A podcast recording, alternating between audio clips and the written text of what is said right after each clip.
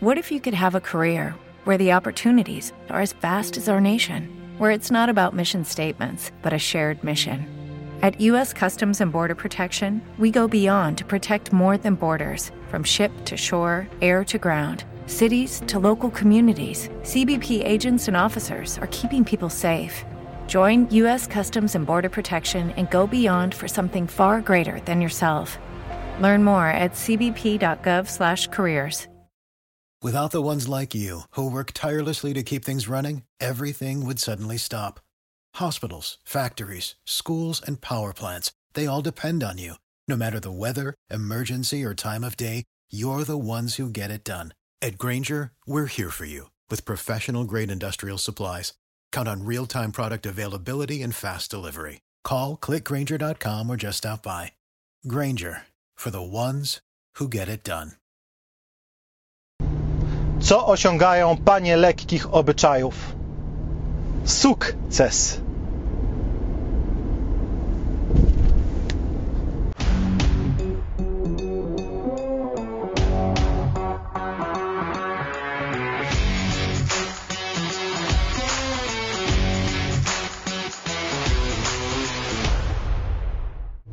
Witam Was serdecznie, tutaj Maciek Wieczorek, a to nowy odcinek Biznesu 2.0, czyli tego programu, w którym zastanawiamy się, jak zarabiać więcej, wydawać mądrzej i po prostu lepiej żyć. A dzisiaj przedstawię Wam nawyki sukcesu, ale nie z książki, nie z teorii, nie z kogoś gdzieś tam, tylko moje takie nawyki, które uważam, że zmieniają mi życie na lepsze. Dlaczego uważam, że warto mówić o takich rzeczach? Dlatego, że po pierwsze, nawyki prowadzą do sukcesu. Każdy chce osiągnąć ten mityczny sukces, choć dla każdego oczywiście on oznacza coś zupełnie innego, ale te wszystkie sukcesy tak naprawdę osiąga się nawykami. Nie jednym wielkim strzałem rzutu karnego w ostatniej minucie, tylko konsekwentnym, ciągłym graniem w tę grę życiową, robieniem rzeczy codziennie, małych rzeczy, nieraz niezauważalnych, nieraz myśląc, że tu w ogóle nie ma postępu, a tu się nagle okazuje po czasie, że to wszystko prowadzi do wyników. Nawyki prowadzą do sukcesu. To po pierwsze. Po drugie, sam wielokrotnie inspirowałem się ludźmi, którzy przedstawiali gdzieś albo na YouTubie, albo w książkach o sukcesie, przedstawiali swoją poranną rutynę, wieczorną rutynę, śróddzienną rutynę, czyli po prostu pokazywali, co po kolei robią i brałem te rzeczy, testowałem, niektóre mi się bardziej sprawdziły, inne mniej, ale widziałem, że często jakaś taka pierdoła, że jak wstaniesz rano i, i, i pościelisz łóżko, to już nastraja cię tak, że dobra, aha, to teraz ja już mam jakiś sukces. Jeden mały sukces, już coś jest zrobione, już jestem do przodu i jest taki mały zastrzyk energii, który powoduje, że delikatnie łatwiej przejść do kolejnych rzeczy. I takich rzeczy dziś Ci przedstawię aż 69. Czemu tyle? Nie wiem, no jakoś jakoś po prostu ta liczba mi się dobrze kojarzy. Stwierdziłem, że akurat tyle. Co ważne, te nawyki to są nawyki, które ja robię i robię je celowo, tak? Czyli, znaczy teraz robię już automatycznie, no bo są nawykami, nawyki się automatyzują, ale nie są to przypadkowe nawyki. Na przykład miałem taki przypadkowy nawyk, że w biurze czasem jak byłem zmęczony albo coś, to sobie siadałem na kanapie i tam chwilę pracowałem na tej kanapie i stwierdziłem, że to bez sensu, bo po to sobie zamontowałem biurko do stania, żeby nie siedzieć wcale w biurze, więc e, to był taki nawyk, który się zrobił sam, tak? Wiele razy w życiu mamy takie nawyki, zwłaszcza te szkodliwe, tak? Jakieś palenie, picie i tak dalej. To są rzeczy, które się robią same. To nie jest tak, że ktoś wstaje rano i dziś decyzja, będę pijakiem, albo będę e, obijać się, będę leniem i tak dalej. No nie, to są rzeczy, które się robią same. Natomiast te nawyki e, lepsze, te nawyki sukcesu, mówiąc górnolotnie, one się jakoś same robić nie chcą i im trzeba pomagać. W związku z czym o takich nawykach dzisiaj będę mówić, które wprowadziłem do życia celowo, świadomie, rozkminiając, że tak, chcę taki nawyk mieć. I potem wprowadzając go e, konsekwentnie z metodami, o których mowa w książce Nawyki 2.0, jak zmienić swoje życie bez silnej woli. Także jeżeli chcecie wprowadzić potem te nawyki, któreś Wam się spodobają, no na 69 muszą Wam się któreś spodobać, to polecam tę książkę, bo to jest ponad 400 stron, których piszę, na których piszę, jak to zrobić konkretnie, krok po kroku, żeby rzeczywiście te nawyki wprowadzać. No bo e, tak naprawdę to nawyków nowych wprowadziłem setki dzięki wiedzy, którą zawarłem między innymi w tej książce. E, no ale dziś wybrałem takie najbardziej praktyczne. Część dotyczy typowo bezpośrednio produktywności, część dotyczy trochę innych rzeczy. E, na przykład zdrowia, bardzo dużo dotyczy zdrowia, ale uważam, że to i tak jest wszystko połączone, bo jak nie jesteś zdrowy, to nie jesteś produktywny, tak? Nażresz się burgera w fast foodzie, to potem przez parę godzin jesteś mniej efektywny, mniej skoncentrowany i po prostu do bani. Albo nie wyśpisz się, czyli nie zadbasz o coś zdrowego, to cały kolejny dzień przez 8 e, godzin będziesz robić coś, co byś zrobił w 4 godziny innego dnia, kiedy byłbyś wyspany. Więc to i tak wszystko się przenika, wszystko jest e, wspólnie tutaj ze sobą współgrające, wszystko jest połączone tak to działa. No jest jeszcze jeden argument, czemu warto o tym mówić i ten temat poruszać ponieważ każdy żyje w swojej bańce, tak? Na przykład w mojej bańce znajomych, e, czyli ludzi, którymi się otaczam oraz tych wirtualnych, tak? Czyli, że oglądam coś na YouTubie albo e, czytam jakiegoś rodzaju książki, no to ludzie na przykład są pozytywni, uważają, że świat jest raczej fajnym miejscem niż niefajnym, chociaż oczywiście każdy z nich zauważa, że syfu też nie brakuje, tak? Ale ogólnie każdy widzi możliwość, że coś z tym trzeba robić.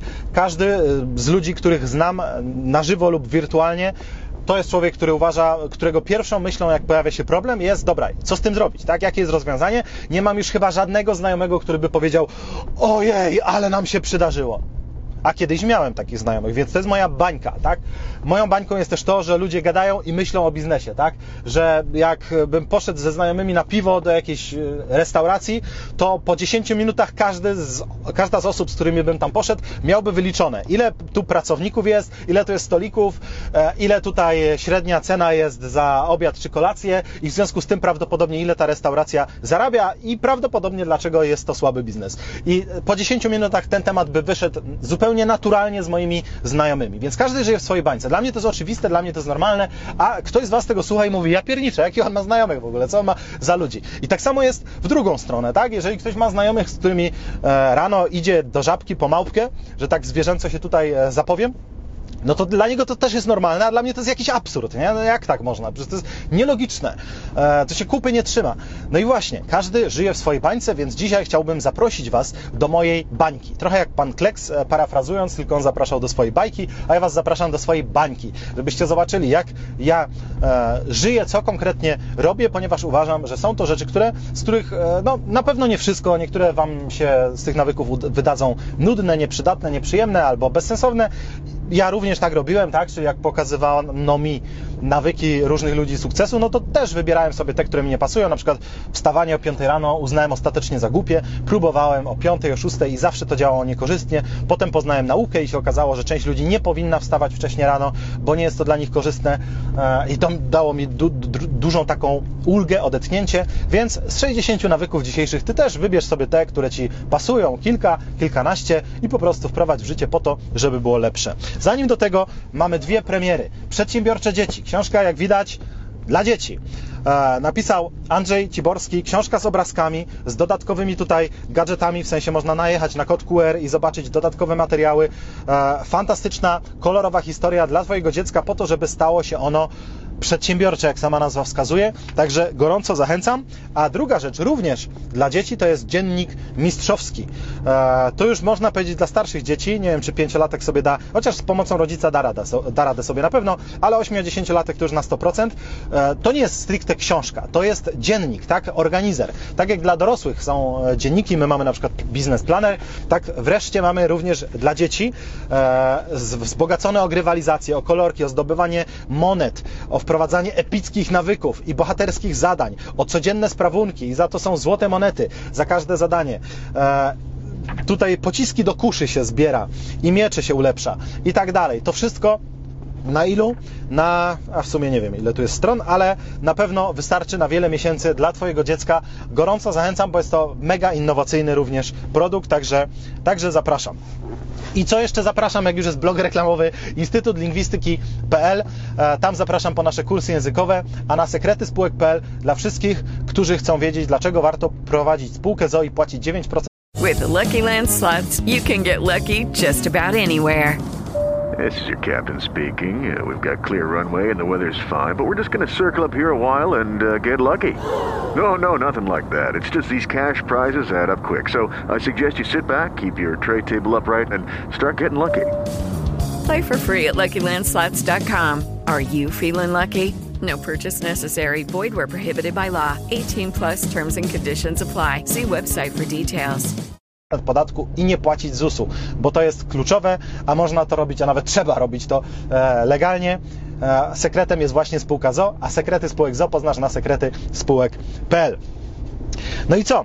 Jedziemy zatem e, z tematem a jeszcze Dzień Kobiet się zbliża. Wpiszcie sobie w Google Slavia Cosmetics i zobaczycie nasze wegańskie kosmetyki do twarzy dla kobiet, zupełnie naturalne. Firma nam się już nieźle rozkręciła, także zachęcam gorąco, żeby Wasze panie przetestowały e, coś premium, co jest zdrowe, e, w pełni naturalne i naprawdę dobre. Dobra, dosyć tych reklam, chociaż uważam, że trzeba się reklamować, bo inaczej nie ma jak e, zrobić efektów. Jedziemy z tymi, z tymi nawykami, wymienię Wam te nawyki i jednocześnie do każdego powiem mniej więcej po trochu dlaczego. Także jedziemy najpierw nawyki, które głównie kojarzą się z produktywnością. Po pierwsze, biurko stojące i monitor wysoko. Kiedyś zrozumiałem, że w naszym życiu stoimy za mało, tak? E, są różne tam badania, teorie, że nie można siedzieć dłużej niż 3 godziny dziennie, bo coś tam, one już zostały obalone, bo się okazuje, że jak się siedzi i się tak, tak zwane fidgeting uprawia, fidgeting to jest takie wiercenie się, że ktoś macha nogą, ręką, tak, siedzi na tym krześle, przewraca się, to działa prawie jakby, jakby chodził, jakby stał, tak, czyli jeżeli ktoś z Was tak ma, bo niektórzy to potrafią siedzieć jak mumia, jak on usiądzie, to przez godzinę się nie ruszy. I to jest rzeczywiście bardzo szkodliwe. Od tego mogą być żylaki, problemy z krążeniem i tak dalej, ale jak już ktoś na biurku siedzieć normalnie nie może, tylko się tam wierci, znaczy na biurku siedzieć, no może e, szef i jego sekretarka, e, dobra, słabe.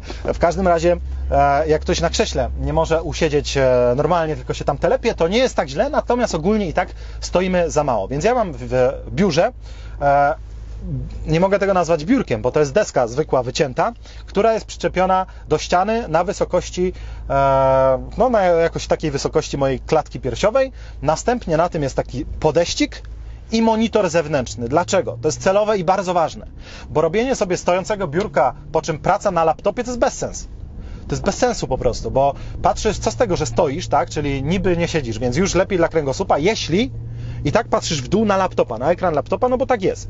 Możesz oczywiście sobie całego laptopa dać wyżej na podest, ale to jest też bez sensu, bo wtedy owszem, masz ekran na wysokości oczu, czyli prawidłowo, ale znowu ręce masz tak, no jak surykatka, tak? I tak próbujesz pisać, nie da się tak, bez sensu. Więc rozwiązaniem jest postawić laptopa na tym stojącym biurku, a następnie podłączyć do tego monitor, który z kolei będzie na wysokości Twoich oczu. I to jest świetna rzecz i wtedy w ogóle nie czujesz, że stoisz, nie boli Cię kręgosłup. Można, oczywiście za pierwszym razem pewnie parę dni nogi kogoś będą bolały, ale doświadczenie moje pokazuje, że po paru miesiącach tak naprawdę można stać po 8-10 godzin i nie ma najmniejszego problemu, zwłaszcza, że i tak nie da się ustać przeciwieństwie do siedzenia, to ustać się nie da w bezruchu, tak? Także siłą rzeczy trochę się tam z jednej nogi na drugą przerzucisz, coś tam zrobisz sobie jakiś spacerek, a, a to do kibla pójdziesz, a to herbatkę sobie przygotować i tak dalej, więc wtedy jest to super, tylko naprawdę dla mnie kluczową zmianą było to, że był, jest zewnętrzny monitor, do którego jest podłączony ten laptop. I wtedy rzeczywiście ani nie muszę się schylać,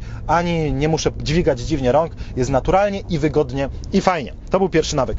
Drugi nawyk, naczynia od razu. To jest nawyk produktywności. Jak coś zeżrę albo wypiję, to nie bawię się w zmywarkę, mimo że mam takową, ale z niej nie korzystam idę od razu umyć naczynia. Po pierwsze, dzięki temu nie muszę używać chemikaliów, a zawsze część chemikaliów zostaje na naczyniach. Sprawdźcie sami. Po 10 minutach od zjedzenia obiadu nie da się domyć talerza bez użycia płynu do naczyń. No, no nie da się, no bo już coś zaschnęło i tak dalej, i tak dalej, jest słabo. Ale jeżeli od razu pójdziesz, ten talerz jest jeszcze ciepły od tego obiadu, jeszcze się tam tłuszczem oblewa, e, no to tak naprawdę lejesz to wodą, to samo schodzi, trochę dodajesz gąbeczką i nie musisz używać żadnego płynu do naczyń, a jednocześnie wszystko jest umyte od razu. Nie trzeba potem siedzieć z tym, ślęczeć, ładować tej zmywarki, wyładowywać, zobaczyć jak to się wszystko zbiera, jest tego 10 razy więcej.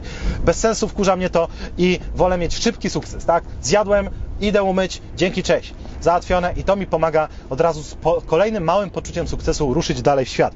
Trzecia rzecz, dwa telefony. To może być dziwne. Robiłem kiedyś eksperyment, żeby w ogóle nie włączać telefonu i tylko raz na dobę zapodawać go na pół godziny, zrobić to, co trzeba, a potem mieć wyłączony. Natomiast od tego czasu wymyśliłem jeszcze lepszy patent i teraz mam dwa telefony. To się wydaje dziwne, tak? Kojarzy się to raczej z tymi ludźmi, którzy nie ogarniają swojego życia. O kurde, on ma dwa telefony, a, tu ma służbowy, tu ma prywatny i tak dalej, ale okazało się, że jak to dobrze rozkminić, to jest to genialne. Mam główny telefon, w którym mam kartę SIM. I na tym telefonie mam apki do języków, e, Kindla, czyli apkę do czytania książek, słowniki i sygnala z jednym numerem, który służy tylko dla rodziny, a dla firmy w rzeczach totalnie urgent, tak? Takich, że pali się, dzieje się tragedia i tak dalej, to wtedy e, mój zespół ma ten numer po to, żeby się na nim odzywać i prawie nigdy się nikt tam nie odzywa, no bo rzadko kiedy się wydarzy coś takiego, że, że nie wiadomo co. W związku z czym to jest mój główny numer i tam mam SIMa, ponieważ okazuje się, że jednak warto mieć czasem telefon włączony, jak się używa GPS-a na przykład, albo coś tam, albo rodzina. Jak robiłem eksperyment z wyłączonym ciągle telefonem, to rodzina narzekała, że nie odpisuję, nie odzywam się i tak dalej, więc teraz ten telefon jest i na nim się generalnie niewiele dzieje, a to, co się dzieje, jest mega produktywne, tak? Czyli czytam sobie książkę, e, czyli czy nie wiem, jakieś słowniki, czy tam coś innego. Na YouTubie się edukuję. 90% moich wizyt na YouTubie to jest jednak edukacja, a tylko 10% to są skaczące kotki. Także e, nie jest źle, myślę. Więc mega produktywny jest ten główny telefon. I jednocześnie dlatego na nim dwie godziny dziennie, jak mam użycie, to jest maks i z tych dwóch godzin zazwyczaj to jest na przykład godzina 20 to jest Kindle, od Amazona, czyli czytanie książki, a potem 30 minut to jest apka do języków, e, do powtarzania słówek i tak dalej, no i tam 10 minut to jest jakaś przeglądarka typu DuckDuckGo, gdzie sobie szukałem może jakiś głupot, ale jednak, więc to jest to. A drugi telefon to jest telefon firmowy, czyli tam jest w zasadzie jedna tylko apka pod tytułem Signal. Nie ma tam nic więcej. Jest tylko Signal, jest to drugi numer sygnalowy, musi być drugi numer, w związku z czym on tam jest, ale nie ma karty SIM.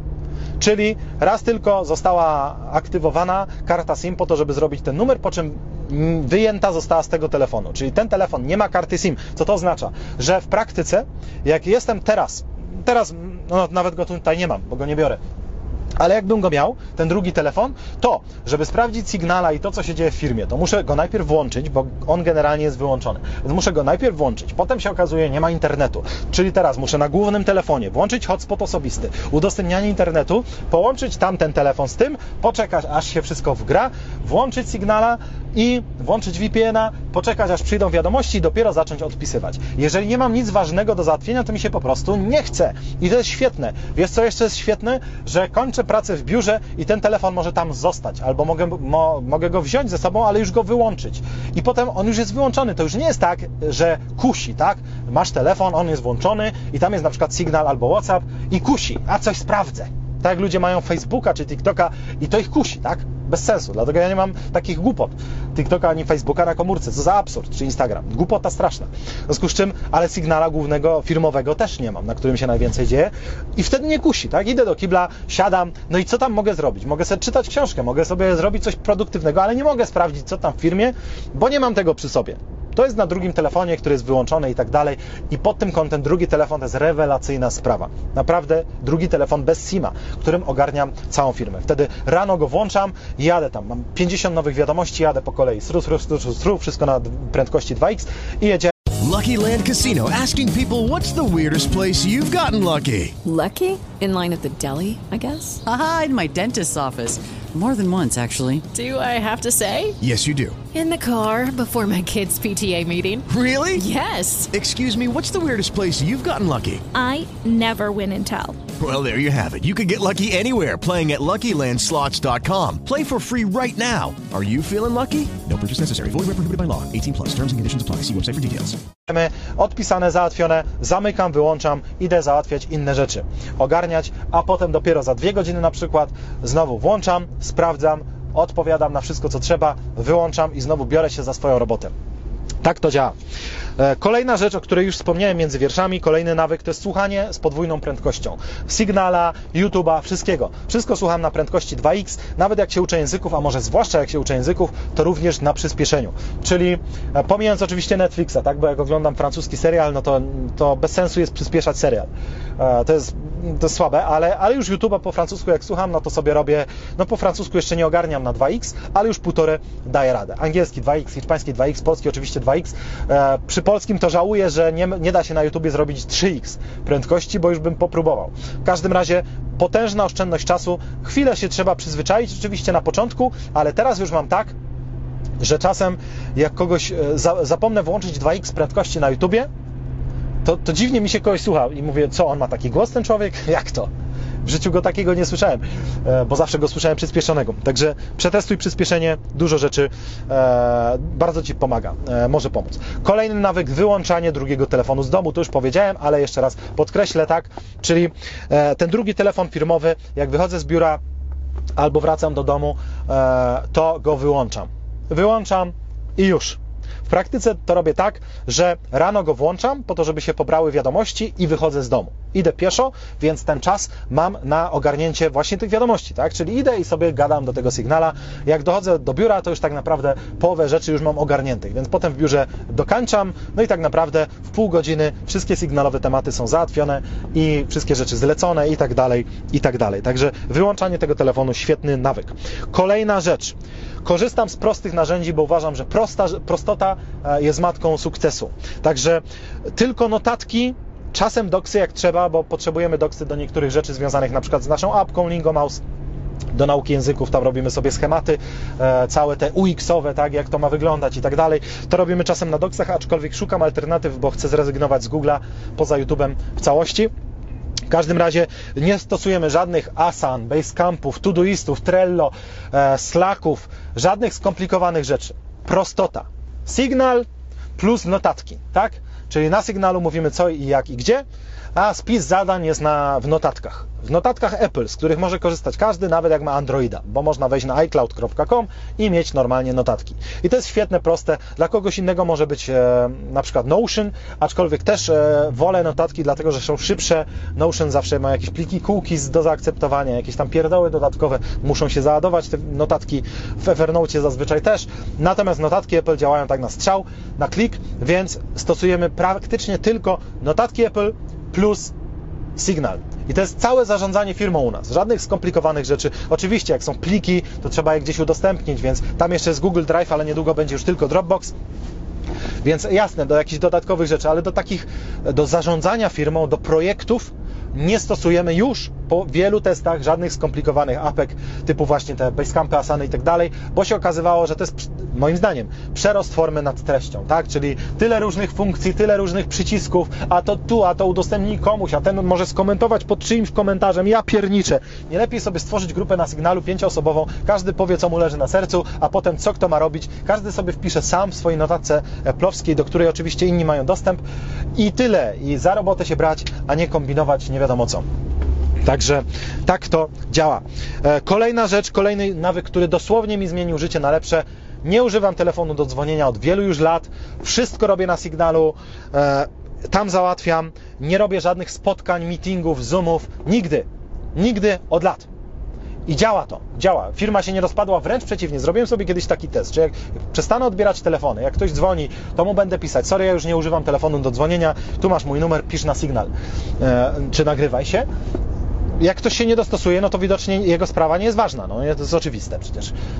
Dajmy na to ważna sprawa. Na przykład miałbym jakąś chorobę i gość byłby taki, który jako jedyny w Polsce ją umiał leczyć. I on by mi powiedział, słuchaj, ale ja się kontaktuję tylko przez Trello przez apkę Trello i tylko tam piszę wiadomości, bo taki mam fetysz. I tylko tam. I co? I pytanie, czy ja bym się dostosował, czy bym się nie dostosował, gdyby sprawa była dla mnie ważna. Oczywiście, żebym się dostosował, jutro bym pobierał Trello i bym tam z nim pisał. No, to jest oczywiste, więc można się e, dostosować jak najbardziej. No, jak się jest właścicielem firmy, to jest łatwiej, tak? Bo siłą rzeczy cała firma się dostosuje, no bo nie, nie bardzo mają wybór, ale tak naprawdę okazuje się, że na Signalu zorganizowałem już tyle rzeczy. Sprzedałem jedną firmę na Signalu parę lat temu. Nie wierzyli, że ci, z którymi chciałem to robić, mówili e, spotkajmy się najpierw na żywo. Mówiłem, nie ma takiej opcji, bez sensu. Na żywo to potem sobie możemy opić szampanem nasz sukces, nasze, naszego deala, ale nie samo dealowanie. Dealowanie musi być na szybko po konkretach, a nie tam farmazony. Więc dobra, dobra. No to chociaż na Zoomie. Nie, nie, nie. Signal. Spotkajmy się, czy wtedy to jeszcze były czasy WhatsApp. Więc na WhatsAppie dealujmy, ustalajmy i tak dalej. No i co? Sprzedałem jedną firmę, e, kupiłem też inną firmę na Signalu, organizuję od lat wszystkie swoje firmy tylko na Signalu i tak dalej, i tak dalej, więc już mam dowody ewidentne, niepodważalne, że działa to totalnie dobrze i wszystko da się na Signalu zrobić. Więc i nie dzwonią do mnie ludzie, więc nikt mi nie przerywa pracy. Już się ludzie przyzwyczaili, że do mnie dzwonić nie ma nawet sensu. W dodatku mam nawet inny numer telefonu do banków, czyli tak naprawdę na karcie SIM, a inny mam na Signalach. Więc nawet ci ludzie, z którymi pracuję na Signalu, nie mają mojego numeru, żeby zadzwonić. Więc tutaj nie ma nawet takiej opcji. Także, a jak już się zdarzy, że ktoś do mnie zadzwoni na mój właściwy numer, ten SIMowy, no to to będzie ktoś z rodziny i będzie dzwonić nie bez powodu. Więc wtedy akurat odbiorę, bo to będzie naprawdę jakaś gruba akcja i ważny temat. Także, także to jest to. W związku z czym e, duży spokój jest. Nikt mi nie przerywa roboty, tak, że co chwilę coś dzwoni. Spamerzy, jak ktoś do mnie dzwoni, to wiem na 100%, że spamer oszust. No bo kto do mnie może dzwonić, skoro nikt do mnie nie dzwoni, tak?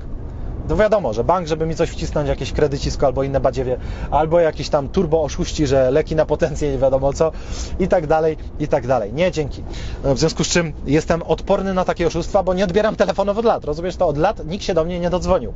Także rewelacyjna sprawa. Oczywiście wprowadzałem to e, krok po kroku, tak? Trwało to kilkanaście tygodni, żeby kolejne osoby wdrożyć w ten mój dziwny sposób zarządzania, ale teraz to naprawdę muah, 100 razy bardziej praktyczne to jest. Kolejna rzecz, to może wydawać się dziwne, ale to jest oparte o naukę. Jak idę w nocy do kibla, to nie włączam w tym kiblu światła. Idę po ciemku, jest to niebezpieczne, ale robię to celowo. Od niedawna, od około miesiąca, kiedy to posłuchałem podcastu Andrew Hubermana, genialnego naukowca ze Stanfordu, który e, omawiał badania nad światłem i powiedział właśnie taką rzecz, że włączenie światła, jak masz lampę na pysk, to to wystarczy, nawet parę sekund takiego światła wystarczy, żeby Ci wyzerować poziom melatoniny.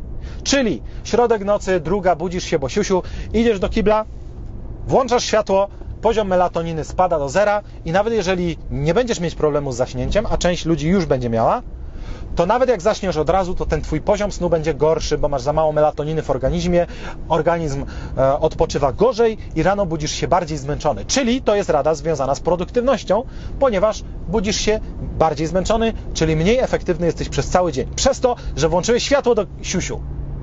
Hello, it is Ryan, and we could all use an extra bright spot in our day, couldn't we? Just to make up for things like sitting in traffic, doing the dishes, counting your steps, you know, all the mundane stuff. That is why I'm such a big fan of Chumba Casino. Chumba Casino has all your favorite social casino style games that you can play for free anytime, anywhere with daily bonuses. That should brighten your day a little. Actually, a lot. So sign up now at chumbacasino.com. That's chumbacasino.com. No purchase necessary. BGW. Void were prohibited by law. See terms and conditions. 18 plus. Ja wiem, kobiety mają trudniej, tak? Bo ty, facet, no to co tam pójdziesz jakoś, chociaż zależy, zależy jak nisko masz, dobra, nie wchodźmy w to, ale ewentualnie jak już trzeba, to latarka, a najlepiej to nawet nie latarka, tylko nacisnąć na telefon, żeby to delikatne światło z telefonu wystarczyło, zamiast pełną lampę. Naprawdę, e, no nie powiem, żeby to był nawyk, który mi zmienił całe życie, ale na pewno pomogło mi to trochę i jest to niegłupie. Kolejna rzecz, która mi już na pewno zmieniła całe życie, to jest brak mediów społecznościowych. Od paru lat, podczas pandemii, jak zobaczyłem, że ludzie na Facebooku walczą o wszystko, tak oni się gotów są pozabijać o to, że ten się zaszczepił, a ten się nie zaszczepił. Czyli o totalną głupotę, co do której e, no, każdy ma swój wybór i tyle, no nie, ale o nie, ten się zaszczepił, to jest systemowym idiotą, śmieciem zmanipulowanym przez, Karca, przez e, Karla Schwaba. E, a, bo nie, ten się nie zaszczepił, więc jest foliarzem, idiotą z czapeczką foliową, który nie ma żadnej inteligencji. Ja pierniczę, nie, dzięki, nie, nie, nie, idę stąd. Idę stąd, e, wywaliłem swojego prywatnego Facebooka, mimo że miałem tam 5000 znajomych, e, stwierdziłem, nie, przetestuję przez Facebook akurat i tak nigdy nie usuwa Twoich danych wbrew prawu, w związku z czym i tak jak po miesiącu, roku chcesz wrócić, to on i tak ci w tydzień przywróci wszystkich znajomych, tak? Zacznie ci ich podrzucać, tych, których znałeś e, magicznie, nie wiadomo skąd. W związku z czym tutaj nie ma obaw, że coś stracisz, nie ma ryzyka. Jeśli wywalisz Facebooka na miesiąc, to nic się nie stanie. Po miesiącu albo nawet jak nie wytrzymasz i po trzech dniach wrócisz, to spoko. Nie mam od dwóch czy trzech lat. Facebooka, TikToka nie miałem nigdy, Instagrama też nie mam od trzech lat. Mam tylko YouTube'a z mediów społecznościowych, nomen omen, aczkolwiek nie używam go do społeczności, czyli nie piszę komentarzy, e, nie czytam komentarzy. E, używam to jako platformę edukacyjną, bo do tego jest świetny i to trzeba przyznać. Natomiast Facebooka mamy firmowego, czyli jest oczywiście fanpage Maciej Wieczorek i stosujemy go do reklam, do ogłaszania nowych rzeczy jak najbardziej. To jest wartościowe dla naszej firmy, ale ja do tego nie mam nawet hasła. Rozumiesz, to nie mam hasła do tych rzeczy, nie mam hasła do swojego TikToka, nie mam hasła do swojego, nie, do Instagrama akurat mam e, hasło, bo tam często nadzoruję, często w sensie raz w miesiącu nadzoruję, czy jest wszystko robione zgodnie z strategią, ze strategią, bo tam mam jakiś pomysł i ogląd na to. I to tyle. I moje życie jest lepsze, bo nigdy się nie zdarzy, że e, mając chwilę wolnego włączę sobie TikToka, zacznę oglądać jakieś głupoty na odmurzczanie. E, albo na Instagramie i tak dalej, albo na Facebooku. Co trzecia wizyta na Facebooku kończy się pogorszeniem nastroju według badań. Więc co za głupota, żeby w ogóle to mieć. A jeśli już musisz, tak, bo masz firmę, e, w której ci to pomaga, tak, czyli robisz swój marketing, a jeszcze nie jesteś na takim etapie, żeby to zlecić, żeby ktoś to robił za ciebie, czyli powiedzmy musisz, dobrze, ale rób to tylko na komputerze. Gorąco polecam. I to był mój pierwszy etap. Wy, wywaliłem sobie apki Facebooka e, i Instagrama na kompie, no i zacząłem używać tylko na kompie. E, sorry, wywaliłem na komórce i zacząłem używać tylko na kompie. No i co? I wtedy już nie mogłem na kibelku sobie kliknąć, zobaczyć, a to, a tamto. Nie. Trzeba było pragmatycznie wejść na komputerze, zrobić co zrobić i wyjść. I już. Więc to jest dobry pierwszy etap i naprawdę to już zmienia życie. E, Bo ile jak tam włączysz sobie światło w kiblu, no to będzie delikatne pogorszenie, o tyle ludzie, którzy używają Facebooka, czy Instagrama, czy już TikToka, tym bardziej, naprawdę im się coś dzieje z mózgiem. Oni są manipulowani przez wielkie koncerny, które wdrażają ich do bańki informacyjnej, zmieniają im przekonania, poglądy, światopogląd i oni się stają innymi ludźmi. Naprawdę. W dodatku wiele badań e, neurologicznych pokazało już, e, że chemia mózgu w ogóle się psuje upraszczając, bo to by trzeba wejść w hormony konkretnie, co się dzieje, ale upraszczając, psuje się chemia mózgu przez korzystanie z tego typu badziewia, ponieważ ono sięga do naszych najgłębszych instynktów, do chęci bycia akceptowanym, bycia społecznie fajnym i tak dalej, i tak dalej, do uzyskiwania nagrody. E, fatalne rzeczy, fatalne rzeczy, dzięki, cześć, nie chcę w tym badziewiu uczestniczyć i stwierdziłem, że sprawdzę, tak? Wywalę te wszystkie media społecznościowe i zobaczę po miesiącu, czy mam mniej pieniędzy na koncie. No bo mogłem sobie uzasadnić, że aha, dobra, ja to używam do zarabiania, nie wiadomo co. Okazało się po miesiącu, że miałem więcej pieniędzy na koncie i jestem przy okazji szczęśliwszym człowiekiem. Eee, no i stwierdziłem, spoko, to nie jest decyzja nieodwracalna, tak? To nie jest amputacja nogi. W związku z czym e, stwierdziłem, że potestuję ten eksperyment, a teraz on już jest od dawna zakończony i nie widzę żadnego powodu, żeby mieć jeszcze kiedyś jakiekolwiek medium społecznościowe poza YouTube'em na swojej komórce albo w ogóle używać również na komputerze, bo to jest absurd. Dla firmy przyjmiemy wszystkie media, tak? Wyjdzie jutro e, jakaś konkurencja dla TikToka, wejdziemy tam, przygotujemy materiały, zrobimy. Jak najbardziej. Marketing tak, bo ludzie tam są, no to my tam też musimy być. To nie jest nasze widzimisię, tak? E, natomiast sam tam być nie muszę i nie będę. Dzięki, cześć. E, Jedziemy dalej. Budzik, nieagresywny budzik. Kiedyś mój kolega Hiszpan Leonardo powiedział mi fajną rzecz. Bo jak ja mu powiedziałem, narzekałem mu trochę, że kurczę, najgorsze są takie poranki, tak, że ten budzik iPhone'owy taki dzwoni tr, tr, tr, i od razu zawał, tak, wali to serce z rana, kołatanie, to nie jest najlepszy sposób zaczynania dnia. A on mi mówi, aha, bo ty jesteś z tych frajerów, co używają jeszcze budzika z komórki. A, ja mówię, dajesz, Leonardo, dime, dime, venga, hombre. Co, co, jakie jest rozwiązanie? A on mówi, no, nie powiedział wchodzisz na Allegro, bo u nich nie ma Allegro. On powiedział wchodzisz na Amazona i szukasz budzik solarny Philips i kupujesz. No to tak zrobiłem. Wszedłem na Allegro, kupiłem budzik solarny Philips. Są też inne oczywiście, ale on mi polecił Philipsa i takiego też kupiłem, jestem zadowolony. I co to jest budzik solarny? Brzmi, nie, to nie jest budzik na energię słoneczną, nie. To jest budzik, który ma po prostu, no masz zwykły zegar, ma to okrągły kształt, stoi sobie na Twojej szafce mm, e, nocnej, no i w związku z tym możesz wyłączyć telefon na noc, bo już nie ma wyjaśnienia, że budzik. I rano, pół godziny, czy masz budzik na przykład na godzinę siódmą, to on od 6.30 zaczyna zwiększać poziom światła. I coraz bardziej, coraz bardziej, a o siódmej to już wali pełnym światłem prosto w twój pysk. Czyli włącza światło. Można powiedzieć. I o siódmej włącza również melodyjkę, ale to nie jest melodyjka. Drr, drr, wstawaj, wstawaj, człowieku, a już! Tylko to jest melodyjka, do wyboru jest kilka, albo e, las, albo coś tam, ptaszki ćwierkają i tak dalej. Zalecam zacząć w weekend, bo się raczej nie obudzisz za pierwszym razem, bo twój mózg jest pewnie przyzwyczajony do tego, żeby ignorować niskie hałasy, a budzić się jak już jest trauma taka. Ale po paru dniach przyzwyczaisz się do tego, że ćwierkanie ptaszków to jest to, co wystarczy do obudzenia się. I to jest rewelacja. Pół godziny wcześniej zaczyna się słońce, nawet jak jest środek zimy, tak? Ale mój Philips daje mi słońce. I wstajesz rano w słoneczny dzień i jeszcze ćwierkanie i tak dalej. Ale super. Już nie ma tych poranków, że kołatanie serca i zawał, tylko fantastycznie. Polecam naprawdę każdemu. Jest to jakaś inwestycja, bo to kosztuje parę stów, ale naprawdę bardzo, bardzo, bardzo warto. Kolejna rzecz. Notowanie, liczenie wszystkiego. Ja spisuję wszystko. Spisuję ile zrobiłem treningów, którego dnia jaki trening, ile w ciągu tygodnia wypiłem zielonych herbat, naprawdę, do tego jeszcze wrócę, ile razy wypiłem kurkumę z cynamonem i z pieprzem, ile razy e, czytałem dzieciom książki, co robiłem w ogóle z dziećmi, tak, czyli kiedy poszedłem z nimi do kina, kiedy poszedłem na salę zabaw i tak dalej, żeby to nadzorować, czy jest dobrze, czy niedobrze. Zacząłem oczywiście, e, jak każdy, od finansów, czyli, że zacząłem notować, e, ile przychodu, ile rozchodu albo, e, albo odchodu. E, a potem stwierdziłem, czemu by nie liczyć, no bo pieniądze trzeba liczyć, dlatego że to jest ważna dziedzina w życiu, tak? A jak nie liczymy, to, e, to zaczyna to nam uciekać. To czemu mam nie liczyć innych ważnych Lucky Land Casino asking people what's the weirdest place you've gotten lucky? Lucky? In line at the deli, I guess? Aha, in my dentist's office.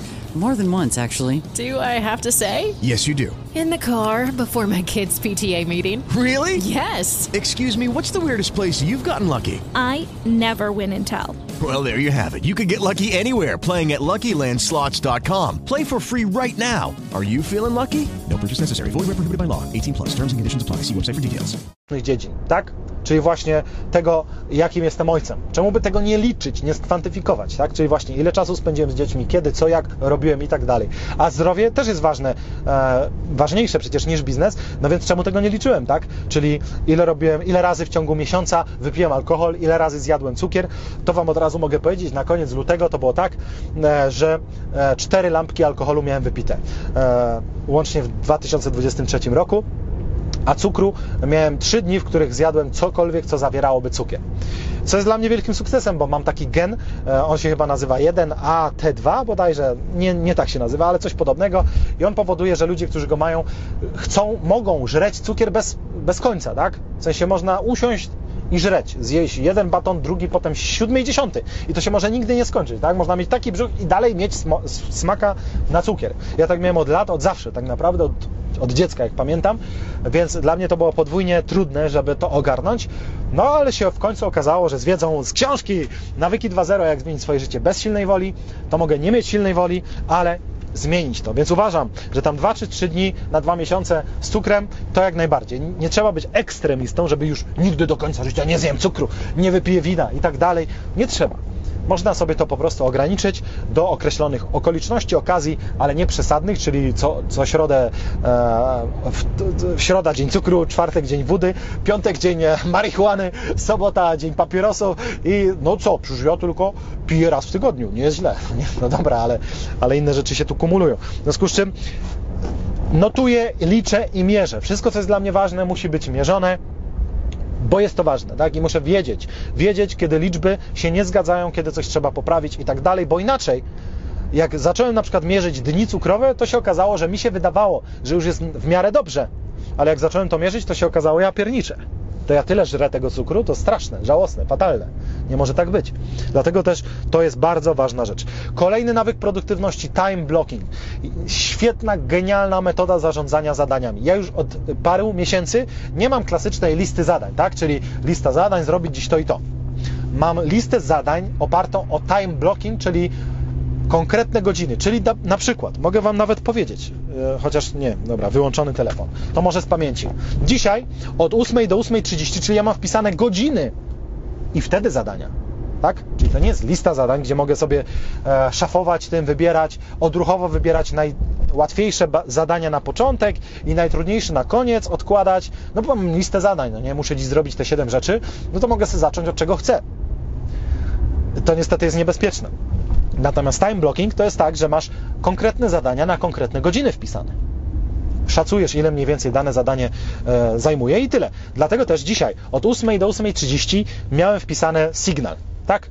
Że signal mam i golenie, tak? Bo musiałem się ogolić przed nagrywaniem. Więc miałem wpisane e, signal i golenie. I ogarnąłem wszystko na signalu, wszystkie wiadomości i się zdążyłem ogolić. Mam nadzieję, że dobrze. E, teraz sami możecie ocenić. W każdym razie 8.30 do 10.30 mam wpisane e, na dzisiejszym time bloku nagrywanie. Mam wpisane biznes 2.0. No i jedziemy z tym do 10.30 nagrywamy. Potem mam wpisane od 10.30 do 11.30 trening plus sauna. E, no dobra, tam jest, musi być dłużej. Najpierw jest trening, a potem sauna dodatkowe pół godziny, bo z treningiem się nie wyrobił.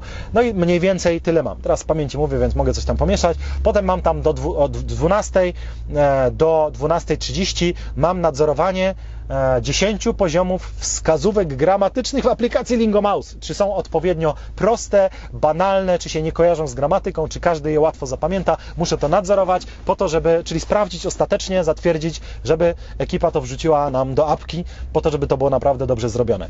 I to mam i wtedy jednocześnie jeszcze raz wejdę na Signala, żeby sprawdzić, co tam e, w Instytucie Lingwistyki, co w Slavia Cosmetics, co E, co tam się dzieje oczywiście w firmie Ekspertia, w wydawnictwie i tak dalej. No i tak naprawdę o 13 to skończę i od 13 do 16.30 mam wpisane języki. I wtedy już się będę tylko uczyć języków, ćwiczyć, robić sobie moje ćwiczenia i tak dalej, i tak dalej. To jest mój time block na dziś. I tyle. I potem wieczorem sobie, nie rano kolejnego dnia, tylko wieczorem dzisiaj sobie wypiszę time block na jutro, rozpiszę swoje zadania i to jest świetne. Zauważyłem, że po pierwsze, jak wpisujesz, że coś zajmie godzinę, to zajmuje godzinę, a nie dwie. Czasem są wyjątki, czasem się nie zdąży, ale ogólnie tak jest. Zgodnie z prawem Parkinsona, czyli z tym, że każde zadanie zajmuje tyle, ile sobie przygotujemy na jego wykonanie. Także tak to działa, świetna sprawa i jednocześnie nie ma już takiego, że, no bo ja mam wpisane, że 8 jest na przykład, czy na przykład 8.30 jest nagrywanie, bo sygnał to jest banał, ale nagrywanie to już wymaga ode mnie dużo energii tak naprawdę i tak dalej, nie? Więc jakby to nie było wpisane z godziną, tylko na dziś, dziś muszę zrobić odcinek, no bym sobie zrobił, dobra, może o 10, może o 12, zobaczymy. A o 13 bym powiedział, nie, teraz już jestem przemęczony, jeszcze jadłem, to już mam mniej energii i tak dalej, bo trawi organizm.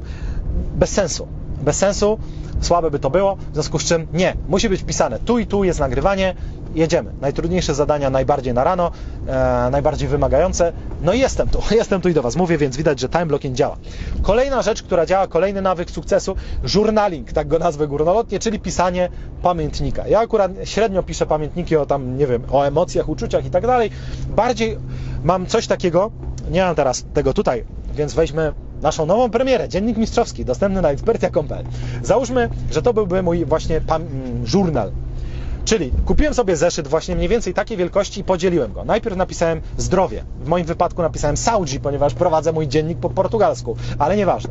Więc zrobiłem Saudi, czyli zdrowie, zrobiłem parę pustych stron, e, kolejna dziedzina, czyli produktywność, parę pustych stron, Bentley, czyli wszystko związane z projektem Bentleyowym, parę pustych stron, Instytut Lingwistyki, parę pustych stron, napisałem tam e, rodzina, tak, dzieci i, i, żona, parę pustych stron, znowu napisałem tam e, mm, inwestycje i pieniądze. E, i znowu parę pustych stron i tak dalej, inne tam jakieś cele. I po prostu siadam sobie, nie codziennie, tylko jak nie najdzie, tak, wieczorem sobie siadam w domu, kiedyś przy winku, teraz e, przy kieliszku e, suplementu z Duolife. Kupiłem sobie z firmy Duolife e, napój suplementacyjny z witaminami, ponieważ stwierdziłem, to jest dobre. Nie tylko dlatego, że ma dużo witamin, ale, ale dlatego, że to wygląda jak wino. We flaszce po winie, znaczy nie po winie, ale w takiej samej flaszce jak wino, można to sobie nalać do kieliszka i pić sok witaminowy. Mówię, dobry patent, żeby się oszukać. Zwłaszcza jak ktoś za dużo pił wina. I sobie siadam z czymś takim i mam ten zeszyt, biorę długopis i sobie tak jadę, tak? Otwieram tą pustą stronę, teraz już nie pustą, bo trochę zapisano, ale, ale najpierw otwieram zdrowie, tak? Zdrowie, czytam wszystko, co do tej pory napisałem, a następnie piszę, co, coś mnie dziś naszło, tak? Czyli na przykład piszę dzisiejszą datę i normalnie w buletach, czyli w kropkach. Od kropek piszę jakieś przemyślenia, tak? Czyli przemyślenie, że o, Huberman mówi, żeby nie włączać w nocy światła, jak się idzie do kibla. Przetestuję przez tydzień, czy się nie zabije i czy co mi coś zmienia. No i tyle. Albo już tydzień później wpisuję w temacie zdrowie, no faktycznie, okazuje się, że jakoś tak łatwiej się zasypia po powrocie z tego kibla. No i już. Jak w temacie zdrowia jestem, że tak powiem, wyczerpany, przechodzę parę stron dalej i tam mam na przykład produktywność, tak? I patrzę na, czytam wszystko, co pisałem do tej pory, to mi daje mocny wgląd w siebie, w swoje własne przemyślenia, a następnie dopisuję to, co mnie naszło nowego. I tak jadę z każdym działem. Genialne to jest. To jest naprawdę genialna sprawa pisania. Okay, round two. Name something that's not boring. A laundry? Ooh, a book club. Computer solitaire, huh? Ah, oh, sorry, we were looking for Chumba Casino. That's right. ChumbaCasino.com has over 100 casino style games. Join today and play for free for your chance to redeem some serious prizes. ChumbaCasino.com. No purchase necessary. Void where prohibited by law. 18 plus terms and conditions apply. See website for details. tego typu rzeczy, bo z tego wynikają jakieś wnioski, o których się nieraz zapomina. Tak? Ja mam na przykład taki problem, żebym zaczął jeszcze 100 biznesów dzisiaj najchętniej. A to nie jest dobre. To nie jest dobre, bo, bo potem jak się okazuje, że zaczniesz dwa nowe biznesy, to po tygodniu już pracujesz tyle, że nie masz czasu dla rodziny. No bo tak to działa, w związku z czym, ale e, dlatego też jak znowu chodzi mi po głowie nowy biznes, zrobiłbym to, zrobiłbym tamto, zrobiłbym siamto, tu bym otworzył szkołę, własny dom dziecka bym zrobił chętnie, chociaż to nie jest biznes, ale i tak bym zrobił. E, kiedyś chciałem w Maladze w Hiszpanii otworzyć muzeum Lego, bo zobaczyłem takie e, bodajże w w Szczyrku, albo w Zakopanem, albo w Szklarskiej Porębie, no nie wiem, gdzieś tam zobacz, chyba w Szklarskiej Porębie, mówię, to jest dobre, a ja chcę robić głównie biznesy zagraniczne już, bo polskich już zrobiłem sporo, to bym w Maladze otworzył, bo tam tego nie ma. A jest Muzeum Samochodów i Mody, naprawdę bardzo fajne, a Malagę uwielbiam, mówię, kurczę, może tam. No i taki miałem pomysł, no nie, już. E, innym razem miałem pomysł, żeby zainwestować w hiszpańską, e, znaczy w wegańską knajpę w Hiszpanii, czyli znaleźć jakiegoś kucharza, który tam chce być i tak dalej. Czyli zrobić biznes, który nie jest tak naprawdę do biznesu, bo no, umówmy się, restauracja to jest mega trudny, słaby biznes, można powiedzieć. Może wyjść na prostą, ale tak naprawdę, błagam, rzadko. No ale miałem taki pomysł, tak? Może jest jakiś maniak, promowanie weganizmu, dobre jedzenie. Jeszcze jak będę w Hiszpanii na wczasach, to, to sobie zjem we własnej knajpie. To by było fajne i tak dalej. Więc pomysłów nie brakuje, ale wpisywanie tego wszystkiego właśnie w ten żurnal od buletów, że mam tu takie pomysły i tak dalej, i tak dalej, a potem tydzień później patrzę na to i mówię, no dobra, ten pomysł tydzień temu mi się wydawał genialny, dziś w ogóle już mnie nie podnieca tamten pomysł, tu w ogóle sobie napisałem, że w tym roku nie zaczynam tylu i tylu biznesów, tylko na przykład limit jakiś tam i tak dalej. Teraz czytam o tym, aha, dobra, sam sobie dałem limit, czyli nie można przesadzać. To mi bardzo pomaga się tak uspokoić, zyskać tę cierpliwość i tak dalej, i tak dalej. Realizować swoje cele, patrzeć e, jak one się zmieniają albo czasem coś im przeszkadza i tak dalej, i tak dalej. Naprawdę świetny nawyk. Kolejny nawyk może się wydawać dziwny, zwłaszcza jeśli mówimy o produktywności, ale jest to świetna rzecz potwierdzona nauką. Brak pornosów. Brak pornosów, tak, to ci mówię. Ja, ja ci mówię, brak pornosów. Pornografia jest zła. I nie mówię tego z perspektywy jakiegoś tutaj kaznodziei religijny, tak, że jak będziesz oglądać pornosy, to ci e, się zrobi HIV, no nie, albo odpadnie ci świszek. Nie. Nie, nie, nie, nie o to chodzi. Chodzi o naukę.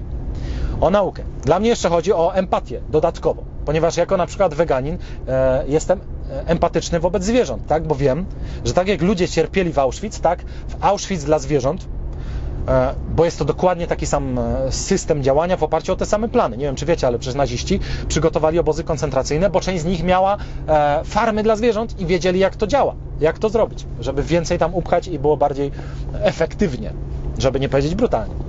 Więc jestem empatyczny wobec zwierząt i wyobrażam to sobie tak, że jak całe życie zwierzę ma fajne na łące i tak dalej, a potem ktoś się tam zabije, no to dobra, e, no można, może ktoś to sobie tłumaczyć porządkiem świata, łańcuchem pokarmowym, dobra, tu nie będę polemizować, to są osobiste przekonania, ale nie ma już miejsca na osobiste przekonania w momencie, jak kupuje ktoś kurczaka w Lidlu, który to kurczak jest w zwykłym zwierzęcym Auschwitz, gdzie jest karmiony sterydami, łamią mu się kości, bo nie umie ustać od tej wagi, e, musi mieć obcięty dziób, żeby się nie pozabijać z tego ścisku, z tej agresji skumulowanej z innymi kurczakami. To jest podłe, nieludzkie. Każdy, kto ma chociaż cień sumienia, nie może tego już nigdy w życiu zrobić. Od tego momentu nie powinien ten człowiek, który ma jakiekolwiek serce, nie powinien nigdy w markecie kupić żadnego mięsa do końca swoich dni. To jest jedyna uczciwa uczciwa, moralna droga. Tak uważam. Powiedziałem. I analogicznie mam dużo współczucia wobec ludzi. I kiedyś moja najlepsza gwiazda porno nazywa się Shelley Luben i nigdy nie widziałem filmu z nią. Dziwne, nie? Ale tak, to jest kobieta, którą poznałem kiedyś, jak się rozwijałem e, na wielu różnych polach w internecie i oglądałem różne e, rozwojowe, motywacyjne YouTube i znalazłem Shelley Luben. Okazało się, że ona występuje, jest byłą gwiazdą porno i ona edukuje świat o tym, jak działa, gwiazda, jak działa branża porno naprawdę. Że to nie jest tak, że radośni, frywolni ludzie teraz idą, idziemy się bawić, jeszcze będzie na tym hajs. Nie, nie, nie. To są wyjątki. Są tam takie przypadki, ale to są wyjątki. Średnia życia aktora porno to jest chyba 38 lat. Dokładnie tyle mam dzisiaj. Widzisz? Jestem tu, żywy. To jest dowód, że nie grywam pornosa. Ale tak naprawdę, czemu tak krótko? Bo choroby, takie, siakie, weneryczne, różne inne, do tego depresja, do tego uzależnienie od narkotyków, bo tego się nie da robić na trzeźwo. To nie jest tak, że o, jak oni się dobrze bawią. nie, nie, nie, wcale się dobrze nie bawią. Po pierwsze, żeby ten facet mógł nagrywać przez godzinę z takim drągalem, że tak powiem kolokwialnie, to on musi ćpać. To nie jest normalne, no nie? Przyznaj szczerze, Andrzeju, nie mamy tak, nie? U nas to trochę, e, trochę delikatnie gorzej wygląda, no co zrobić. Więc ta branża jest trochę jakby lustrzanym odbiciem weganizmu, tak? E, czyli właśnie nie chce znęcania się nad zwierzętami, tak samo nie chce znęcania się nad ludźmi. Oczywiście oni mają wolną wolę, więc są e, tutaj ich udział we własnym cierpieniu jest trochę większy, aczkolwiek Aczkolwiek to też nie jest takie jednoznaczne, tak? bo zazwyczaj okazuje się, że gwiazdy porno to są ludzie, którzy mieli ciężkie dzieciństwo, może już byli gwałceni w tym dzieciństwie. Zazwyczaj to są ludzie tacy. Albo byli niewolnikami w swoich domach, czyli mieli jakąś ortodoksyjną, hardkorową rodzinę, gdzie po prostu nic nie mogli zrobić, nie mieli żadnej własnej woli i tak dalej. I teraz e, ta frywolność, którą oni e, robią, to nie jest dla przyjemności, tylko żeby pokazać swoim rodzicom, że patrzcie teraz, to teraz ja się na przykład puszczam, mówiąc kolokwialnie, i, i co wam teraz? Co teraz? Wy, moi źli rodzice, widzicie, nie kontrolujecie już mnie. Więc tam są poważne problemy psychologiczne. To są ludzie, których nie należy wziąć, wrzucić na kanapę i, że tak powiem, no nie powiem, to co się dzieje w tych filmach, tylko ich należy przytulić, wziąć na terapię i pomóc. Rozumiesz to? Oni są uzależnieni od narkotyków, bardzo często od alkoholu, są nieszczęśliwi, mają depresję, bardzo często popełniają samobójstwa, a nawet jak nie, to i tak żyją 38 lat. Ja nie chcę tego wspierać. To był mój powód. Natomiast powód, który jest bardziej naukowy pod kątem produktywności osobistej. Tak jak jesteś totalnym egoistą, mówisz, chrzanić to, ja chcę nuggetsy, więc idę do Lidla i se kupię, nikt mi nie będzie w talerz zaglądać, a to, że jestem nieetycznym pajacem, nieważne. Niech etykę zostawimy innym, a ja będę się okłamywać i stosować różne sztuczki manipulacyjne na samym sobie, czyli że marchew, marchewkę też cię zabija, żeby sobie uzasadnić to, że mi się po prostu tyłka nie chce ruszyć, żeby kupić biokurczaka albo w ogóle rzucić mięso. Tak samo nie, nie obchodzi mnie to, oglądam gołe baby i będę sobie oglądać i nieważne, że one są ćpulkami, mnie to nie dotyczy, to jest ich życie. Dobra, ja Ci nie będę wmuszać moralności na siłę, nie każdy człowiek jest dobry, no cóż, cóż poradzić, cóż poradzić, ale dam Ci za to cel egoistyczny, bo tu też on jest. Okazuje się, że oglądanie pornografii i to nie jest widzi mi się, tylko to jest nauka. Znowu, to, to ja wiem od Andrew Huber, Hubermana, naukowca ze Stanfordu, o, ale nie tylko, bo, bo wiele innych źródeł już o tym głośno mówi. Oglądanie pornografii rozregulowuje Ci totalnie poziomy dopaminy w organizmie. Co oznacza? Dopamina to jest ten hormon, który powoduje, że nam się chce, że nam się chce działać, że nam się chce osiągać nowe cele i tak dalej. Dlatego osoby, które są uzależnione od pornografii, co do zasady są, mm, im się nie chce robić rzeczy w życiu, tak? One mają problem z koncentracją, z uwagą, z działaniem, z produktywnością i tak dalej. Te osoby są po prostu 100 razy mniej efektywne. One są przemęczone. Oglądają te filmy i potem to siada po prostu na mózg. I już, więc nie, siusiak ci nie odpadnie, ale ale być może odpadnie Ci parę sukcesów w życiu, bo Twoja produktywność, produktywność będzie mniejsza, zabraknie Ci po prostu dopaminy, żeby chcieć zmieniać swoje życie, tak? Widzisz, ja tu gadam jak najęty dzisiaj. Maniak. Gadam, krzyczę, opowiadam, bo mam dopaminę, tak? Cisnę. To mnie kręci, że ktoś może tego wysłuchać, zainspirować się i zmienić coś w swoim życiu, tak jak ja słuchałem innych ludzi e, amerykańskich, hiszpańskich i tak dalej i zmieniałem swoje życie albo czytałem książki, więc wiem, że to działa. To jest turbo motywujące, że teraz ja, prosty żuczek z Polski, też mogę taki wpływ na kogoś mieć. Rewelacja to jest, jestem za to mega wdzięczny, jara mnie to. Wysoki poziom dopaminy. Ciągle mi się chce coś robić, działać, zmieniać, osiągać i tak dalej. Ale jak robisz takie rzeczy, które rozregulowują poziom dopaminy, tu może też być hazard, e, i tak dalej, ogólnie nałogi, natomiast pornografia to jest królem rozregulowywania tego, to wpływa negatywnie na wszystko w swoim życiu. Więc nawet jak nie masz żadnej empatii wobec tych ludzi, którzy naprawdę cierpią olbrzymie katusze, to ja mam nawet empatię wobec tych, którzy znęcają się nad zwierzęcami w zwierzęcych Auschwitz. Naprawdę, to może być dziwne, że to są ci oprawcy, ale nie. Oni tam pracują, większość ludzi ogólnie na świecie uważa, że pracują tam, gdzie pracują, bo muszą, bo nie było innej opcji. To jest oczywiście wierutna bzdura, ale większość ludzi w to wierzy, więc to też trzeba się umieć wczuć w to przekonanie, więc oni w pobliżu mieli fermę jakichś tam zwierząt, no to się tam zatrudnili, ale tak naprawdę okazuje się, że badania na nich prowadzone pokazują, że oni również mają zepsutą psychikę, mają tak jakby uszkodzenie mózgu, tak? Oni y, zaczynają być odporni na ból i cierpienie, tak? Ludzkie również, bo jak codziennie widzą to, przejeżdżają sobie traktorem kurę, bo, bo wolno y, i nie ma za to żadnych konsekwencji, no to w sumie tak jest w życiu i oni przestają odczuwać głębokie uczucia, bardzo często trafiają z depresją do psychologa i tak dalej, i tak dalej, albo siebie nienawidzą, tak? Jeżeli mają jakąkolwiek empatię, to siebie zaczynają nienawidzić za to, co robią, więc ja nawet takim ludziom współczuję, w związku z czym e, no cóż, e, tylko ruskim żołnierzom chyba nie współczuję, e, także Chociaż znowu, jak sobie pomyślę o jakimś 16-latku z jakiejś pipidówy na Syberii, którego biorą nagle, mówią masz tu karabin, idź strzelać do tamtych, bo jak nie, to my strzelamy do ciebie, to wcale nie chciałbym być w tej sytuacji. Więc, no cóż, także e, warto o tym pamiętać i odpuścić sobie pornografię. Pornografię się człowieku uprawia, tak? Spotkaj się ze swoją dziewczyną, żoną, kochanką, koleżanką e, albo kolegą, nie wiem, kim jesteś i jakie masz tam preferencje, nieważne, nie moja sprawa, ale rób, działaj, a nie oglądaj. Takich rzeczy się nie ogląda. Zabójstwa, napady na bank, kryminały, to się ogląda. Tego się nie robi. Tego się nie robi, to się ogląda na Netflixie. Natomiast takie rzeczy to już trzeba działać. Kolejny świetny nawyk, obsesja zlecania. Kiedyś miałem tak, jak każdy polski przedsiębiorca, czyli no głupio trochę zlecić, bo może źle zrobią, może zepsują, może nie dadzą rady. Teraz mam dokładnie odwrotnie i to naprawdę, to mnie czasem przeraża. Jakikolwiek pomysł mi się pojawi, albo zadanie na liście, to moje pierwsza myśl to jest, komu to zlecić. To już zawsze to mam. Zawsze to mam. Od razu. Kto to powinien zrobić? Dobra, to trzeba zrobić, to trzeba ogarnąć. E, Kto to, kto tamto, kto zrobi? To jest moje najczęstsze pytanie na sygnałach. Cały mój zespół to potwierdzi. Jak jest grupa, gdzie jest więcej niż e, jedna osoba, że jest kilka osób, to rzucam jakiś pomysł i mówię, jak Wam się to podoba? Jak oni mówią, fajny pomysł, zróbmy to, to ja się pytam, kto to zrobi?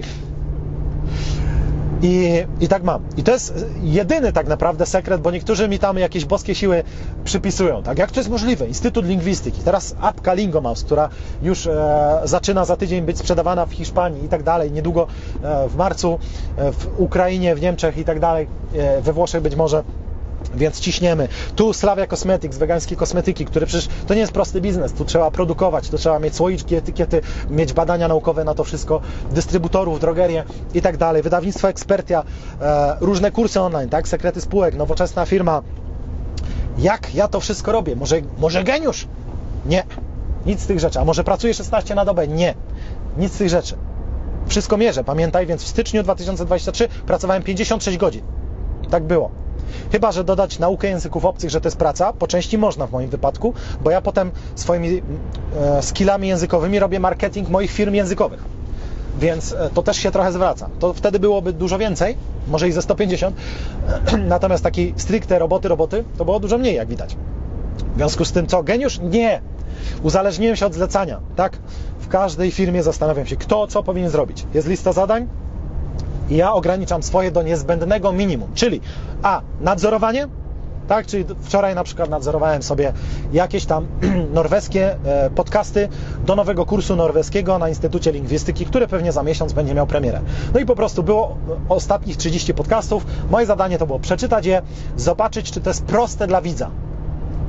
Czyli przeczytać to i sprawdzić, czy tu nie ma pojęć gramatycznych, jakichś takich e, skomplikowanych haseł, czy ja jako prosty człowiek jestem w stanie skumać o co w tym chodzi i się z tego nauczyć norweskich e, zdań i słów. Jak nie, to dałem feedback, tak, tu trzeba poprawić, to trzeba zmienić, to jest niejasne. No i tyle. Prosta i przyjemna dla mnie akurat robota i już. To jest moje pierwsze zadanie, nadzorowanie różnych rzeczy, a drugie zadanie to jest e, nagrywanie, tak? I to tylko akurat w firmie akurat e, tej Bentleyowej, wydawniczej. W instytucie ja nic nie nagrywam. Natomiast tam mamy już lektorów profesjonalnych z każdego języka innego.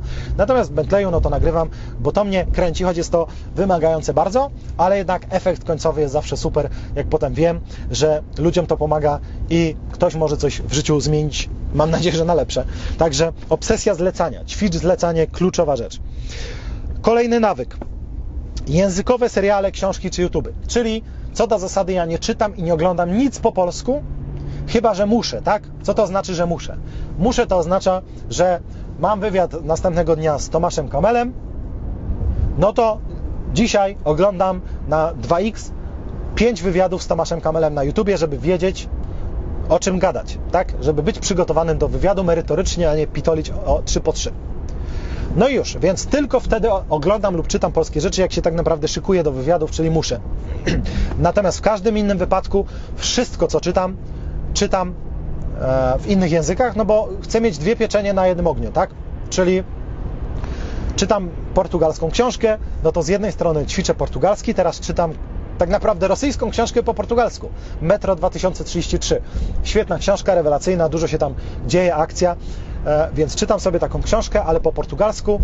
No i obok na telefonie mam otwarty słownik, no i sobie sprawdzam słówka, potem je wpisuję do apki ze słówkami i je powtarzam. Rewelacyjna rzecz. Świetnie się bawię, a jednocześnie uczę się języków. Same korzyści, same plusy i sobie tak czytam. YouTube to samo, oglądam wyłącznie w innych językach. Jak robię trening swój, a mam siłownię, no, górnolotnie to nazywam, bo to nie jest żadna tam siłownia. E, mam siłownię w biurze, w sensie swoją taką do ćwiczenia, więc mam tam jakieś ketle, jakieś hantle i tak dalej. Robię swój trening, no to odpadam, odpalam słuchawki i tam na przykład przez godzinny trening puszczam sobie dwugodzinny podcast Andrew Hubermana, naukowy, e, na przyspieszeniu 2x. W przerwach między seriami sobie robię jakieś notatki dodatkowe, jak coś mnie wyjątkowo zaciekawi. No i już. I tak naprawdę się okazuje, że jestem zdrowszy, no bardziej umięśniony, no to nie wiem, może mniej splaczały w moim wypadku należałoby by, by powiedzieć. E, jednocześnie bardziej produktywny, bo jak robisz regularny trening, to siłą rzeczy jesteś potem bardziej produktywny. Jednocześnie do przodu naukowo, bo poznałem naukowe ciekawostki od Andrew Hubermana o różnych tematach. Ostatnio o medytacji słuchałem, e, co nauka na ten temat i, i wróciłem do medytacji dzięki temu, bo mnie to bardzo przekonało. I jeszcze trening językowy, no bo Andrew Huberman mówi, mówi po angielsku, więc znowu mogę sobie ćwiczyć. Patrz, ile korzyści za jednym zamachem. Więc to jest świetna rzecz. Jak uczysz się języków, łykaj content w innych językach. Ja przestałem oglądać Netflixa e, dawno, dawno temu, poza spotkaniami rodzinnymi, czyli z dziećmi na przykład jakieś, e, jakieś tam bajki i tak dalej. Natomiast wróciłem do Netflixa e, niedawno i do Disney Plus, jak się okazało, że faktycznie tam są napisy w prawie każdym języku. Więc puszczam sobie Mandaloriana po hiszpańsku z hiszpańskimi napisami i robię co chwilę spacja, pauza, spisuję słówko, którego nie znam i jadę dalej. I tak jadę, jadę, jadę, po czym jak zobaczę sobie odcinek, to sobie puszczam na przykład serial Criminal Minds, bardzo ciekawy, stary serial o psychologach, e, którzy śledzą seryjnych zabójców, ale nie oglądam tego po angielsku, tylko po czesku. I to się nazywa Myślenki Zloczyńce. Ja to tam oglądam, no i oni e, łapią tych zloczyńcę, e, no i zloczyńców tak naprawdę i spisuję sobie słówka czeskie i tak dalej. Potem oglądam Andora, czyli znowu Gwiezdne Wojny, po niemiecku tym razem i jadę. Więc świetna, świetna rzecz, polecam każdemu. Kolejna, e, kolejny mega nawyk, pisanie bezwzrokowe. Trzy miesiące mi zajął trening z aplikacją Mistrz Klawiatury, ale w internecie masz e, mnóstwo stron na ten temat. Piszesz jakiś fast typing, czyli fast typing, albo tenfastfingers.com, 10fastfingers.com. Mnóstwo tego typu stron jest i ćwiczysz pisanie bez patrzenia na klawiaturę. Zauważ, że najlepsi piłkarze nie patrzą na piłkę, a najlepsi pisarze nie patrzą na klawiaturę. Ten trening na początku jest frustrujący, bo polega na tym, że klepiesz jakiś klawisz ileś razy, F, F, F, F, F, J, J, J, J, J i tak jedziesz, a potem starasz się już w ogóle nie pisać wzrokowo, tak? Czyli hamować swój odruch i piszesz. Ja pisałem jedną stronę A4 chyba w dwie godziny. Było to wkurzające, ale to było jak miałem chyba 17 lat. I od tego czasu, czyli już 21 lat, zwraca mi się to drastycznie, bo piszę trzy razy szybciej teraz. Nie patrzę na klawiaturę i piszę. Tak piszę. A przecież zawsze coś piszę, bo albo piszę książki, albo piszę na bloga artykuł, albo coś piszę na sygnalu na komputerze, albo coś w ogóle trzeba napisać i tak dalej, i tak dalej. Czy listę zadań sobie szykuję na jutro, albo słówka wpisuję tak w aplikacji, ćwiczę słówka, no to też je wpisuję. Więc znowu, setki godzin oszczędzam rocznie na tym nawyku, więc bardzo, bardzo polecam. Raz zainwestujesz czas, a potem zyskujesz całe życie. Kolejny nawyk sukcesu brak kofeiny. Uwielbiam kawę, uwielbiam herbatę. W herbacie też jest kofeina. Uwielbiam te rzeczy, więc dlatego wizja tego, żeby zrezygnować z kofeiny, wydawała mi się zawsze straszna. Aż się zorientowałem, Znowu, znalazłem badania naukowe, gdzie sprawdzano, czy ludzie są w stanie wyczuć smak kofeiny. I okazało się, że kofeina nie ma smaku. Czyli nie da się. Nikt się nie zorientował. Jak dali im kawę bezkofeinową, a kofeinową. Byle to była ta sama kawa, tak? Czyli lubisz lawatce, to kupujesz bezkofeinową lawatce i się nie zorientujesz, że nie ma różnicy. Testowałem wielokrotnie na gościach, przychodzą do mnie, w moim ekspresie jest tylko bezkofeinowa kawa, daję im, wypiją, jak tam kawa, bardzo dobra jak zawsze, a właśnie nie jak zawsze, bo już bez kofeiny. To jest tak samo jak dajesz wegańskie żarcie ludziom. Najpierw wszyscy, co jedzą od lat tylko kluski i kotleta i mają totalnie nudną dietę, dasz im kotleta jakiegoś e, falafela na przykład, albo jakąś tam e, ciecierzycę dobrze przy, przyprawioną, nikt się nie zorientuje, albo nuggetsy wegańskie, nikt się nie zorientuje, że to nie jest mięsne. Jedzą, jedzą, zajadają. Jak smakowało mięsko? Bardzo dobre, fantastycznie, no, kurczaczek taki. A właśnie, że nie, to nie kurczaczek. Jak to? A nie, ja coś czułem, ja czułem, że to jakieś inne. No, bzdury na resorach. Także to jest ciekawe. Jak przeszedłem na weganizm, się okazało, że 100 razy więcej składników używam w codziennej diecie, że są rzeczy, których nigdy nie próbowałem i tak dalej. 100 razy ciekawsza i bardziej urozmaicona jest ta dieta, jakby ktoś miał wątpliwości. I tak samo z kawą. Okazuje się, że kawa bezkofeinowa smakuje tak jak kofeinowa, więc nie musiałem zrezygnować z kawy, a mogłem zrezygnować z kofeiny. Dlaczego to jest ważne? Już mam około 3 miesiące pod rząd bez ani grama kofeiny, i dlaczego to jest ważne? Znowu, nauka jest e, w tym jednoznaczna. Kofeina to jest w jakimś sensie narkotyk i ona e, to jest jedno. Dwa, e, kofeina ma bardzo wolny czas rozkładania się w organizmie. Oni to wyliczają połową czasu, czasem do połowy rozkładu, czyli ten czas wynosi 6 godzin. Czyli wypijesz filiżankę kawy i po 6 godzinach dalej masz połowę tej kofeiny z tej filiżanki w organizmie. Zobacz, jak to jest długo to chyba alkohol szybciej się e, no, e, przetwarza, więc e, to jest bardzo długo. I teraz okazuje się, że to wpływa w związku z tym na sen, bo jak wypijesz dwie filiżanki, to już nie ma opcji, żebyś śpiąc nie miał kofeiny w organizmie. Nie ma szans. A jeszcze jak ktoś wypije po 12 w południe swoją jedyną, bo jakby ktoś pił jedyną filiżankę kawy o 10 rano, spoko. Może pić całe życie, nie będzie żadnego efektu, ale jak ktoś wypije już dwie filiżanki kawy w ciągu dnia lub więcej, albo wypije choćby jedną, ale już po 12, to coś się stanie z jego snem. I nauka tu jest jednoznaczna. Sen się psuje. U niektórych to się, pole, to się objawia tym, że się budzą w nocy albo nie umieją zasnąć, ale u innych to się nijak nie objawia, poza tym, że są zmęczeni w ciągu kolejnego dnia. Czyli ty myślisz, że zasnąłem 10 sekund, nie budziłem się w nocy na kibelek, śpię dobrze, u mnie nie ma problemu. Ale nie wiesz dlaczego, wstajesz o tej 7 czy 6 czy 8 i chce ci się kawy. Dlaczego? Bo jesteś totalnie zmęczony, bo kofeina zepsuła ci sen w nocy. Dlatego też to jest bez sensu. I stwierdziłem, zrobię eksperyment, czy moje życie będzie gorsze bez kofeiny, skoro mogę pić dalej kawę i herbatkę. Kupiłem sobie bezkofeinową herbatę na Allegro, bezkofeinową kawę, przetestowałem parę, lawaca mi akurat najbardziej podeszła i piję. I co się okazało? Smakowo, bez różnicy, nie do zczajenia, a efekt jest naprawdę świetny. Jestem, mam dużo więcej energii teraz, mimo że to kawa, w sensie kofeina kojarzy się z energią, to nie.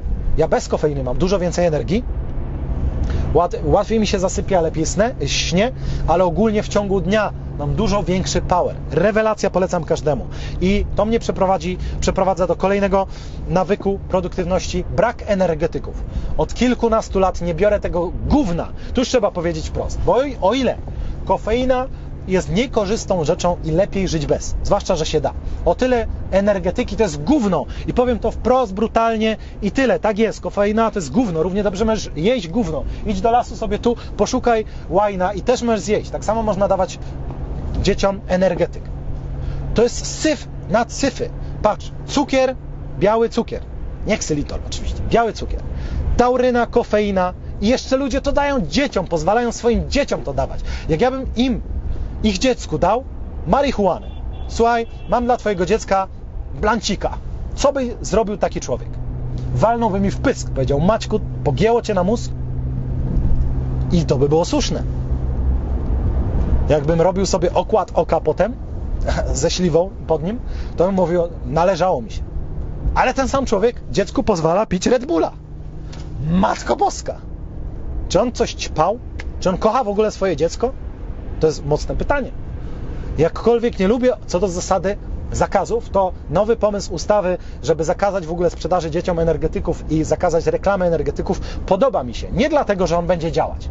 Bo nie będzie działać. Oczywiście dzieci wykombinują, jak tam kupić sobie to bocznymi ścieżkami. Natomiast być może ci tępi rodzice, którzy nie rozumieją, że dziecku nie wolno dawać takich rzeczy ani pozwalać na to, dzięki temu, że będzie się o tym gadać, bo patrzcie, nowa ustawa, zakaz, czemu to jest złe i tak dalej, może oni się w końcu doszkolą. Bo to trzeba umieć. Jak można mieć dzieci i nie mieć tak podstawowej wiedzy, że dziecko nie powinno tego pić? Wcale, nigdy, w żadnej ilości. To nie jest batonik. Że dobra, dziecko zje czasem ciastko, no to dobra, no nie umrze, nie dostanie cukrzycy jutro, no nie? Ale takie coś to jest produkt, który w ogóle powinien nie istnieć na świecie. Go powinno nie być. Rozumiesz?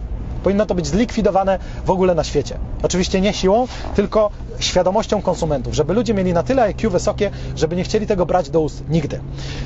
Jak miałem 19 lat, wypiłem, byłem mega niewyspany, pracowałem w ochronie balona. Pod Spodkiem w Katowicach postawił Orange swój balon i ktoś w nocy musiał siedzieć tam w aucie i pilnować, żeby łajdacy nie przyszli i nie, nie pęknęli tego balona. I to byłem ja. W związku z czym siedziałem tam i pilnowałem balona, więc rano byłem zawsze bez energii totalnie, a musiałem żyć normalnie, bo chyba już wtedy, nie może już wtedy studiowałem, a jak nie, to chodziłem do szkoły, no coś tam robiłem w dzień, więc musiałem być na chodzie. No i co? Więc wypiłem dwa Red Bulle na raz. W sensie jeden i po paru minutach drugi i wtedy dostałem kołatania serca, e, krwotok miałem od razu tak potężny, że przez chwilę nie umiałem go powstrzymać. Byłem przerażony. I to był ostatni raz, kiedy, przedostatni, bo raz kiedyś byłem w totalnej trasie o drugiej czy trzeciej w nocy i rzeczywiście wtedy kawa już nie działała, i odpaliłem jakiegoś energetyka i to był e, jedyny taki wyjątek, ale wtedy zrozumiałem, jak mi ten krwotok poszedł, że to jest naprawdę, to jest straszny produkt, to, to jest podłe, to jest zabójstwo, czyste zabójstwo. To już naprawdę lepiej, żeby twoje dziecko, daj mu, daj mu się zjarać, przynajmniej będzie wesołe, a serce mu się nie zepsuje. E, oczywiście żartuję z tym, nie dawaj mu się zjarać, bo ktoś może już szedł do dealera po, po paczkę. Nie, nie, nie, to był żart. E, w każdym razie ten produkt nie powinien istnieć. I teraz tak, Teraz powiesz, no dobra, chwycisz mnie za słówko, ale widzisz, w trasie ci pomogło. Tak, tylko że teraz, jak już się mój organizm przez parę dni odzależnił od kofeiny, bo pierwsze parę dni bez kawy bolała mnie głowa, było nie najlepiej, 3-4 dni. Potem już było super i teraz, jak ja nie, od paru miesięcy już jestem bez kofeiny, to jak teraz będę w trasie jakieś o drugiej w nocy, to kawa zadziała bo teraz już kawa na mnie znowu działa, tak? Wtedy to było tak, że najpierw jedna kawa przestała działać, to już trzeba było dwie, potem trzeba już było trzy i tak dalej, potem doszło do czterech, więcej już nie chciałem przesadzać, no ale już było tak, że cztery kawy dziennie, no i w sumie dalej bez, bez efektu jakiegoś nie wiadomo jakiego, no nie? A teraz mój organizm już jest wolny od kofeiny, więc jak będzie trzeba i pojadę sobie autem do Hiszpanii i o drugiej w nocy pod Barceloną będę myśleć, o kurczę, czy to Barcelona, czy Chiny, czy już nie wiem, bo już widzę podwójnie, wtedy se walnę hiszpańską kawę ze stacji Repsol i ona zadziała w 10 minut, bo mój organizm nie będzie przyzwyczajony do kofeiny i to mu wystarczy. To mu wystarczy, nie trzeba będzie dodawać cukru, tauryny i różnych innych e, substancji dziwnych. Także tak to działa. Pamiętaj, jak chcesz te nawyki skutecznie wprowadzać, wiesz już jakie, no to zapraszam Nawyki 2.0, jak zmienić swoje życie bez silnej woli. Przypominam też, że dwie książki dla dzieci mają swoje premiery. Dziennik Mistrzowski to nie książka, tylko, e, tylko zestaw e, ćwiczeń, można powiedzieć, biznes planer dla dzieci oraz przedsiębiorcze dzieci. E, przeczytają sobie Twoje dzieci i dowiedzą się, jak być przedsiębiorczym człowiekiem. Zapraszam też na Instytut Lingwistyki po kursy językowe i jedziemy dalej. Pięć nawyków związanych z kasą. Pierwszy, płacenie głównie gotówką nie tylko gotówką, bo oczywiście na stacjach, e, nie, na stacjach, o na przykład, stacjach tak, na Orlenie e, to jest, trzeba powiedzieć z przykrością, bo Orlen jest państwowy, nie lubię chwalić państwowych podmiotów, ale z przykrością stwierdzam, że Orlen jest genialny pod tym względem, że wysiadasz z auta, tankujesz, skanujesz kod QR apką Orlenu i masz zapłacone i jedziesz se. Nie wchodzisz do środka, żeby ci wciskali hot dogi i tak dalej, tylko odjeżdżasz. Super sprawa. Genialne. A podczas pandemii, jak mi się nie chciało kłócić na tych stacjach, że bo maska, bo to, morderca, bo to, no to po prostu pod dystrybutorem sobie tankowałem, płaciłem i dzięki nie wchodzę nawet. Rewelacyjna sprawa, więc oczywiście albo na bramkach na autostradzie A4 między e, między Wrocławiem, a nie, sorry, między Krakowem a Katowicami są bramki i tam możesz mieć aplikację, sczytuje Ci blachy i już, i przejeżdżasz. Więc latem to jest mega, mega różnica, tak, pod kątem produktywności, bo tam się robi korek, a ty wjeżdżasz i wyjeżdżasz. Więc oczywiście czasem płacenie kartą e, czy systemem jakimś, albo kupowanie na Allegro, jak najbardziej, e, to jest łatwe, przyjemne i fajne, to jest zrozumiałe. Natomiast wszędzie, gdzie się da i gdzie nie komplikuje mi to życia za bardzo, płacę gotówką, tak? Czyli jeśli da się na bookingu wynająć hotel i nie płacić z góry, to tak robię. Dojeżdżam, płacę na miejscu gotówką, bo nie chcę, żeby e, moje konto bankowe, czyli bankier, a teraz już urzędnik, który może sobie wejść na prywatne konto, żeby oni wiedzieli, gdzie ja spałem. Co ich to obchodzi? To nie jest ich cholerna sprawa. To jest moja sprawa. I nie podoba mi się, że ktoś ma wgląd w takie rzeczy. Albo co ja to kupiłem, tak? To tu, to tam, że w takim sklepie byłem, że tyle wydałem. Co to kogo obchodzi? Więc płacę gotówką. Poza tym okazuje się, i to już bardziej nauka mówi nam, że płacenie gotówką powoduje większy ból, że odpala się ośrodek kary e, w naszym organizmie, bólu, może ból bardziej niż kary, gdy płacimy gotówką, bo wtedy czujemy, tak? Wyciągasz pieniądze, patrzysz na nie, masz je fizycznie i nagle już ich nie masz, bo ci zabrali. I to boli. A płacenie kartą, no to wyciągasz kartę, coś pika, pikanie przyjemna rzecz. I, I dalej masz kartę, nic się nie stało. Badania pokazują, że ludzie, którzy płacą kartą, wydają więcej, przez to, że ich to nie boli. Mało tego, jak masz sklep internetowy, to badania pokazują, że jak wrzucisz na niego logo Mastercard i Visa, to ludzie wydają w Twoim sklepie więcej pieniędzy nawet. Masakra. Robiono badania na zbiórkach charytatywnych, gdzie dziewczynki, które sprzedawały jakieś ciastka po domach, to było w Stanach, miały na koszulce logo Mastercard i Wizy i się okazywało, że więcej zebrały na chore dzieci. Ciekawe to jest, no nie? Dlatego też tam, gdzie się da i gdzie nie komplikuje mi to życie za bardzo, to płacę gotówką. Kolejny świetny nawyk, który totalnie mi zmienił życie, o którym już wiele razy mówiłem, brak kredytów i leasingów. Nie mam ani jednego kredytu, ani jednego leasingu. Nigdy nie miałem najmu długoterminowego i nie będę miał, bo jest to syf. Nie, nie mam e, kredytu hipotecznego nawet, chociaż taki miałem. To był jedyny kredyt swoją drogą, na którym nie straciłem. E, więc to ciekawe. E, karty kredytowe miałem, ale już nigdy nie będę miał. E, limity w rachunku miałem i nigdy nie będę miał. Wstajesz rano i nawet nie musisz, właśnie o to chodzi, że nie musisz być bogaty podstawą bogactwa prawdziwego jest to, że nie masz długów. Wstajesz rano i nikomu nic nie jesteś winny. Nikt ci nie powie, że tu masz minus na koncie, że tu masz kartę kredytową do spłacenia, że tu masz ratę za auto. I nawet jeżeli nie zarabiasz tyle, że w, w, tym stanie po prostu, no dobra, no to teraz kupię dom w Hiszpanii, nie wiadomo co, i nie wiadomo jakie auto. Ale sam ten stan jest genialny. Mało tego, uważam, że on daje więcej szczęścia niż ten stan dalszy, tak? Czyli stan dalszy, że już zarabiasz taką kasę, że sobie kupujesz niesamowite auta i tak dalej, jeździsz po Dubajach w najdroższe hotele. To uważam, że tamten stan to już minimalnie może dać frajdę człowiekowi. Jasne, jakąś daje, ale żeby tak stale zmieniał poziom szczęścia, to nie sądzę. Natomiast poziom szczęścia pod kątem miałem długi, a już nie mam, to jest kosmiczny wystrzał. Być tak wolnym człowiekiem że wiem dzisiaj, że każdy mój projekt może w najgorszym wypadku wyjść na zero, bo żaden z nich nie ma żadnych zobowiązań. Ja wiem, może niektóre biznesy postawiłbym szybciej, tak? Jakbym, jakby nie to, że płacę tylko pieniędzmi, no to może mógłbym być deweloperem, tak? Stawiać osiedla. No nie mogę, no sorry, nie stać mnie e, na postawienie osiedla. Chciałbym, może nawet, bo to jest ciekawe doświadczenie pewnie, ale no nie postawię osiedla, muszę zostawić to firmie Atal i tylko ona będzie stawiać osiedla ale jakbym miał e, kredyty i tak dalej, budowlane, to to, to to, no mam firmy, które działają już wiele lat, to pewnie jakąś zdolność mają.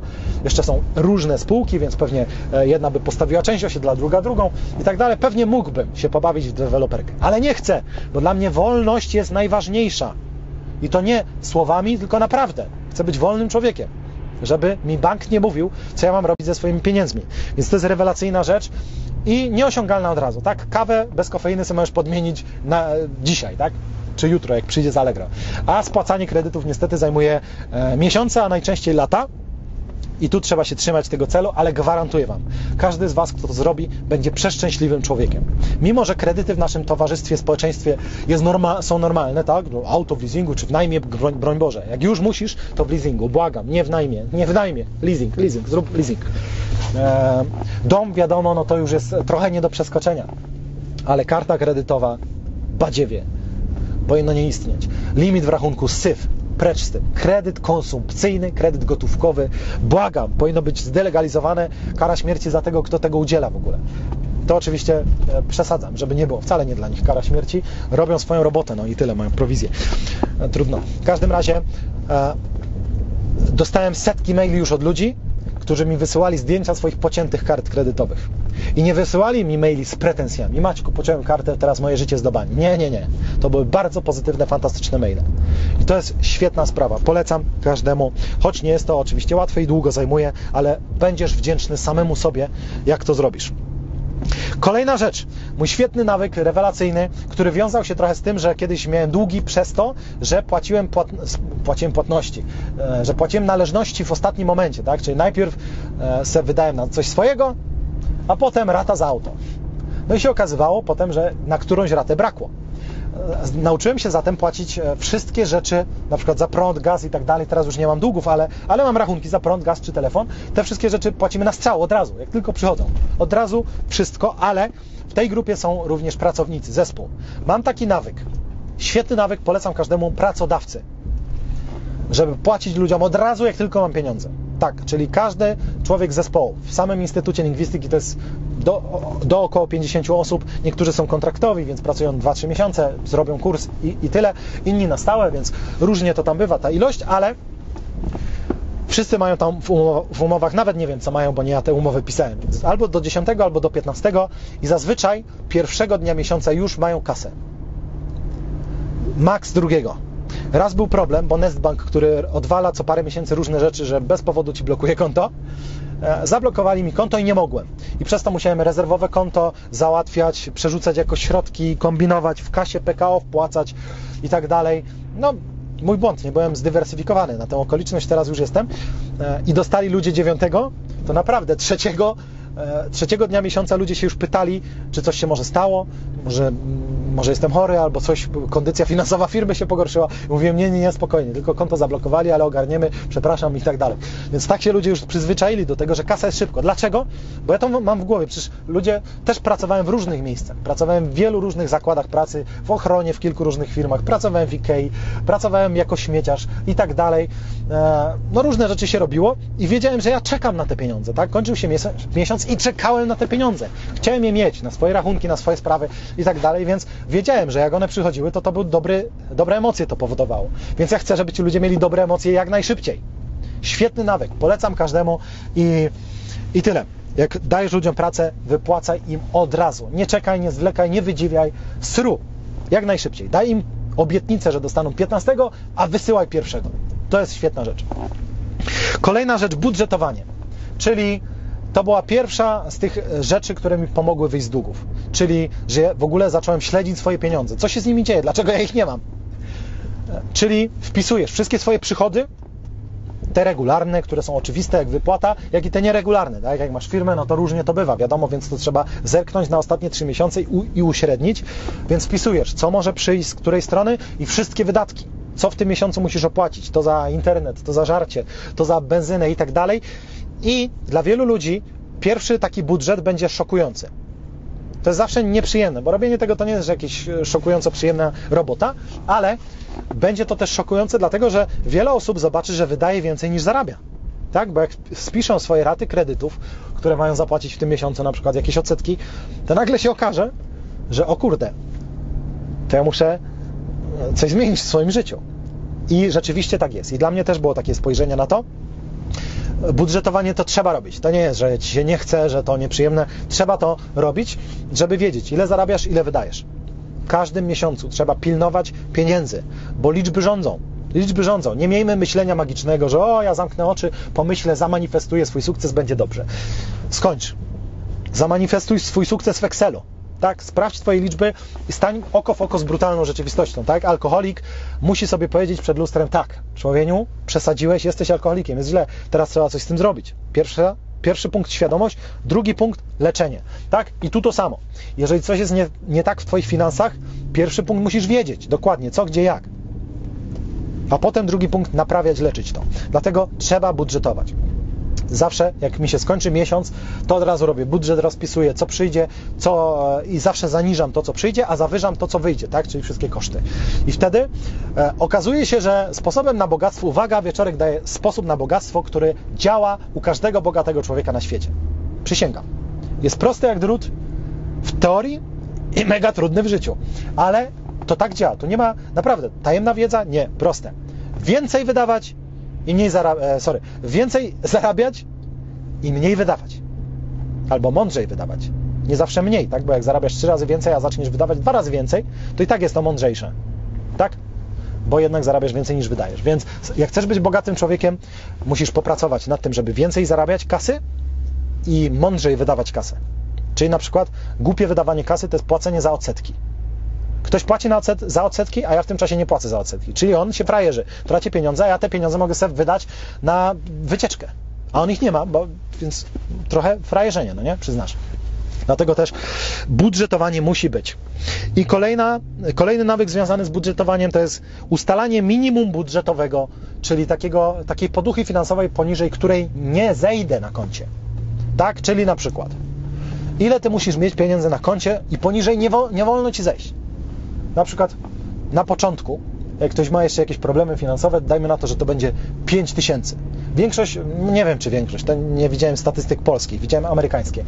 E, I tam było, że ponad połowa Amerykanów żyje od pierwszego do pierwszego. Czyli, że oni nie mają na koncie żadnych oszczędności, w sensie, że gdyby, ankieta była taka, gdyby coś się wydarzyło, że musiałbyś dziś zapłacić za coś pilnie 1000 dolarów, to czy byś miał? I ponad połowa Amerykanów nie miałaby. Rozumiesz to? 320 milionów ludzi, ponad połowa i tak dalej. Policz sobie fatalnie, fatalnie. I to najbogatszy kraj na świecie. Więc obawiam się, że w Polsce również na takie emergency, takie pilne coś też by ludzie nie mieli. Więc e, fatalna sprawa, przyznasz. Dlaczego? Dlatego, że trzeba budować poduchę finansową. Stabilnie ją zwiększać, ale trzeba zacząć. Nie może być tak, że Twoją strefą komfortu jest minus na koncie, debet. Nie. Moją strefą komfortu, no nie powiem jaka to dzisiaj jest kwota, ale jest to kwota, która by wystarczyła na wszystkie wypłaty. Musi tak być. I poniżej tego nie zejdę, nawet jak mam pewność, że ktoś mi wisi kasę, albo że jutro przyjdą jakieś przelewy, albo że to, że tamto. Nie ma takiej opcji. Muszę mieć zabezpieczoną firmę. I już. Czyli to jest moje minimum budżetowe. Jest jakaś kwota X i ona musi zawsze być pod ręką. Jak jej nie ma, to mimo, że tak naprawdę nic to nie zmienia, bo to jest kwota odpowiednio e, adekwatna do rzeczywistości, tak? Czyli naprawdę, jakby było trochę mniej, nic by się nie stało. To nie, to ja już czuję mega stres. Nie ma takiej kwoty na koncie? A, niedobrze, niedobrze. To trzeba przyciąć jakiś wydatek i tak dalej, zatrzymać inwestycje. Więc taki mam nawyk. Pilnowanie minimum budżetowego jakiejś kwoty, poniżej której nie wolno mi zejść z konta. Na koncie zawsze musi tyle być. Jedziemy dalej. Nawyki związane ze szczęściem, ponieważ szczęście, jak jesteś szczęśliwym człowiekiem, to jest i tak ważniejsze od e, na przykład biznesu, a przecież przez biznes chcemy doprowadzić cię do szczęścia, więc to i tak wszystko ze sobą współgra. Natomiast okazuje się, że jak jesteś szczęśliwym człowiekiem, to przy okazji jesteś bardziej produktywny, bardziej ci się chce, lepiej działasz i tak dalej, więc to też jest nawyk produktywności. Pierwszym nawykiem związanym ze szczęściem moim jest wdzięczność. Co to oznacza? Że każdego wieczora siadamy całą rodziną i każdy podaje trzy rzeczy, za które dzisiaj jest wdzięczny. Co się wydarzyło tego dnia, że jesteś wdzięczny światu czy Bogu, że, że się stały, tak? Bo łatwo jest widzieć problemy, tak? że to nie działa, mamy polityków w Polsce straszliwych i tak dalej, to, to, to, to, to, tamto, to problemy, to wyzwania, to coś, ale jednak masz mnóstwo rzeczy, zawsze więcej rzeczy, za które możesz być wdzięczny. Na przykład dzisiaj, przecież ja mogę z rękawa rzucać tym, jestem wdzięczny za to, że mam ręce. Niebawem robię wywiad z człowiekiem, który nie ma ani rąk, ani nóg. I przygotowując się do tego wywiadu, sobie tak się wczuwałem, jak jego matka dostała go na ręce znaczy chcieli jej dać lekarze po porodzie, bo nic nie było wiadomo, nie wyszło to na USG jakoś, nie wiadomo jak. E, I nagle on się urodził, pokazali go matce bez rąk i nóg i powiedzieli, chcesz podtrzymać syna? A ona, nie, nie, nie, weźcie mi to. Tak powiedziała, tak zareagowała. Więc wyobraź to sobie, jaka to jest sytuacja dla rodziny, a zresztą oni potem powiedzieli swojemu synowi, przepraszając go, że taka była ich reakcja. No nie? Więc e, jaki to cios był, jak on miał 11 lat i się dowiedział, że matka tak na niego zareagowała. Więc widzisz, ja sobie czytam to i myślę, mm, przygotowując się do wywiadu, myślę sobie, no i co? A ja tu to marudzę, że miałem grypę żołądkową niedawno i cztery dni mnie bolał brzuch jak cholera. No, bez sensu to jest po prostu. Więc to jest to. Albo jestem wdzięczny za to, że jestem w Polsce, a nie na przykład e, w, na Ukrainie. Tak? Gdzie, gdzie można dostać rakietą w pysk. Za to jestem wdzięczny. Ale też jestem wdzięczny, że nie jestem na Syberii, gdzie bym dostał jakieś pismo, że idź się szczelać, bo, bo masz być debilem. I tak dalej. E, albo jestem wdzięczny, że nie jestem w Korei Północnej. No i co? To by dopiero było. Mało tego, nawet jestem wdzięczny, że nie jestem w Stanach, bo dobra, my tu mamy swoich polityków, ale oni też nie mają, jak to Bidon i ci wszyscy ludzie, co generują wojnę nad, za wojną. Trump to był jedyny prezydent od kilkudziesięciu lat, który żadnej wojny nie wywołał, a jedną nawet zakończył. E, Jedyny prezydent, kiedy Korea Północna i Południowa się spotkała i sobie ręce podawali. Ach, no więc e, jestem wdzięczny, że tutaj jestem, że tutaj jestem w Polsce, gdzie nie ma strzela, strzelanin w szkołach i tak dalej. Są inne problemy, jasne, ale, ale mówię o czym, za co jestem wdzięczny, tak? I tyle. Każdy z nas ma mnóstwo rzeczy. Jestem wdzięczny, że jak skończę ten odcinek, to pójdę zjeść sobie pyszną soczewicę na ostro która będzie już tam czekała, zrobiona w pełni w bio, e, pełna ma makroskładników, obliczona, żeby było 50% węglowodanów, 20% białka, 20% e, tłuszczu i tak dalej, z oliwą, z oliwek świeżą, żeby nie było byle jakiego tłuszczu, tylko porządny. Za to jestem wdzięczny, że tak mogę po prostu, tak se mogę. Rozumiesz, to mam kaprys na soczewicę z oliwą, z oliwek, żeby wszystko było bio, czyli trochę niestety droższe i mogę. Wow. Wow, ty też możesz? No ale marudzimy, bo, bo ktoś marudzi, bo, bo nie ma Ferrari. Albo bo coś tam, no nie? Nawet jak masz długi i trochę masz trudniej w życiu, no to dobra, to i tak jesteś bogatszy od większości świata. Nawet będąc zadłużony po uszy. Także wdzięczność. E, nauczyłem też tego swoje dzieci, więc wszyscy robimy to wieczorem, każdy mówi co jak. E, Kolejna rzecz, która mi daje szczęście, to jest czytanie dzieciom. Mam taki wieczorny nawyk, wieczorem się spotykamy. E, Oni umieją czytać, mogliby sobie czytać sami, ale nie o to chodzi, tak? Tylko o to, żeby miło spędzić czas. Więc kładziemy się razem w łóżku i ja zaczynam czytać książkę. Aktualnie jestem, e, ostatnio czytaliśmy Razmus i Włóczęgę od Astrid Lindgren. Świetna książka rewelacyjna. Teraz czytamy Kota Maksymiliana. E, To jest cała seria, która dzieje się, e, no teraz akurat odcinek w teatrze się dzieje, tak? I kot Maksymilian poznał jednookiego kota Oscara, który oprowadza go po teatrze w Londynie. Fantastyczne. Ja im czytam, bo oni się cieszą, e, mile spędzamy czas i jest to fantastyczne. Polecam każdemu. Kolejny nawyk szczęś szczęściowy, że tak powiem, to jest pytanie siebie regularnie, czy jest mi dobrze. Tak? Czyli dzieje się coś, tak? Na świecie znowu jakieś newsy fatalne i tak dalej, a to teraz same fatalne newsy od, w sumie od zawsze i tak dalej. Wszedłeś, nie daj Boże, na Onet albo na Facebooka i wydaje Ci się, że koniec świata już jest i wtedy zadaj sobie pytanie, no dobra, ale czy jest mi tu i teraz dobrze? Nie, czy nie tam takie smęcenie, no ale jutro może być gorzej. Nie, teraz, tu i teraz, czy jest mi dobrze? Czyli słucham jakiegoś newsa albo bo najgorsze i tak docierają, zwłaszcza do mnie docierają te newsy związane z przedsiębiorczością, tak? Czyli słyszałeś znowu jakaś głupia ustawa, że ktoś, kto inwestuje w nieruchomości, no to będzie miał 6% podatku PCC, jak kupi sobie szóstą nieruchomość i każdą kolejną. No i mi się gotuje wewnętrznie, no nie, że e, wstrętni socjaliści, e, zażygani populiści i tak dalej, gotuje mi się. Ale potem zadaję sobie pytanie, dobra, Maćku, czy jest mi teraz dobrze? Coś mnie boli? Czy nie wiem, brakuje mi na chleb? Zjem dziś tę soczewicę, dzieci zdrowe i myślę sobie, dobra, jest mi dobrze.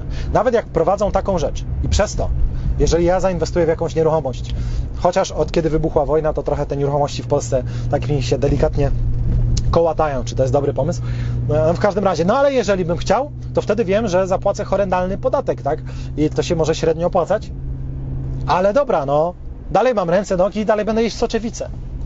Więc nawet jak się nie będzie opłacało zainwestować, to dalej będę żreć tą soczewicę i będzie dobrze, miło, sympatycznie. Rozumiesz to? I tak jest z wieloma rzeczami. Tak? Inflacja, paliwo drożeje, dobra. Płacę za to paliwo, jakieś dziwnie, dziwnie drogie te baki teraz, ale sobie myślę, dobra.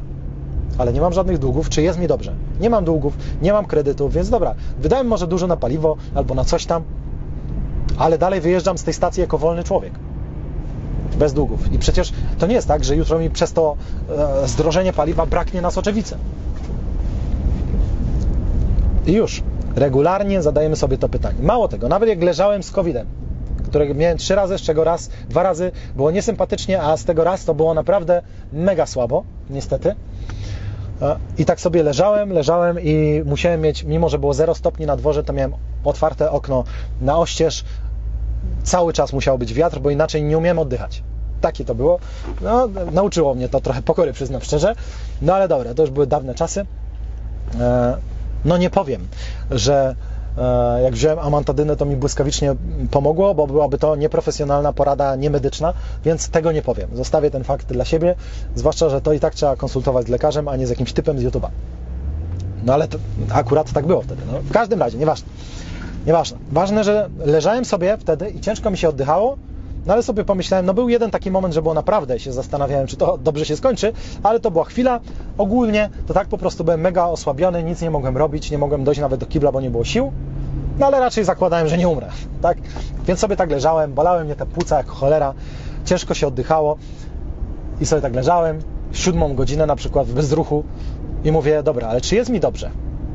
Czy niby nie, no bo bolą mnie płuca, bo coś tam i żebra nawet potem mnie bolały już, e, ale czy naprawdę jest mi źle? Jeśli zakładam jednak, że przeżyję, że za parę dni będzie ok, ktoś się mną tam opiekuje, tak? Czyli leżę, no, niewiele było do roboty, tak? Bo jeść też nie mogłem, no ale jednak e, ktoś tam mi coś przyniósł, jakąś herbatkę czy wodę, e, czy węgiel aktywny do wypicia. Więc ktoś mi tu pomaga, e, dzieci sobie radzą, tak? E, cała rodzina była w gotowości, żeby w razie czego pomóc i tak dalej. Czy naprawdę jest mi źle? No jest ból fizyczny, no ale to nie było jak przy wyrywaniu ósemki, po wyrywaniu ósemki, e, więc nie było to tragiczne. I stwierdziłem, w sumie to mi jest dobrze. Nawet w takiej sytuacji bolesnej, niesympatycznej, ale jednak, jednak ogólnie. Więc widzisz, ciekawy nawyk. Ciekawy nawyk, pytanie siebie regularnie, parę razy dziennie nawet, czy jest mi dobrze. Kolejna rzecz, dieta niskoinformacyjna, czyli ja wolę content, ja muszę mieć jakąś wiedzę o świecie, tak każdy, jak najbardziej, ale wolę mieć, wolę mieć wiedzę wysokiej jakości, w związku z czym jak przygotowuję odcinki, to, to siłą rzeczy zbieram wiedzę z danego e, tematu, natomiast tak na co dzień, to jak już, to czytam Independent Trader, czyli blog Tradera 21 i jakieś newsy ekonomiczne, jak mnie interesują, to jak już, to wchodzę na bankiera.pl. Czyli żadne tam Onety, WP, Interie, nigdy, nigdy wcale nie byłem na, na Onecie, nie byłem, przecież ja to mierzę. E, ja to mierzę, więc co Ci mam mówić? Mam taki nawyk, który się nazywa, ja piszę po portugalsku, więc tam mam napisane sem merda, czyli bez gówna. Taki nawyk. I to chodzi o to, żeby nie czytać newsów. E, więc e, mierzę ile razy. I teraz w zeszłym roku 9 dni miałem takich, że sprawdziłem newsy. 9 dni. I kiedy to było? Bo nawet zapisałem kiedy, żeby kontrolować to, kiedy ja wchodzę na newsy. I to było 7 dni to było zaraz po wybuchu wojny, czyli od 24 lutego tam do 1 marca wychodzi e, czy do 2. Wtedy byłem na newsach faktycznie, na onetach i tak dalej, no bo to było w moim żywotnym interesie, tak? Zaczyna się wojna i tak dalej, ja chcę wiedzieć, czy zaraz e, będę, do mnie też będą strzelać. I co dalej? Więc to wtedy 7 dni byłem na newsach, no i 8 dnia stwierdziłem, dobra, wygląda na to, że jednak nie przyjadą te czołgi jutro tutaj. Więc potem już nie wchodziłem na newsy, zwłaszcza, że to nie jest budujące, tak? Dowiedzieć się, ilu ludzi kolejnych zginęło, spłonęło i tak dalej. Więc wystarczyło. I potem dwa dni byłem na newsach, jak wybuchły w Polsce rakiety. Bo chciałem wiedzieć, co to za rakiety, dlaczego w Polsce wybuchły i tak dalej.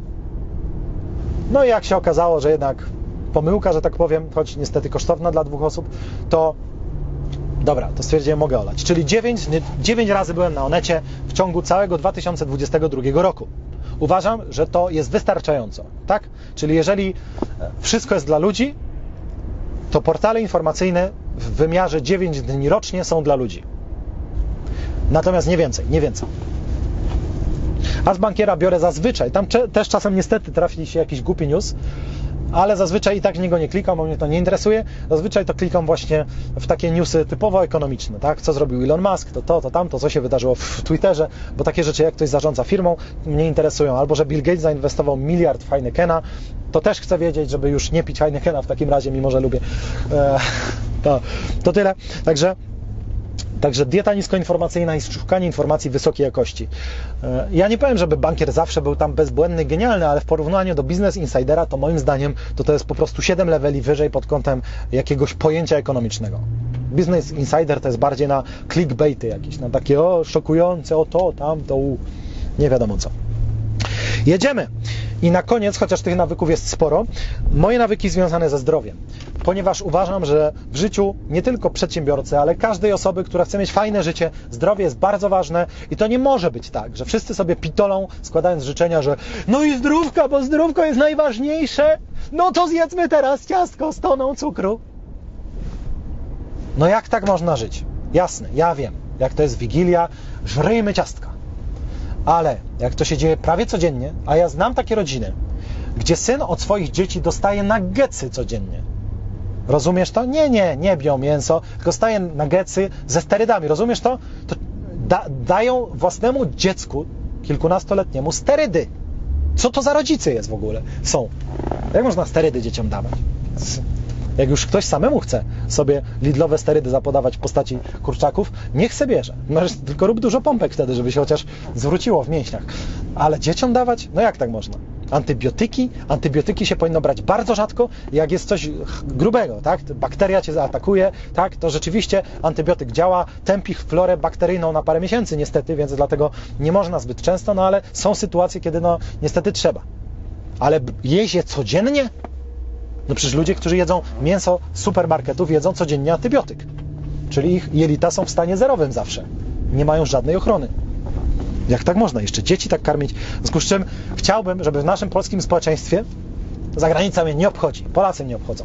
To jest Polska Służba Zdrowia, która potem próbuje wydawać na to pieniędzy, których nie ma, bo politycy je kradną, na leczenie ludzi, których się nie da w ten sposób wyleczyć jakimiś dziwnymi sposobami, kiedy tak naprawdę, jakbyśmy połowę pieniędzy Służby Zdrowia wzięli stamtąd i zamiast kupować drogie maszyny, wydali na kampanię zdrowia.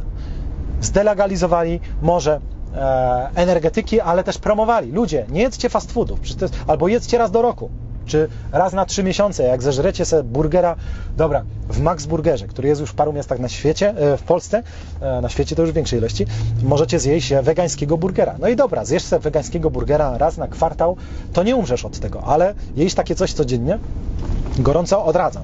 Więc nie chcemy doprowadzić Polski do stanu jak Stany. Nomen omen. Tak? Czyli, że tam jedna trzecia otyłych, a jedna trzecia z nadwagą. Tak? Czyli albo ktoś jest tam otyły, albo ma nadwagę. Czyli albo totalny grubas, albo trochę grubas, no jedna trzecia jeszcze się trzyma, aczkolwiek ta liczba maleje tutaj. Bez sensu to jest. I jeszcze sobie wymyślają ideologię, że love yourself, tak?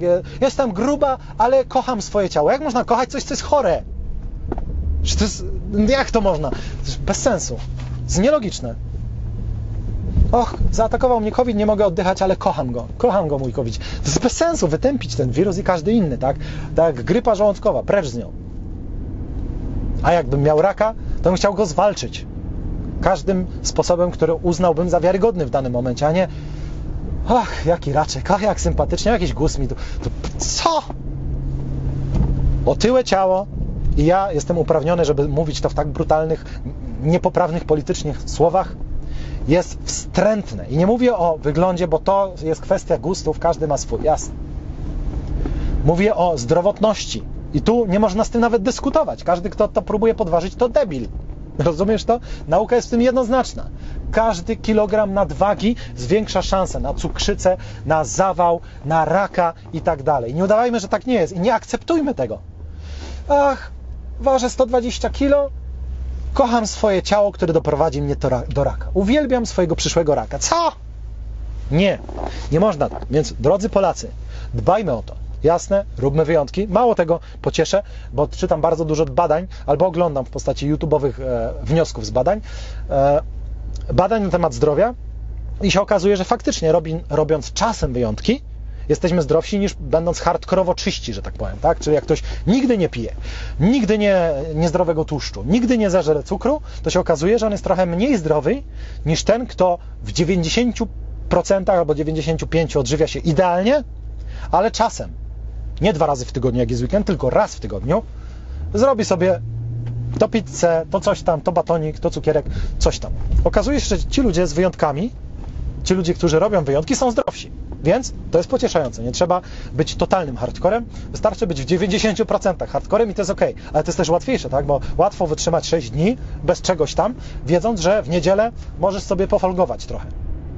I to jest jak najbardziej spoko. Dlatego dbajmy o nasze zdrowie, nie okłamujmy się, że bycie chorym to jest w porządku, bo nasz organizm nie do tego został stworzony. Ja wiem, że są choroby, których się nie przeskoczy, są genetyczne, wyskakują tak, albo dziecko ma cukrzycę typu pierwszego, no i co z tym zrobisz? E, są straszne rzeczy, no albo w pewnym wieku przyjdzie taka choroba, że no, no kiedyś z tego świata niestety każdy z nas musi zejść, no nie poradzisz, ale ale bardzo wiele rzeczy, większość rzeczy zależy od nas i na tym miejmy wpływ na cukrzycę typu drugiego mamy wpływ drastyczny. I mówię, e, że jestem w tych brutalnych słowach uprawniony, ponieważ ważyłem parę lat temu 30 kg więcej niż dziś.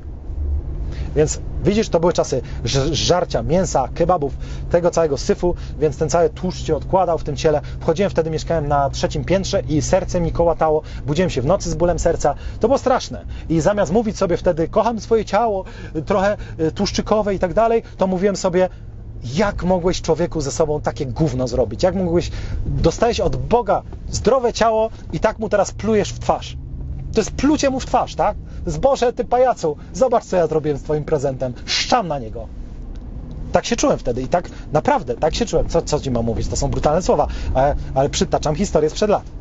I wtedy stwierdziłem, ja tak nie mogę. Nie, nie mogę tak, to jest nie fair wobec siebie, wobec innych, wo, wobec świata całego. Nie mogę tak, wobec mojej rodziny, tak? Czy ja chcę, żeby moja rodzina potem łaziła po szpitalach i mnie odwiedzała, jak ja będę mieć jakieś coś zawał, dostanę albo coś. Nie można tak.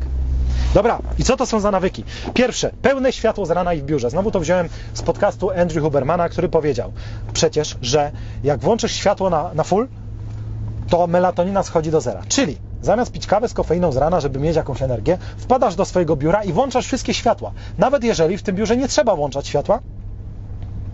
Ja wiem, Greta Thunberg i ekolodzy teraz się załamią.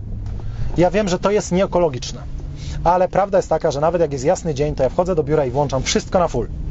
Od kiedy Andrew Huberman mi powiedział, dlaczego to działa. I rzeczywiście, okazuje się, że przy pełnym świetle jestem mega dużo bardziej produktywny, mega więcej zadań robię i tak dalej, i tak dalej. Faktycznie, mniej zmęczenia, melatonina się zeruje i tak dalej. Chciałbym znaleźć sposób bardziej ekologiczny na to, ale niestety, jeżeli jest wybór już, muszę dokonać jakiegoś, e, to wtedy wolę wybrać siebie niż ekologię. Nie wybrałbym siebie nad zwierzęta pewnie, no, zależy o co by chodziło, tak? jakby mnie tygrys gonił, a ja miałbym paralizator, to by dostał w łeb i tyle, ale ale na co dzień nie muszę takiego wyboru dokonywać szczęśliwie. Natomiast no, w temacie takim ekologicznym lubię ekologię, jak najbardziej uważam, że ekologia jest ważna, poza tą polityczną, unijną, wymyślaną, e, ściemnianą, tylko taka prawdziwa ekologia. Natomiast niestety w tym wypadku pełne światło w biurze zdecydowanie poprawia mi produktywność i jest to ważne dla mnie, więc, e, więc tak robię. Świetny nawyk. Kolejna rzecz. Wstaję rano, to się przeciągam, przeciągam się do góry, żeby mięśnie tutaj się ułożyły, kręgosłup i tak dalej i piję szklankę wody.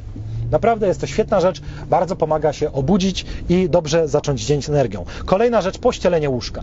Jak pościelisz łóżko, to już czujesz mały sukces. Nie lubiłem tego nigdy robić, bo ogólnie uważam to za bezsens. Tak? Po co ścielić łóżka? To jest to samo, jak nie rozumiem, dlaczego ludzie e, prasują prześcieradło albo majtki. Po co prasować majtki? O co tu chodzi? Albo prześcieradło, przecież na tym się i tak leży i się... No ale nie wiem. Natomiast, e, natomiast tak samo nie rozumiałem ścielenia łóżka, teraz już rozumiem. Wstaj rano i w pierwszych 15 sekundach już mam sukces życiowy. Rozumiesz to? Wstaję, wow, 15 sekund, już pierwsze udane zadanie, już pierwszy ptaszek odhaczony. Genialny. Więc ścielenie łóżka. Kolejna rzecz zdrowotna, intermittent fasting, czyli żywienie okienkowe. Ja odżywiam się w okienkach 7-godzinnych zazwyczaj. Czasem to jest przedłużone do 8, ale zazwyczaj 7 godzin, czyli o 11 jem pierwszy posiłek, zazwyczaj koło 15 drugi i o 18 zazwyczaj coś dojadam, czyli albo to jest otręby owsiane na mleku ryżowym z orzechami i pestkami winogron, albo jak nie mam aż takiego apetytu, no to zazwyczaj jest to jabłko z bananem i czasem z pomarańczą. I to jest wszystko. 18 zamykam sklepik i już nie jem. I wtedy 17 godzin nie jem. Badania pokazują, i bo to wszystko jest oparte o naukę, widziałem dziesiątki godzin wiedzy medycznej na temat intermittent fasting. Badania pokazują, że w okolicach 16 godziny bez jedzenia zaczyna się proces autofagii, czyli pożerania własnych szkodliwych komórek, tak? Czyli jak zaczynają się tworzyć jakieś komórki śmieciowe, rakowe i tak dalej, to one się zaczynają zjadać, zostają wykorzystane do napędzania całego organizmu, czyli po prostu same się zjadają. Czyli ludzie, którzy są na żywieniu okienkowym, mają mniejsze szanse na cukrzycę, na raka i tak dalej, na wiele rzeczy, na zawały, w zasadzie na każdą chorobę, można by powiedzieć. Także jest to świetna rzecz, polecam każdemu, można się do tego przyzwyczaić bardzo szybko jest to bardzo, bardzo fajna rzecz i przy okazji ułatwia zrzucanie wagi. No bo jeżeli co do zasady nie jesz po, po 18 albo nie jesz śniadań, no to jest spoko. Także fajnie. No i już. Także mamy to. Kolejna rzecz, którą robię w każdy dzień roboczy, to jest sauna, czyli wbijam do sauny na pół godziny, zazwyczaj przeplatam to zimną kąpielą, czyli e, i to się od razu łączy z kolejnym nawykiem, a w zasadzie dwoma, czyli prysznice zimne i zimne kąpiele. I to u mnie w, pra w praktyce wygląda tak. I robię to zazwyczaj po treningu, że e, zaparzam saunę, że tak powiem, i wpadam pod zimny prysznic na około 2 minuty. Jestem cały już zmarznięty i tak dalej, i wtedy wpadam do sauny. Wpadam tam aż do momentu, kiedy już się ze mnie leje, i wtedy wskakuję do zimnej wanny. Wanna pełna świeżej zimnej wody. Wskakuję tam na około 2 minuty, aż już jestem cały czerwony z zimna. Wyskakuję z tego i z powrotem na saunę, na saunę wbijam i znowu potem e, do zimnej wody i znowu na saunę i znowu do zimnej wody. I tak robię, czyli tak trzy razy. I to robię codziennie w każdy dzień roboczy. Jest to rewelacyjne.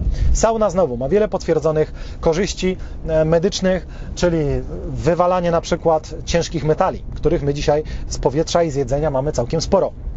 Więc, więc to jest świetna rzecz, e, poprawianie krążenia, tak, wzmacnianie serca i tak dalej. A z kolei zimne kąpiele, zimne prysznice usuwają e, tłuszcz brązowy z organizmu, e, czyli po prostu ten podskórny. E, do tego wzmacniają w ogóle organizm. Zimą się dużo mniej choruje albo wcale i tak dalej, i tak dalej. Także Świetne rzeczy, więc e, zimne prysznice, zimne kąpiele, jak masz możliwość, bo masz wannę i- i sauna, jak masz możliwość. No, a jak jesteś w mieście, to masz możliwość, bo zawsze gdzieś tam sauna jest.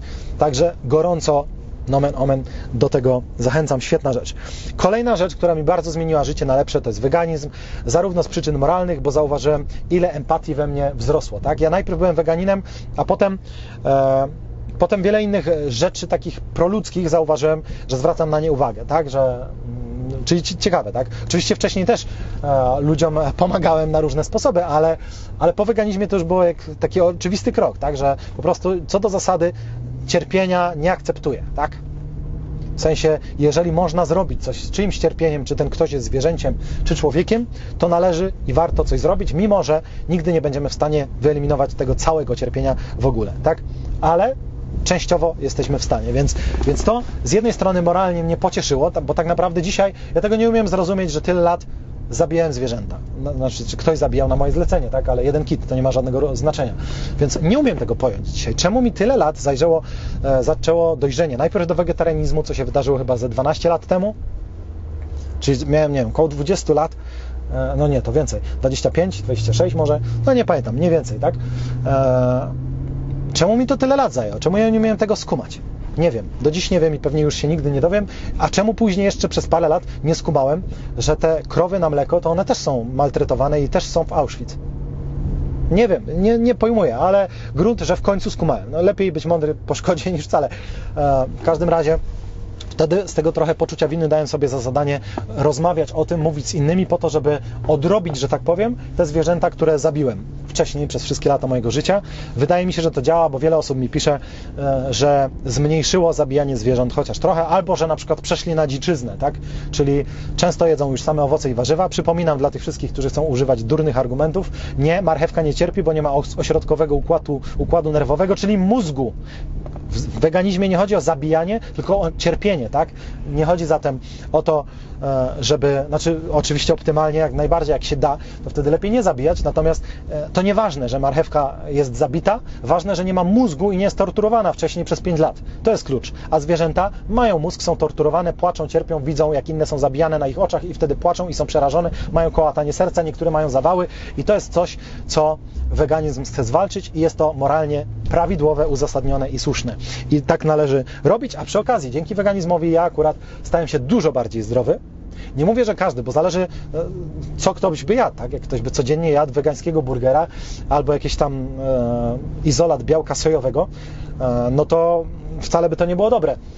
Natomiast e, jak ja jednak jem głównie nieprzetworzoną żywność teraz, czyli warzywa i owoce, plus strączki, to wszystko jest przygotowane, e, zagotowane i tak dalej, ale nie jest przetworzone na zasadzie jakieś gotowe kluski ze sklepu albo gotowe jakieś tam nie wiadomo co. Wszystko jest po prostu w postaci surowej kupowane i przygotowywane e, specjalnie tutaj e, na obiad. Także Także totalnie przeróżne wyniki zdrowotne mi się poprawiły. Zresztą samo zrzucenie wagi było totalnie łatwe, tak? Bo grubych wegan jest naprawdę mało. Oni są, bywają, ale naprawdę nie jest łatwo być grubym weganinem. No to trzeba się bardzo postarać. W związku z czym sam temat nadwagi się trochę sam rozwiązuje, więc naprawdę świetna sprawa. Kolejna świetna sprawa to jest nawyk, w zasadzie on się wprowadza w sekundę, szczotkowania włosów przez dwie minuty, a wprowadza się go z, za pomocą szczotki elektrycznej lub sonicznej. W moim wypadku jest to szczotka soniczna Philips Sonicare. Bardzo, bardzo polecam i świetnie pomaga, ponieważ zawsze jest ten problem, tak, że zęby się powinno myć dwie minuty. No i kto tak robi? Ten, kto ma ręczną szczoteczkę, to tak nie robi, bo nawet tego nie liczy, bez sensu. A szczoteczka soniczna, jak ją klikasz, no to ona dopiero po dwóch minutach się wyłączy, więc nie ma innej opcji. Jak wychowujesz dzieci, chcesz, żeby miały czyste ząbki, no to przecież one myją zęby przez 5 sekund. Bez sensu to jest. Więc kupujesz im szczoteczkę soniczną lub elektryczną, problem rozwiązany. Jest to inwestycja, ale robisz nawyk w sekundę. Niektóre nawyki da się zrobić w sekundę. Drugi nawyk związany z zębami to jest Listerin, czyli w moim wypadku to jest tak, że jak coś zeżrę, to potem płukam gębę Listerinem po to, żeby jednak fluorem dostały te bakterie. I już nie boję się fluoru. Kiedyś się bałem, ale poczytałem badania naukowe i się okazało, że jak nie pijesz tego fluoru, no to naprawdę on ci nie zaszkodzi, to nie ma szans. I ja wiem, że fluor to jest trucizna i on zabija bakterie, ale Pasty dla dzieci są bez fluoru nie dlatego, że to jest globalny spisek i, i dorosłych chcemy otruć, a dzieci to nie mamy, e, nie mamy tutaj sumienia, więc dzieci mają bez fluoru. Nie, tylko dlatego, że dzieci jedzą pastę, więc one nie mogą mieć fluoru w paście, bo by zeżarły, a dorośli nie jedzą pasty, nie piją listerinu, tylko go wypluwają, czy tam inne te płyny Colgate, różne tam, więc to naprawdę nie szkodzi, a widziałem testując, bo robiłem test kiedyś i przez parę miesięcy myłem zęby nie, stat, nie pastą do zębów, tylko, znaczy raz pastą do zębów bez fluoru, a jakiś czas sodą oczyszczoną. I się okazywało, że oba te eksperymenty okazały się mega niepowodzeniem. Moje zęby zaczynały być żółte, psuły się bardzo szybko i z przerażeniem wróciłem do fluoru i z zadowoleniem po paru miesiącach zauważyłem, że jednak fluor rządzi. Niestety, tak jest. Więc listerinem płukam po każdym posiłku, nawet jak nie zdążę gdzieś umyć zębów i tak dalej. Listerin rządzi. Kiedyś brałem holsy, no ale one mają cukier, więc mimo, że są potężne, mocne i tak dalej, teraz jak się da, Czyli nawet czasem przed wywiadem, tak? Jedziemy gdzieś do Warszawy, jedziemy parę godzin, zaraz będzie wywiad, jedliśmy po drodze, więc może nam capić z gęby, że tak powiem kolokwialnie, no i chciałbym mieć fajny zapach. No to jeżeli nie ma możliwości, to już zjem holca, e, ale jak tylko jest możliwość, czyli jest jakaś stacja, to biorę swój listerin i idę tam przepłukać zęby, bo wtedy mam coś, czego nie połykam, no nie wiem, cukru i tak dalej w tym holcie i tyle. Także jest to niezły patent, więc listerin. I kolejna rzecz związana ze zdrowiem zębów, e, irygator genialne moje wynale mój genialny wynalazek. Szedłem na Allegro, kupiłem irygator. Irygator to jest coś takiego jak u dentysty, tak? Że wsadzają ci tą rurkę, no i tam ona ci płucze z syfu, czy z krwi, czy co tam się dzieje aktualnie. Więc to mnie zaszokowało, że obojętnie jak długo myjesz zęby szczoteczką albo płuczesz listerinem, to nie, ma, nie będziesz mieć zdrowych zębów, jeśli do tego nie dodasz irygatora. 99% ludzi w Polsce ma próchnicę podobno, a w Stanach mało kto i wszyscy mają zdrowe zęby, białe zęby, mimo że jedzą straszny syf. Gorzej niż my przecież jedzą. Więc jak to jest możliwe? No oni dbają dużo bardziej, tak? Właśnie płuczą zęby, myją zęby długo i jednocześnie irygują zęby też często. Irygator polega na tym, że masz sobie w tym wodę, i po każdym posiłku przejeżdżasz sobie tym, naciskasz on i po prostu jedziesz, no robisz sobie tak jakby kersher do zębów, no. I mnie to zawsze szokuje, że jak robiłem test, tak? Czy przepukałem zęby normalnie, umyłem je szczoteczką, a potem zairygowałem, to zawsze i tak coś wypadło. Jakiś kawałek tutaj soczewicy albo kaszy. Ja pierniczę. Czy przez wszystkie lata, kiedy ja nie miałem irygatora, to te rzeczy tam zostawały i sobie gniły? Ja się dziwię, że musieli mi dwie ósemki wyrywać, że mam jedno, jeden ząb kanałowo wyleczony, że moje zęby nie są idealne białe i tak, idealnie białe i tak dalej. Ja się dziwię, to jest to nic dziwnego. Więc teraz robię tak, że najpierw irygator, żeby wyleciało co ma wylecieć, potem listerin, żeby dopłukać idealnie, no i na koniec e, szczotka soniczna i sru. Także jadę to. Kolejny mój nawyk to jest sugar free się nazywa, czyli wolność od cukru, w dodatku to mierze, czyli że cukier jem naprawdę rzadko. Na co dzień, jak już chcę coś słodkiego, jak już muszę, jest taki dzień, że o nie, dziś muszę coś słodkiego, tak? Na przykład e, otręby owsiane na mleku ryżowym z orzechami, z pestkami e, winogron. Świetny, bardzo zdrowy posiłek, pod warunkiem, że nie dodasz cukru. Ale jak nie dodasz cukru, to może być różnie, bo jak masz naturalne mleko ryżowe, to ono nie jest słodkie. Jak jest słodkie, znaczy, że słodzili. Ja kupuję niesłodkie, więc trochę muszę posłodzić, ale od lat nie mam w domu cukru. Nie widzieli u mnie cukru. Co mam? Ksylitol. Więc nawet goście jak przychodzą, ktoś musi sobie posłodzić kawę z nieznanych dla mnie przyczyn, bo to jest absurd, e, no ale jak ktoś chce, to nie ma problemu, to słodzi ksylitol. Ale nawet nie wie, bo ludzie nie wiedzą, że to jest ksylitol, bo to smakuje tak samo, wygląda tak samo, a jest dużo, dużo zdrowsze. W związku z czym e, jak sobie chcę dodać do takiego mleka ryżowego ksylitolu, to, to sobie dodaję ksylitolu, nie ma żadnego problemu i tyle. A cukier to już naprawdę bardzo rzadko, czyli na jakimś wyjeździe, tak? Robią ciasto, nie robią z ksylitolem, no bo robią z cukrem. No to, to wiadomo, że sobie zjem i przecież nie umrę, mam nadzieję, od e, dwóch czy trzech dni słodyczy na miesiąc czy na dwa miesiące. Zwłaszcza, że to nie są dni słodyczy typu żrę od rana do nocy, tylko e, jakiś jeden deser gdzieś, tak? Także, e, a przez większość życia jadłem słodycze codziennie. Naprawdę, przez większość życia. Przez co najmniej 80% życia jadłem codziennie cukier biały. Więc i tak jestem mega wdzięczny, że nie zdążyło mi się jeszcze coś rozwinąć przez ten czas, bo przez tyle lat jedzenia to naprawdę nie jeden już dostał raka i umarł. A mój organizm jakoś z tym dał radę, natomiast nie, nie chciałem go już więcej katować w ten sposób. Także to jest to. Jedziemy dalej. Alkohol free, alkohol free. To jest kolejna rzecz. Badania wszystkie są jednoznaczne, że alkohol nie daje nic dobrego, a w dodatku ja nie lubię korporacji, więc bardzo dużo się dowiadywałem, jak system, czyli korporacje plus politycy, nas oszukują na różne sposoby. I oczywiście banksterka, to to, to tamto, wiadomo. Branża cukrowa to jest jeden wielki wał. E, Branża farmaceutyczna tyle oszustw robi, że szok. Natomiast tak samo jest w branży alkoholowej, okazuje się. I okazuje się, że branża alkoholowa wymyśliła sobie, wytypowała wiele lat temu jakiś rodzaj alkoholu, który będą promować jako ten zdrowy wyjątek. Czyli jak ludzie się zorientują, że alkohol jest, bo najpierw było tak, że alkohol to tam wszyscy piją, no nie? w komunizmie na przykład, ale potem się okazało, że ludzie się zorientowali, że przez al- alkohol to są same problemy. Ludzie są agresywni, ludzie są alkoholikami, rozpadają się rodziny i tak dalej, trochę problem. Więc e, branża alkoholowa wymyśliła, że wytypuje tego jednego zdrowego kandydata i zacznie wymyślać i kłamać, manipulować całym społeczeństwem, że to jest zdrowe. I wybrali czerwone wino. I przez parę lat wałkowali na ten temat do tego stopnia, że dzisiaj większość ludzi na świecie uważa, że czerwone wino to jest w sumie spoko, bo ono coś robi. Na trawienie, na coś tam, więc mówię Ci wprost, nie. Czerwone wino jest tak samo do bani, jak piwo, jak e, woda i tak dalej, i tak dalej. Jasne. Ja wiem, wszystko zależy od ilości alkoholu, czyli, czyli paradoksalnie to piwo jedno może być zdrowsze, znaczy mniej niezdrowe niż butelka wina, bo procentowo licząc alkoholu będzie więcej w winie. No i w drugą stronę, jedna lampka wina będzie zdrowsza niż jedna małpka wódki, tak? bo będzie tam więcej alkoholu w tej małpce. Natomiast co do zasady, nie ma czegoś takiego, że ktoś potrzebuje pić wino, bo to mu coś tam poprawia. To może co najwyżej, jak jest rzadko pite, to nie zaszkodzić. I to jest wszystko, co alkohol dla Ciebie może zrobić. W najlepszym wypadku nie zaszkodzi. Jest to trucizna. Z drugiej strony e, no, jest pyszna, a w dodatku czasem z kimś się dobrze nawalić, to nie jest być może taka tragiczna rzecz, zwłaszcza jeżeli ktoś ma nerwy na wodze, tak? Bo ja się na przykład zmieniam po alkoholu w misia. E, Jestem sympatyczny, fantastyczny i tak dalej, więc e, nie wszczynam burt i tak dalej. W związku z czym, jak ktoś może, to czemu nie? Byle to było naprawdę rzadko. Tak jak mówię, na koniec e, lutego 2023 miałem 3, 4 lampki wi- wina wypite. Uważam, że to spoko. W marcu mam plan z kolegą się spotkać i wypić parę lampek więcej na jednym posiedzeniu, ale potem znowu przez parę tygodni nie będzie ani jednej. A kiedyś, kiedyś w sensie jeszcze rok temu, miałem codziennie jedną lampkę wina. Do obiadu, do kolacyjki, do, do, do. I się okazywało, że z czasem zaczyna mi się coś dziać po prostu. Jakoś tak gorzej śpię. Na to się znalazły badania, że faktycznie po alkoholu się dużo gorzej śpi, znowu jest mniejsza produktywność i tak dalej. E, Potem czasem coś zabolało i tak dalej. Potem stwierdziłem, kurczę, e, a już zwłaszcza jako człowiek, który miał w dzieciństwie wirusowe zapalenie wątroby, czyli żółtaczkę, no to wątroba tych ludzi jest zawsze trochę w gorszym stanie. Więc one są jeszcze bardziej e, narażone na marskość wątroby.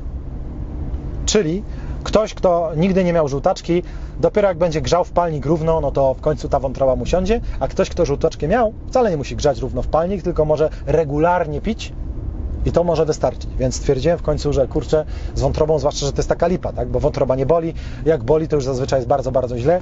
E, fatalne to są choroby, więc stwierdziłem, że trzeba poluzować i pić okazyjnie, rzadko, jasne, w Hiszpanii winko na plaży, dobra, wszystko dla ludzi, ale właśnie, żeby to nie było takie wszystko dla ludzi na zasadzie poniedziałek alkohol, wtorek cukier, e, środa haszysz, nie wiadomo co, nie można tak, bo to jest świetną wymówką też dla ludzi, tak? No wszystko dla ludzi, wszystko jest dla ludzi. Nie jest tak, to nie jest prawda. Jak to jest prawda, to powiedz mi, jaka dawka pedofilii jest dla ludzi? Ile? Jedno dziecko dopaść miesięcznie czy rocznie? Ile? No widzisz, nagle się okazuje, że zasada wszystko jest dla ludzi nie działa. Pedofilia nie jest dla ludzi, powinna nie istnieć, powinno jej być zero.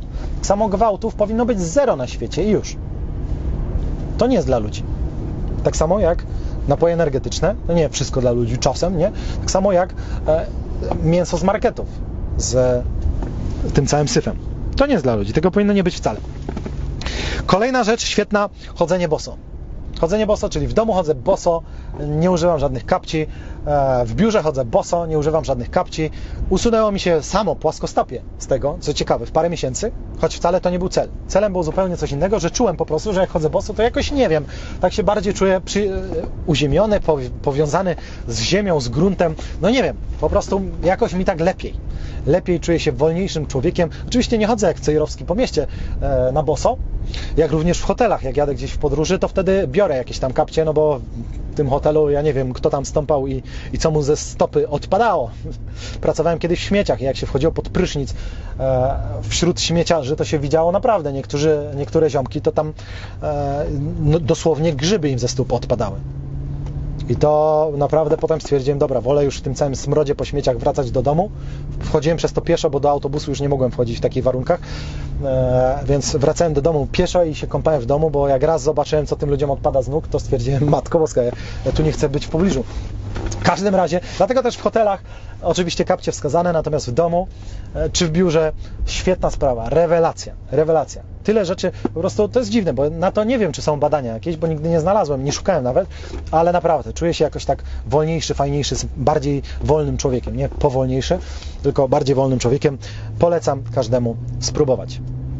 Kolejna świetna rzecz, którą robię regularnie, to jest trening jogi. E, yoga jest rewelacyjna i na to również wiele badań jest, wiele z nich znalazłem, ale widzę też po sobie, że faktycznie jak się człowiek chociaż trochę porozciąga, ja to robiłem wcześniej tak, że tam raz czy dwa razy w tygodniu miałem pełny godzinny trening, ale potem sobie to, jak już obczaiłem, jakie to są ćwiczenia i zacząłem je robić samemu, no to sobie robię po prostu na koniec treningu siłowego, tak? Czyli jak już popodnoszę jakieś tam e, ciężarki i tak dalej, to na koniec e, rozciąganie, które w moim wypadku przybiera postać jogi, czyli przez 10-15 minut sobie robię parę tam różnych jogowych pozycji, dlatego że no, po, po spinaniu mięśni rozciąganie to jest dobra rzecz. A yoga ogólnie uspokaja, jest fajna, jest sympatyczna, jest prosta i e, jest praktycznie dla każdego, bo nawet jak nie wiem, ktoś tam, kobieta ma okres, to może robić inne ćwiczenia po prostu niż te, wybrać sobie, tak, zestaw. E, osoba w ciąży nawet może ćwiczyć jogę, tylko musi pominąć niektóre ćwiczenia, więc dla każdego coś jest, tak. E, więc yoga jest rewelacyjna, i bardzo uspokaja. Kolejny nawyk szybkie reagowanie zdrowotne. Co mam na myśli? Otóż jest takie myślenie magiczne, które ja również podzielałem, że nie można iść do lekarza, bo coś znajdzie. Czyli, że jak nie pójdę, to tego tam nie ma. Tak? I to myślenie, no niestety, no ono się kupy nie trzyma. A w dodatku przecież wiemy, że im wcześniej ktoś coś wykryje, tym lepiej, no bo tym łatwiej to coś wywalić. I oczywiście w wieku 20-20 kilku lat mnie to nie obchodziło, bo byłem nieśmiertelny. Jak każdy w tym wieku poza kimś, kto już choruje. E, natomiast ktoś, kto nie choruje, no to wiadomo, nieśmiertelny, nic mnie nie tknie. Natomiast czas leci, czas leci. Potem miałem tę otyłość, ważyłem 112 kg, e, już miałem bóle serca, już się różne rzeczy działy i zacząłem, zacząłem widzieć, że kurczę, mnie się jednak da zdjąć z planszy. A wolałbym nie. Wolałbym nie. E, nie, żeby ta plansza była idealna, ale jednak, jednak nieźle mi się na niej gra. W związku z czym stwierdziłem, że nie może tak być i że nie mogę do zdrowia podchodzić na zasadzie farmazonów, tam najważniejsze, najważniejsze, tylko konkretnie to akcje, e, czyny świadczą o człowieku, a nie jego pitolenie. Tak? Więc e, stwierdziłem, dobra, to teraz e, ciężko mi coś naprawić, jeżeli nie będę o tym wiedzieć. I mimo, że oczywiście jest takie ryzyko, tak? Każdy się tego boi, że pójdziesz, zrobisz standardowe badania, a dowiesz się czegoś, czego, co jest straszne, tak? I że te wszystkie emocje. Zauważ, że to jest najciekawsze, że my się najbardziej boimy strachu. No bo przecież, jeżeli teraz w naszej wątrobie coś się psuje, to to się psuje niezależnie od tego, czy wiemy, czy nie wiemy. Czyli tak padniemy. Zakładając, że tego nie, nie uleczymy i tak dalej, to i tak padniemy. Tak? Więc my się nie boimy tego, że padniemy, idąc do lekarza, tylko my się boimy strachu. Zobacz, jaki metastrach boimy się iść do lekarza, bo jak on nam coś powie, to będziemy przerażeni. To ci dopiero numer. Natomiast nie wiedząc, ciężko będzie coś z tym zrobić.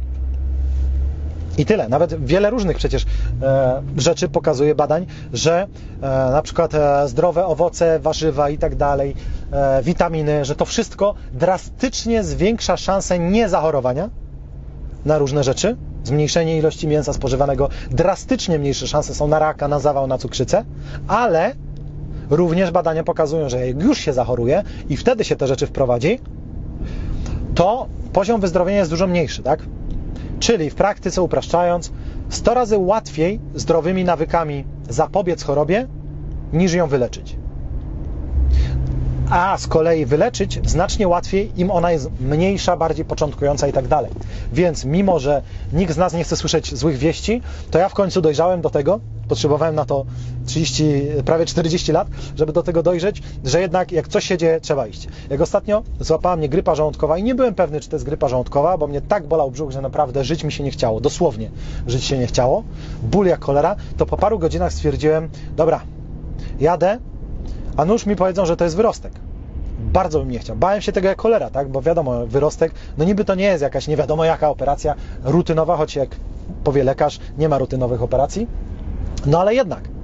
Jednak ja jestem człowiekiem, któremu w sumie takich zabiegów nie robiono, żeby go rozcinać i tak dalej. Jakoś mi się, miałem farta zawsze w życiu, że poza wyrywaniem ósemek to, to tam się nic takiego nie działo, a tu nagle co? Wezmą mnie i to jeszcze na spontanie, pojadę tam, szybkie badanie i powiedzą, ach, że przejdzie do otrzewnej, no to trzeba szybko operować, tu, sru. Nie miałem, nigdy nawet nie byłem w śpiączce e, farmakologicznej, znaczy to się chyba tak nie nazywa, tak? Nie byłem w anestezji, e, więc, e, więc nawet to, tego się boję, tak? Co to będzie, a co jak się okaże, że jestem na to uczulony, już nie wstanę, dostanę zawało, Boże. Więc widzisz, taki jestem mięczak lekarski, trzeba przyznać wprost i uczciwie, ale, ale stwierdziłem, że faktycznie jak to jest wyrostek i to się rozleje, no to, to umrę. No i cóż, a nie chcę. No więc pojechałem do lekarza z, tym stresem i strachem. No i co, pani podotykała, pomacała, wbiła mi dwie strzykawki w tyłek po raz pierwszy w życiu. Zawsze coś nowego człowiek przeżyje. Ale się okazało, że nie było to wcale nieprzyjemne ani bolesne. No i tyle. I się okazało, że tym razem szczęśliwie strach był, miał wielkie oczy, ale cieszę się, że to zrobiłem, pojechałem i ze spokojem już wróciłem do domu. Dalej z cholernym bólem brzucha, ale już ze spokojem, że, że jednak nie trzeba mnie operować, ani nie będę jutro umierać, tylko po prostu muszę pocierpieć trochę i już. Więc to jest to.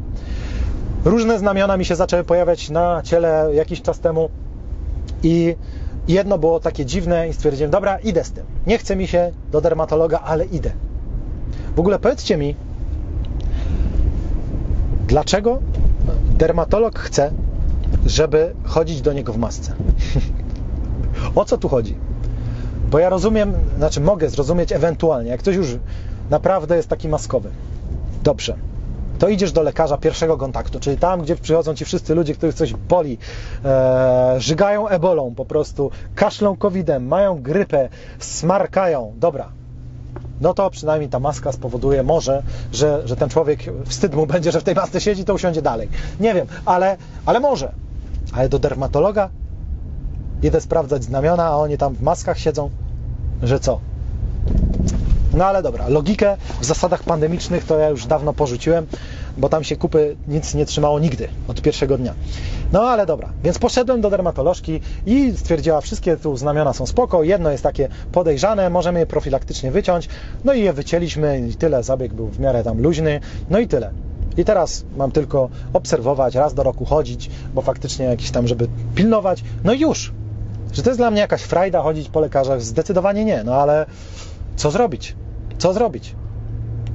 Także wolę wiedzieć, jak coś mnie będzie bolało, pójdę. Pójdę, sprawdzę. Pamiętam, jak miałem pierwszego covid dwa miesiące przed pandemią. to było ciekawe, bo oficjalne kłamstwo jest takie, że w marcu był pacjent zero. Ja miałem covid w styczniu w Polsce i poszedłem do lekarki, ona sprawdziła objawy, e, bo tam miałem 35 stopni i w ogóle e, ledwo dychałem, ale nie umierałem. Natomiast było to mega słabe. No więc poszedłem do lekarki, bo to już był ten etap, że stwierdziłem, że tak, trzeba sprawdzić, żeby nie było nie wiadomo co. No i ona mówi, tak se żartowaliśmy, nie był pan może w Chinach ostatnio na wczasach? Ja mówię, nie, nie, nic z tych rzeczy, tylko we Włoszech i w Hiszpanii. A, a to nie, tam chyba nie mają tego. Potem się okazało, że jednak mieli. W każdym razie no i tyle, więc warto wiedzieć. Warto wiedzieć, mimo że wiedzenie jest nieprzyjemne. Niestety, no, niestety, no ale, ale jednak. Lepiej wiedzieć, żeby móc zareagować. W dodatku przecież pod wpływem tego strachu łatwiej się wdraża nawyki, tak? Przychodzi człowiek, mówią mu, no, coś, lekarz mówi, coś tam widzę na tym prześwietleniu. Samo to, coś tam widzę, już powoduje, że rzucenie palenia albo alkoholu, albo e, energetyków, albo czegoś tam jest 100 razy łatwiejsze, czyż nie? Już jest jakoś tak, eh, prosto, prosto. Także, e, także tyle. Jedziemy dalej. Łóżko o 22. Mam taki nawyk, który oczywiście mierzę, jak wszystko, że o 22 mam być w łóżku. Nie muszę tam od razu spać, ale no bo kontrolować i liczyć, kiedy się zasnęło, to jest trochę abstrakcja, tak? To bym musiał zasypiać, patrząc na zegar i potem to zapamiętać i rano spisać. E, bez sensu. Pilnuję więc, żeby o 22 być w łóżku. Ryzyko, że tam coś e, niewłaściwego będę robić, jest małe. No bo nie mam w sypialni telewizora, bo to jest absurd w ogóle, żeby mieć w sypialni telewizor. Nie, nie, nie. Dzięki, dzięki, cześć, ale ja wolę mieć spokojny umysł, zasypiać normalnie i na spokojnie. Natomiast oczywiście ludzie mają w sypialni komórkę, e, co też nie jest najlepszym pomysłem, no ale jak już mają, no to no, dla mnie komórka nocą nie jest e, zbyt ryzykowna, bo co ja tam robię na tej komórce, jak już? Czytam książkę. To jest męczące. No nie da się czytać książki do trzeciej w nocy. Nie, książka jest męcząca. To Netflixa nie oglądam na komórce, bo to niewygodne, więc to tam nie co tam mogę robić? No na YouTubie no, skaczących kotków w nocy mi się nie chce oglądać, więc jak już bym sobie obejrzał coś bardziej naukowego, no to też nie zaszkodzi, a, a nie da się też tego oglądać godzinami, zwłaszcza w nocy na zmęczeniu, więc ryzyko komórkowe jest niewielkie, więc nawet jak tam 23.30 już się zmęczę wszystkim, to zasnę. Więc pilnuję tylko, żeby o 22 być w łóżku, bo nie chodzi o to, żeby się e, spinać do wstawania rano o określonej porze, tylko żeby zadbać o pójście spać o odpowiedniej porze. To tam jest klucz ukryty. Po, polecam książkę Dlaczego śpimy e, doktora Matthew Walkera, bo to nas, to Was przekona, dlaczego naprawdę sen to jest jedna z najważniejszych rzeczy, o jaką trzeba zadbać, jeśli chcesz być zdrowym i jednocześnie produktywnym człowiekiem. Kolejna rzecz waży się codziennie, mimo że dietetycy zaleca, zalecają raz w tygodniu, ale ja chcę widzieć. Jak tylko dziś jest półtora kilo więcej niż wczoraj, ja od razu chcę to widzieć, czuć ten ból i reagować. Ciągle się ważę, jestem maniakiem ważenia się, dlatego że miałem otyłość w pewnych różnych miejscach, tu na przykład na bicepsach, do końca życia będę mieć rozstępy przez to, już nigdy na plaży nie będę piękny, nawet jak będę mieć fajne mięśnie, to zawsze to będą mięśnie e, obarczone białymi rozstępami e, i tak dalej. Więc cenę płacę już na zawsze. Być może jakieś moje narządy są w gorszym stanie przez to wszystko z przeszłości, e, co się dopiero za parę lat e, wyłoni i, i każe mi życie za to zapłacić. Nie wiem, mam nadzieję, że nie, ale teraz już chcę o to bardzo dbać i w tym celu ważenie się codziennie jest dla mnie takim rytuałem, że myję rano zęby, wbijam na wagę i widzę, czy kontrolujemy to, czy wszystko jest dobrze, bo kontrolę stracić łatwo, zwłaszcza jeszcze na jakichś czasach i tak dalej.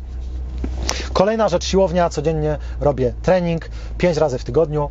E, jest to trening, akurat w tym momencie trenuję już e, sam sobie w biurze, więc to jest spoko, bo mogę robić większe przerwy między seriami, na przykład tak, zrobić jedną serię czy ćwiczenie, potem sobie coś zrobić e, przy komputerze biurowego, nadzorować jakieś podcasty norweskie i tak dalej, i tak dalej, potem znowu sobie coś zrobić, poćwiczyć, więc różnie to bywa, jest to wygodne, fajne, sympatyczne.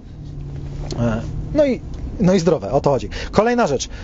Każdego dnia piję szklankę kurkumy z cynamonem i pieprzem. Pieprz dlatego, że, że wprawdzie smak wtedy jest gorszy, ale kurkuma, e, a raczej kurkumina ma 2000 więcej procent szans, e, więcej procent wartości odżywczych pod wpływem piperyny z pieprzu. Więc piję taki drink, że tak powiem, każdego wieczora. Jest to naprawdę niezłe, ostre, jak ktoś lubi ostre smaki, ale naprawdę jest to ciekawy napój. Ciekawy napój, piję każdego wieczora. E, dużo wartości odżywczych. Badania pokazują, że kurkumina, jak i cynamon, jak i piperyna to są mega zdrowe rzeczy, które w dodatku łatwo się w takiej formie przyswaja. Jak ktoś lubi, to mógłby sobie dodać jakiegoś mleka migdałowego czy ryżowego, tworząc tak zwane złote mleko. Świetny napój, e, dla, wszyscy weganie go pewnie znają. Naprawdę bardzo, bardzo dobry, ale ja wolę bez tego mleka, bo to już zazwyczaj e, piję w okienku moim e, bezjedzeniowym, tak? czyli gdy już jest 19, 20, 21, jak już, a zwłaszcza jak chce mi się, zdarza się rzadko, ale jak mi się zachce jeść o 20, no to ciepły napój jest najlepszym rozwiązaniem, tak? Herbatka, kawa, teraz piję bezkofeinową, to mogę sobie kawę nawet o 23 wypić. I to jeszcze z dziećmi mogę wypić. One też mogą wypić kawę bezkofeinową, co za problem. W związku z czym albo to, albo ta kurkuma. To jest też świetna rzecz. Mogę sobie wypić, to nie ma kalorii, więc nie odpala trawienia, czyli nie przerywa postu, a jest bardzo, bardzo zdrowe. Kolejna rzecz, zielona herbata, piję również codziennie. Zielona herbata ma dowiedzioną skuteczność e, w, zapobiegowa- w zapobieganiu rakowi, wielu różnym odmianom raka. Oczywiście nie w 100% przypadków, ale drastycznie zmniejsza szanse na tego typu choroby, na inne również, zawały i tak dalej, więc piję zieloną herbatę codziennie. E, W moim wypadku jest to bezkofeinowa zielona herbata, bo znowu nie chcę kofeiny. Herbata ma kofeinę, więc znalazłem bezkofeinową e, i w dodatku lepsza jest w liściach. W liściach, a nie w torebkach. Do torebek często niektóre firmy, zwłaszcza chińskie, używają dosłownie wybielacza, różnych substancji chemicznych, które działają jak wybielacz. Nie mówiąc o jakości samych tych liści. Pamiętajmy, że wszystko, co jest chińskie, a jest spożywcze, powinno nie gościć na naszych stołach. Ani chiński czosnek, ani chińska herbata nie jedz takich rzeczy, ponieważ Chiny mają dużo mniej e, albo dużo bardziej lajtowe prawo odnośnie chemikaliów, zwłaszcza tych na eksport. Tak, czyli jak oni spryskają grubo ten swój czosnek albo te swoje liście herbaty, to lelo im to. I Europejczycy zjedzą i wypiją ich problem, tak? Natomiast w Unii dalej nie jest idealnie, ale jednak te zasady są dużo bardziej e, hardkorowe. Więc e, herbata z Japonii na przykład. Ja teraz piję zieloną herbatę z Japonii, liściastą, bez kofeiny. Nie jest to tanie. Ona jest zawsze droższa, zwłaszcza, że ona jeszcze jest bio w tym wypadku. Więc bio e, z Japonii, nie z Chin, e, liściasta i bez kofeiny. To naprawdę jest du- dużo elementów wpływających na cenie, więc ona jest cholernie droga, można powiedzieć, ale, ale warto. Ale warto. A jak ktoś chce oszczędzać, no to oczywiście może pić tam jakąś tańszą dobry napój i zdrowy.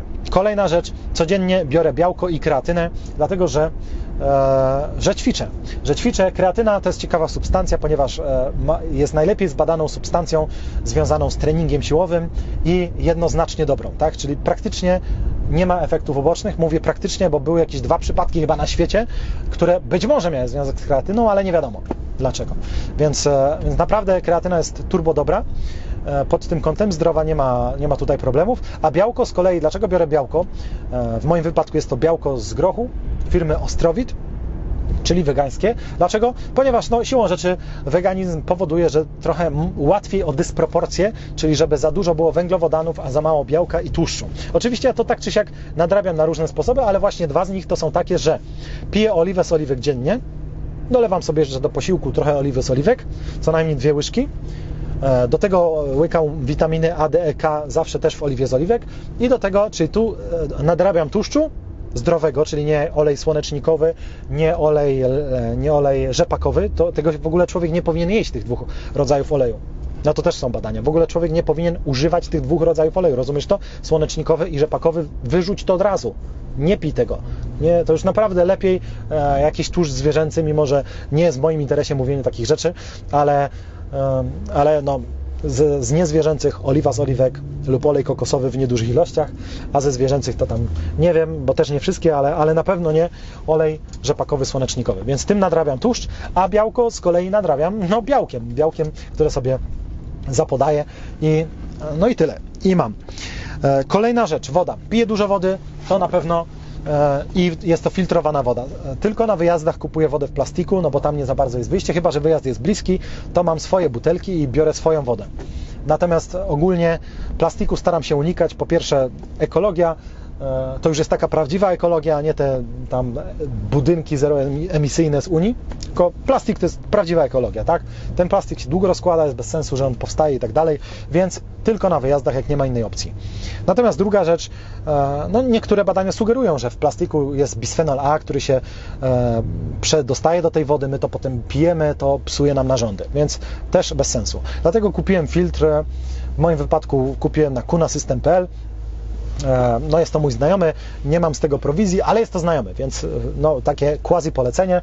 Zamontowałem sobie taki filtr i w biurze i w domu i mam filtrowaną wodę z kranu. Podobno można bez filtrowania też pić wodę z kranu, aczkolwiek ja bym się bał, bo tam jednak jest trochę chloru i różnych innych rzeczy, więc e, no wolę jeszcze bardziej mieć to przefiltrowane pod wpływem tych pod kątem takich substancji. No i tak naprawdę z kranu leję sobie zdrową wodę, piję wiele razy dziennie i gra. Robię z niej herbatę też e, i tak dalej, kawę, więc tylko taka przefiltrowana woda i zawsze stuprocentowo dobra, jest ok. Co dalej? Ćwiczenia na kręgosłup. Odkryłem kiedyś, że bolał mnie kręgosłup odkryłem też, że było to przez siedzenie nadmierne przy komputerze, zwłaszcza jak to jeszcze nie miałem monitora, więc patrzyłem w dół na ekran laptopa. Potem kupiłem monitor, patrzyłem już do przodu, to mnie trochę mniej bolały mm, plecy i kręgosłup, a potem jak zacząłem stać przy stojącym biurku, to od paru lat mnie kręgosłup nie boli. Niemniej jednak dalej jest skrzywiony i to jest fakt i dlatego robię różnego rodzaju ćwiczenia. Yoga dużo pomaga na kręgosłup, robię jakieś ćwiczenia przy ścianie, robię to codziennie, bo jest to ważna sprawa i no nie chcę robić tak, że będę czekać, aż za 30 lat będę jakiś taki pochylony, jak kiedyś wszyscy mieli garba na starość. Teraz już nie są na, te, na, to czasy. Tak, nie chcę tak, więc robię ćwiczenia na kręgosłup. Kolejna rzecz, już wspomniałem o niej, mój nawyk, nieużywanie oleju rzepakowego, słonecznikowego. To jest syf, nie chcę tego wtłaczać w siebie. Oczywiście znowu, będzie jakaś impreza, nie wiem, wesele, spotkanie gdzieś tam, albo zagranica i będziesz mieć smak na frytki. No to wiadomo, że tych frytek nikt nie robi na oliwie, byłoby za drogo albo że pieczone może będą, a ty chcesz smażone. No więc wiadomo, że będzie to olej e, najtańszy, jakiś popularny olej i tak dalej. Ja na przykład lubię hinduskie żarcie i niestety ono jest zazwyczaj robione na takim podłym, wstrętnym oleju. No i co mam poradzić? No, ale jak jestem za granicą, to sobie już zjem. Natomiast nie codziennie. Mnóstwo ludzi znam, którzy robią to codziennie. Tak? Codziennie smażą na oleju słonecznikowym albo rzepakowym. Co? Przecież to jest zwykła trucizna.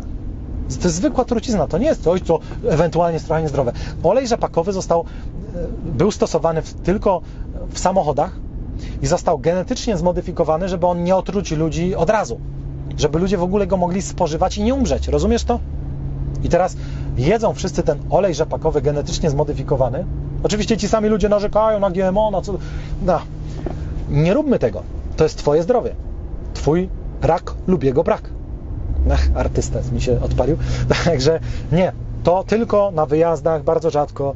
Jasne, wszystko dla ludzi. Znowu, jak najbardziej, ale znowu, tak jak mówię, tylko kiedyś gdzieś tam.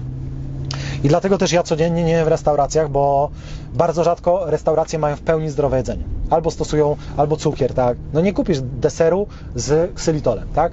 Tak samo jak smażą, to zazwyczaj właśnie na byle czym, na, na badziewiu, na oleju słonecznikowym, rzepakowym, albo jeszcze jakimś gorszym i tak dalej. Więc to jest ciężkie. Czyli restauracje tak naprawdę e, ja bym ograniczył, ja ograniczyłem, bo jadłem przez jakiś czas codziennie obiad w restauracji i w końcu stwierdziłem, no nie, nie kontroluję tych składników. Nie wiem, czy ten bakłażan jest bio, czy on nie jest bio, nie wiem skąd on jest, olej na bank jest do bani, nie wiem, niektórych przepisów nawet nie znam, więc nie wiem, co tam dowalili tak naprawdę.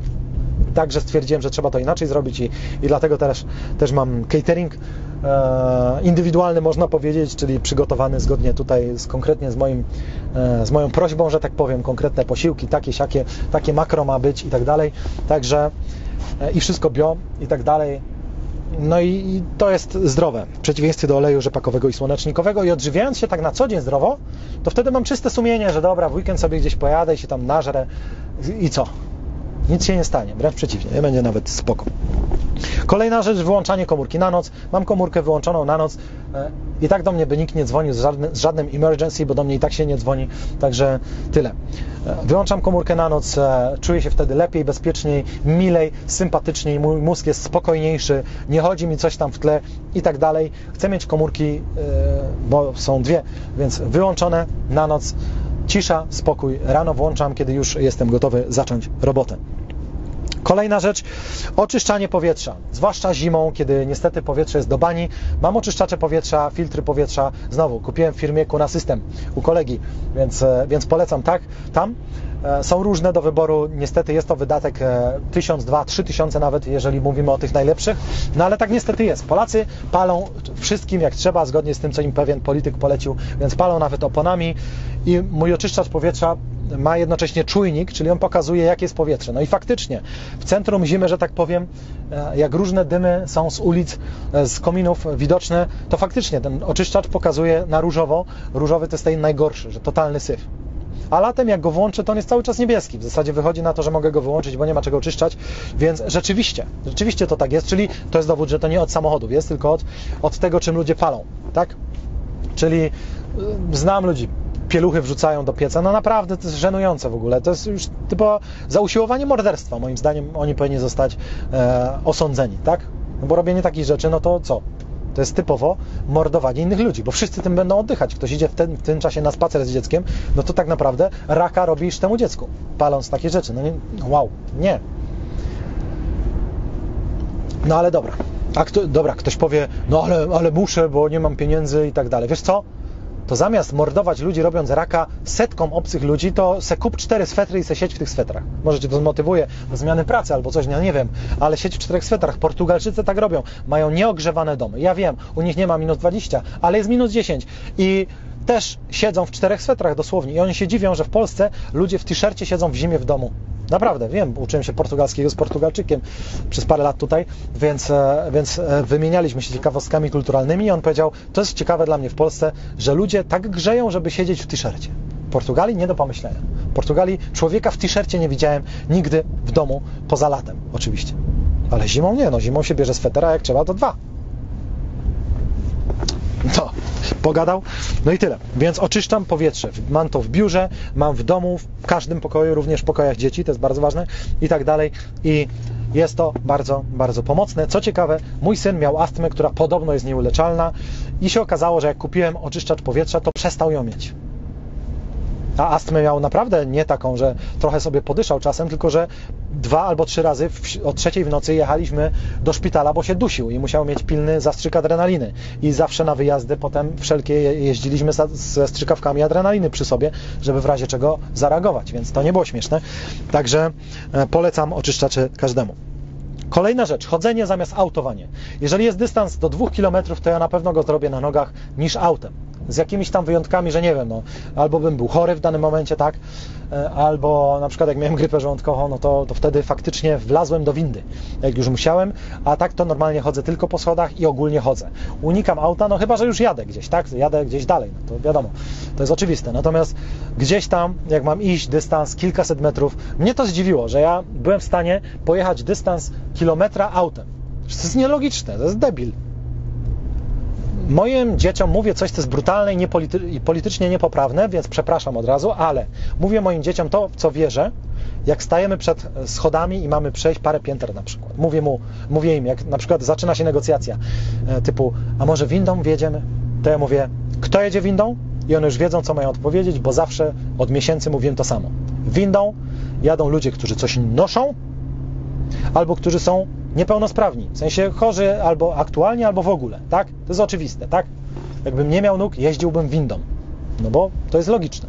Tak samo jakbym niósł pięć zgrzewek wody mineralnej, której wcale nie noszę nigdy, bo mam wodę filtrowaną. No ale gdybym niósł, no to bym wszedł do windy, bo to jest spoko. Albo przeprowadzka i meble nosisz. No to nie będziesz, nie będziesz chodzić z nimi po schodach, bo to jest złe i dla ciebie i dla mebli. Więc to jest logiczne. Czyli dla, dla tych ludzi jest winda. A dla całej reszty, czyli jak ktoś nic nie niesie, jest zdrowy, nic mu nie dolega, to dla tych ludzi są schody. Ja pamiętam, że parę lat temu miałem, może już kilkanaście to było, miałem biuro na dziesiątym piętrze. To było biuro w hotelu Katowice. I tam chodziłem też. Na dziesiąte piętro wbijałem.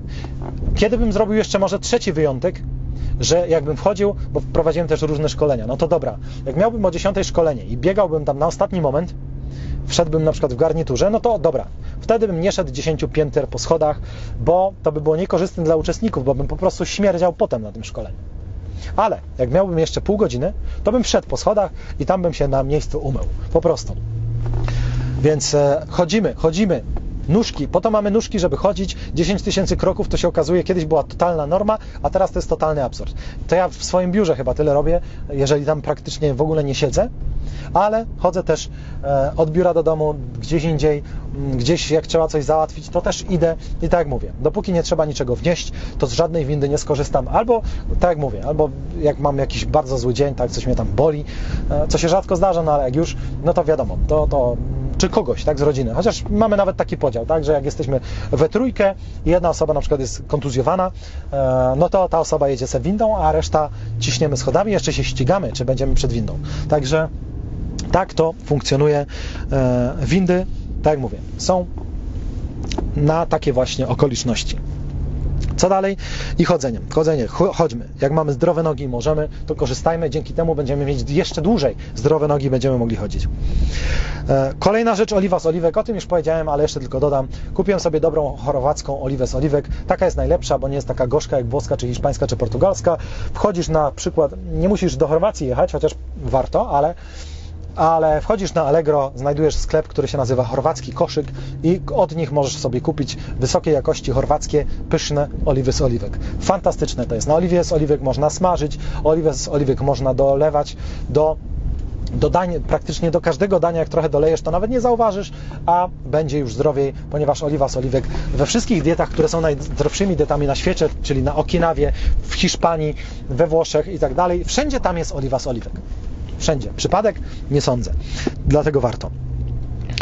E, Kolejna rzecz, wystawianie owoców na stół. Przeczytałem ciekawe badania, które w sumie były oczywiste, aż dziwne, że ktoś je prowadził, no ale, ale zrobili, że ludzie, którzy mają przekąski na stole są średnio o 8 kg bodajże, czy 8%, nie pamiętam, pamiętam liczbę 8. No nieważne, ogólnie są grubsi niż ci, którzy na stole mają wo- owoce. Rozumiesz to? To nie jest żadna zmiana praktycznie. Albo na Twoim stole, w salonie, w głównym pokoju są banany, pomarańcze i kiwi i jabłka, albo są tam chrupki, chipsy, batoniki. Co wybierasz? W moim domu, co do zasady, nigdy nie ma chrupków, chipsów, batoników. Mamy taką zasadę, że nawet jak jest dzień słodyczy, tak? Czyli dobra, przyjdą święta, albo Wielkanoc, albo jakaś okazja, ktoś ma urodziny, jasne. Wtedy hulaj dusza piekła nie ma. Żremy jak świnia. Nie ma problemu. Ale mamy zasady wypisane i podpisane całą rodziną, że kolejnego dnia wszystko idzie do kosza. Rozumiesz to? Wyobrażasz to sobie? Przynoszą, czyli je, są urodziny. Wiele razy mówiłem to też mojej rodzinie, ale powiem o tym tu po raz kolejny, bo może będzie warto. Są urodziny. Dziecko ma urodziny, jest torcik, ludzie przynoszą czekoladę, wystawiamy tą czekoladę, jemy coś tam, to, sram to, wam to. I kolejnego dnia z rana, a tak naprawdę już o północy, jak wszyscy poszli spać, to ja wyrzucam całą resztę cukru ponieważ cukier nie może u mnie mieszkać. Cukier może mnie odwiedzać na okazję, ale nie może u mnie mieszkać. Czyli kolejnego dnia tego cukru już nie może być. Czyli nawet jeżeli dzieci dostały cukierki, słodycze i tak dalej, to te, czego nie zjadły w dzień urodzin, w nocy trafia do kosza. Ja wiem, to może się wydawać nieeleganckie, ale to nie jest tajemnica. Ja o tym mówiłem wiele razy. Więc to, że ktoś przynosi do mojego domu cukier dalej, no to trudno, no, ten cukier trafi do kosza potem. Zawsze, zawsze, bezlitośnie, zawsze trafi do kosza. Tam nie ma wyjątków, ponieważ ja nie chcę swoim dzieciom odejmować od ust. Chcę, żeby sobie czasem, jak każdy, ja też chcę, sobie pojadły jakiś deser, ale nie chcę, żeby miały raka. Nie chcę, żeby się uzależniły, żeby zbudowały w dzieciństwie, kiedy nawyki są najmocniejsze, żeby zbudowały sobie nawyk częstego jedzenia niezdrowych rzeczy. Bo potem ten nawyk, ja sam wiem, ile lat ja potrzebowałem, żeby ten nawyk wytępić. Lata pracy ciężkiej były. Niektóre nawyki, dopiero tak naprawdę e, trzeba było ogarnąć całą naukę o nawykach, żeby w końcu sobie poradzić z tym najgorszym. Nigdy nie miałem problemu specjalnego z alkoholem, czy z, nie wiem, z papierosami, nie paliłem i tak dalej, czy już z narkotykami to już w ogóle, e, ale z cukrem tak. I tak właśnie sobie z tym e, poradziłem, ale nie było to łatwe czy na pewno nie było to krótkie, więc tego nie chcę. Nie chcę i już. W związku z czym cukier u mnie nie mieszka, może wpadać w odwiedziny. Także to jest to i dlatego też nie ma przekąsek. Nie ma przekąsek na stole.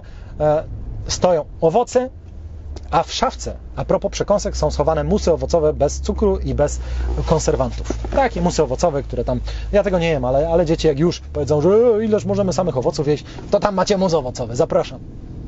No i już. I to jest świetne i faktycznie. Okazuje się, że od kiedy mam jabłka na stole, to częściej jem jabłka. Przypadek? Nie sądzę. Widzisz, jaki, jaka prosta zmiana. E, także to jest to. E, co dalej? E, ciekawy, bardzo dziwny nawyk. Chodzenie w dresach. Po ulicy może niekoniecznie, ale uwielbiam w domu i w biurze chodzić w dresach i w dodatku bez majtasów. Już nie będę wchodzić w szczegóły, ale jednak no tak się kiedyś mnie to zastanawiało po prostu. No przecież spodnie cisną i majtki cisną. Nawet takie luźne to jednak trochę cisną, tak? Bo inaczej by spadły. Tak mnie zastanawiało, czy to tak można na przykład przez 80 lat. Ciśnienie w dzień, ciśnienie w nocy, tak? W dzień ciśniesz jeansami albo spodniami, jakimiś gaciami z garnituru albo czymś tam. W nocy ciśniesz jakimiś spodniami, nie wiem, z piżamy czy dresowymi czy coś. I tak ciśniesz, ciśniesz, ciśniesz. Czy to tak można na dłuższą metę? Nie wiem, w sumie nie wiem, do dziś nie wiem, ale tak mi się to wydaje logiczne, że, że po co ryzykować. I stwierdziłem, dobra, to tam, gdzie nie muszę, to będę chodzić po prostu z mniejszym ciśnieniem, że tak powiem, czyli majtasy w dół i dresy zakładam. Oczywiście, no bez majtasów to nie będę chodzić e, w przynajmniej tak długo jak dzieci ze mną mieszkają. No, jak się wyprowadzą, to może będę. E, nie wiem, ale w biurze jakoś bez majtasów nie chodzę, bo to dziwne jest. Natomiast w dresie, w samych spodniach dresowych i to jest spoko. To jest spoko, widzę, że jest przyjemniej wtedy jakoś tak po prostu, no nie wiem, mam wrażenie, że dbam o swoje zdrowie bardziej. Tak samo jak jestem w podróży, lubię daleko jeździć autem, więc jak jadę trasę 12 godzin, no to kiedyś po prostu wszystko bolało po takiej trasie. Teraz prawie wszystko boli, ponieważ nie boli już brzuch na przykład, bo zawsze jestem w dresie, Oczywiście jak idę na stację, to muszę pilnować, żeby mi ten dres nie spadł, bo pod, pod nim nic nie ma, no nie? Więc trzeba się pilnować, tak? Żeby zaraz pupal wieczorka tutaj nie został na niemieckiej stacji sfotografowany. Natomiast, e, natomiast jest to ciekawy nawyk, polecam. Polecam, bo naprawdę uważam, że jest to po prostu zdrowe. Kolejna rzecz, zdrowa żywność dopasowana pode mnie. O tym już wspomniałem, ale jeszcze przypomnę, tak. Dla mnie to jest catering indywidualny. Jak ktoś e, nie może akurat, to catering e, warto przetestować. Tych firm cateringowych jest mnóstwo. Warto znaleźć taką właściwą dla Ciebie, tak. Co ciekawe, wiele z nich ma desery codzienne. To jest w ogóle jakaś paranoja, tak. Czyli codziennie brownie. Co to ma za zdrowotny catering być? Ja nie popieram tej ideologii, żeby liczyć tylko kalorie, a nie liczyć składników, tak? Moim zdaniem liczy się nie tylko ilość, ale też jakość, czyli nie, no, no bo ja mogę przecież zjeść tak tyle batoników i chipsów dziennie, że zmieszczę się w 2000 kalorii i jeszcze będę chudnąć. Co z tego? Potem, za, jak będę parę lat tak jeść, to potem dopiero schudnę, bo będę mieć raka żołądka. No, szybko schudnę.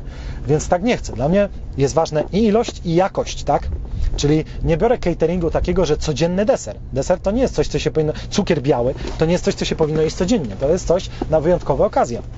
Więc tego nie chcę. Więc trzeba znaleźć sobie catering odpowiedni dla siebie, jak ktoś ma możliwość. Czyli zarabiasz już, nie wiem, firma ci wyszła, albo zarabiasz tyle, że naprawdę masz jakieś tam pieniądze, to moim zdaniem warto zapłacić więcej i mieć indywidualny catering, czyli dogadać się z kimś, kto w pobliżu, nie wiem, pracuje w restauracji i powiedzieć, słuchaj stary, czy możesz dla mnie robić też dodatkowe jedzenie? Ja przygotuję, co tam ma być, będziemy załatwiać tylko warzywa i owoce bio, można je kupić albo na biotargach, albo na pyszneeko.pl, dowiozą Ci do domu. I robimy to i codziennie takie i takie menu, tyle kalorii, Ty będziesz wiedzieć jako kucharz, jakie tam są makro, mikro, wszystkie składniki i tak dalej Żadnych syfów nie używamy, nie stosujemy olejów takich i takich, nie stosujemy tego, na to mam na przykład alergię, bo ktoś może mieć jakąś alergię i tak dalej. I już. Jak stać na to, zdecydowanie warto, zdecydowanie warto. Jak nie, to i tak catering indywidualny warto, a jak nie, no to oczywiście warto zadbać o swoją własną kuchnię, czyli jak gotujesz samemu, to żeby robić to dobrze i porządnie. Tutaj ja bym dodał to, co ja nie gotując, ale jednak stosuję, czyli że ja dziennie jem e, dwa dania takie same, bo ja mam dwa dania dziennie, plus wieczorem ewentualnie jakieś tam owoce, ale mam dwa takie same dania. To jest łatwiejsze dla mojego kucharza. E, mój, mój kucharz, dobra, dobra, no, wcale kucharzem nie jest tak naprawdę, ale akurat tak się dogadaliśmy. Natomiast e, to jest dobre też dla mnie, bo to jest takie wtedy proste, sprawne, dobrze policzone, tak? Czyli mam pierwsze danie, drugie danie takie samo i już.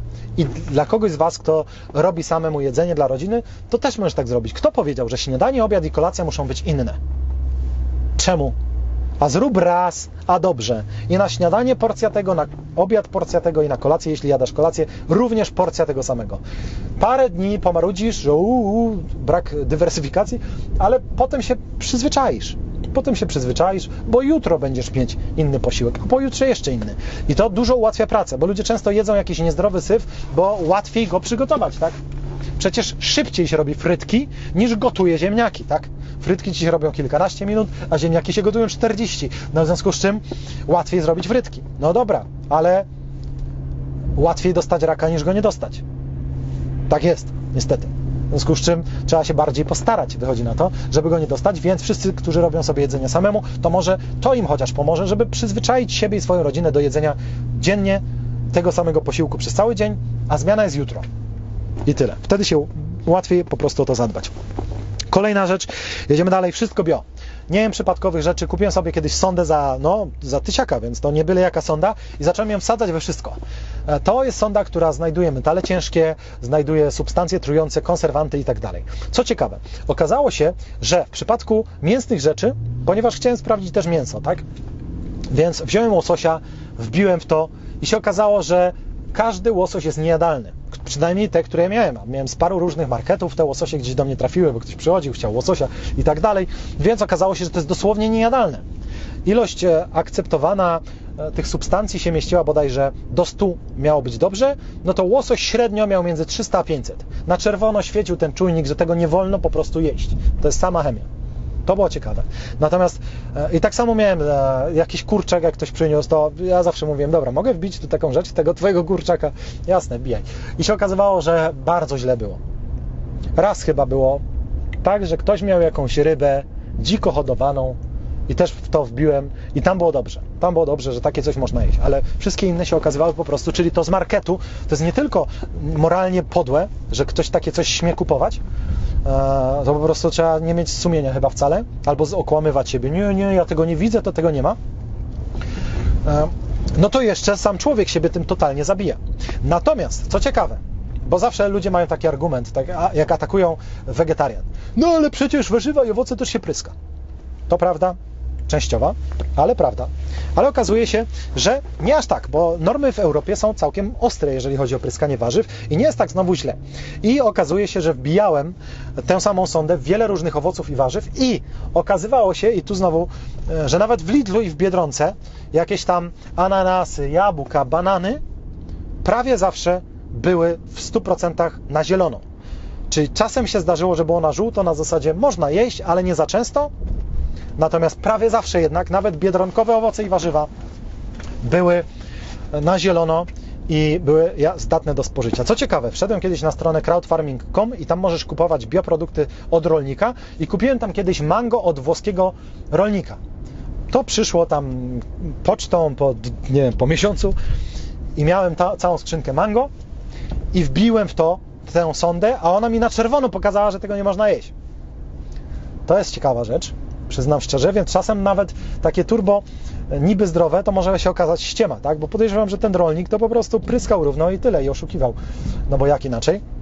Więc okazuje się, że to jest pociecha, że nawet jak komuś się nie chce jeździć i wydawać więcej pieniędzy na jakichś biotargach, biobazarach, to tak naprawdę jak wystarczy, że odstawisz mięso, to już w Lidlu i w Biedronce możesz kupować owoce i warzywa i prawie zawsze będzie to miało naprawdę wystarczająco mało tych e, ciężkich ol, e, metali czy substancji szkodliwych, żeby to normalnie jeść, a jeszcze w dodatku owoce i warzywa mają swoje sposoby, żeby oczyścić je w sodzie oczyszczonej, e, żeby je totalnie już wyzerować z tego. Polecam, wpiszesz Marek Skoczylas, jak oczyścić chemię spożywienia, no to tam znajdziesz sposób. Także Także też tak się jak najbardziej da. Więc ja co do zasady wszystkie owoce, warzywa kupuję bio, i e, oczywiście jestem maniakiem zlecania, więc tak naprawdę osoba, która przygotowuje moje posiłki, to ona to, te rzeczy kupuje.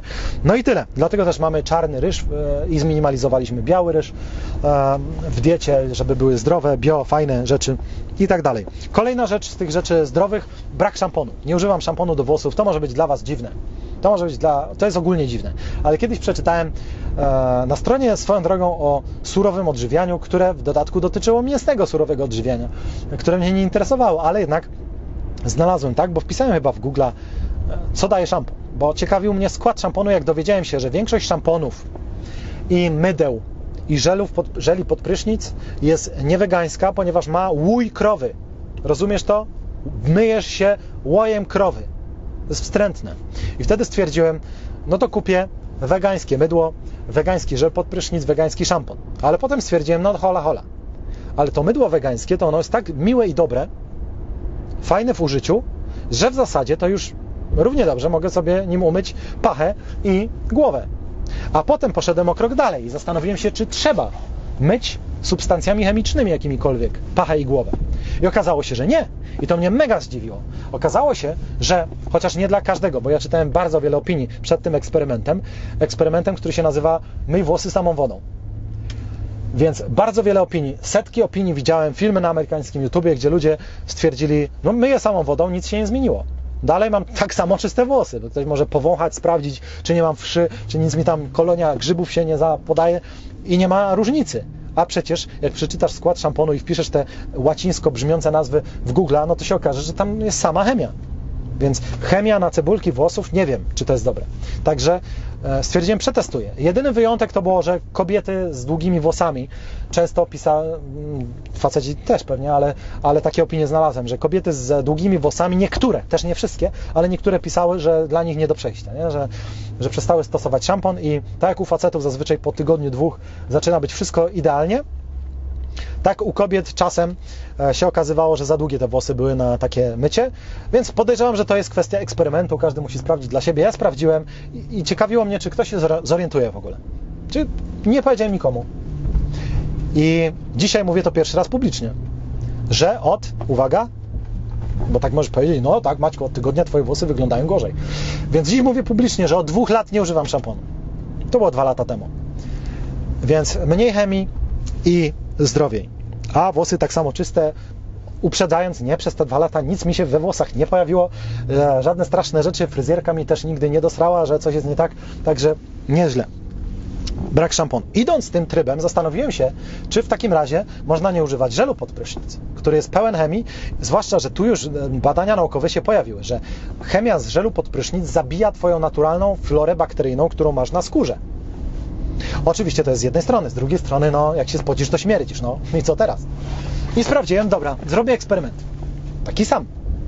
Czyli będę myć się samą wodą. Oczywiście wieczorem ciepłą, bo zimna woda może niektórych rzeczy nie dobyć. Ale e, no za wyjątkiem jakiejś sytuacji, że nie wiem, wpadłbym w kałużę smaru, to wiadomo, tego wodą nie, nie ogarniesz. Ale mówię tak normalnie, normalny dzień, tak? I mówię, prysznic, będę myć się samą wodą, cieplutką wodą, i tak dalej. Ktoś może jakąś gąbeczkę i tak dalej. Sprawdzimy, co się stanie. Czy ktoś zauważy? I dziś po raz pierwszy, publicznie, od dwóch lat mówię, że tak robię. Ani w biznesie nikt tego nie zauważył nigdy, nikt na to nie zwrócił uwagi, ale co najważniejsze, nikt z mojej rodziny na to nie zwrócił uwagi i co jeszcze najważniejsze, moja żona na to nie zwróciła uwagi, a tak się składa, e, że w różnych okolicznościach ze mną miała do czynienia przez te dwa lata. E, już nie wchodząc w szczegóły być może. Także to działa. To po prostu działa, więc wyobrażasz to sobie, że szampon i szampon w większości przypadków, dla, zwłaszcza dla włosów krótkich, a żel pod prysznic zawsze są fake newsem? Rozumiesz to, że produkt wymyślony, który nie jest w ogóle potrzebny, okazuje się, że on nic nie daje.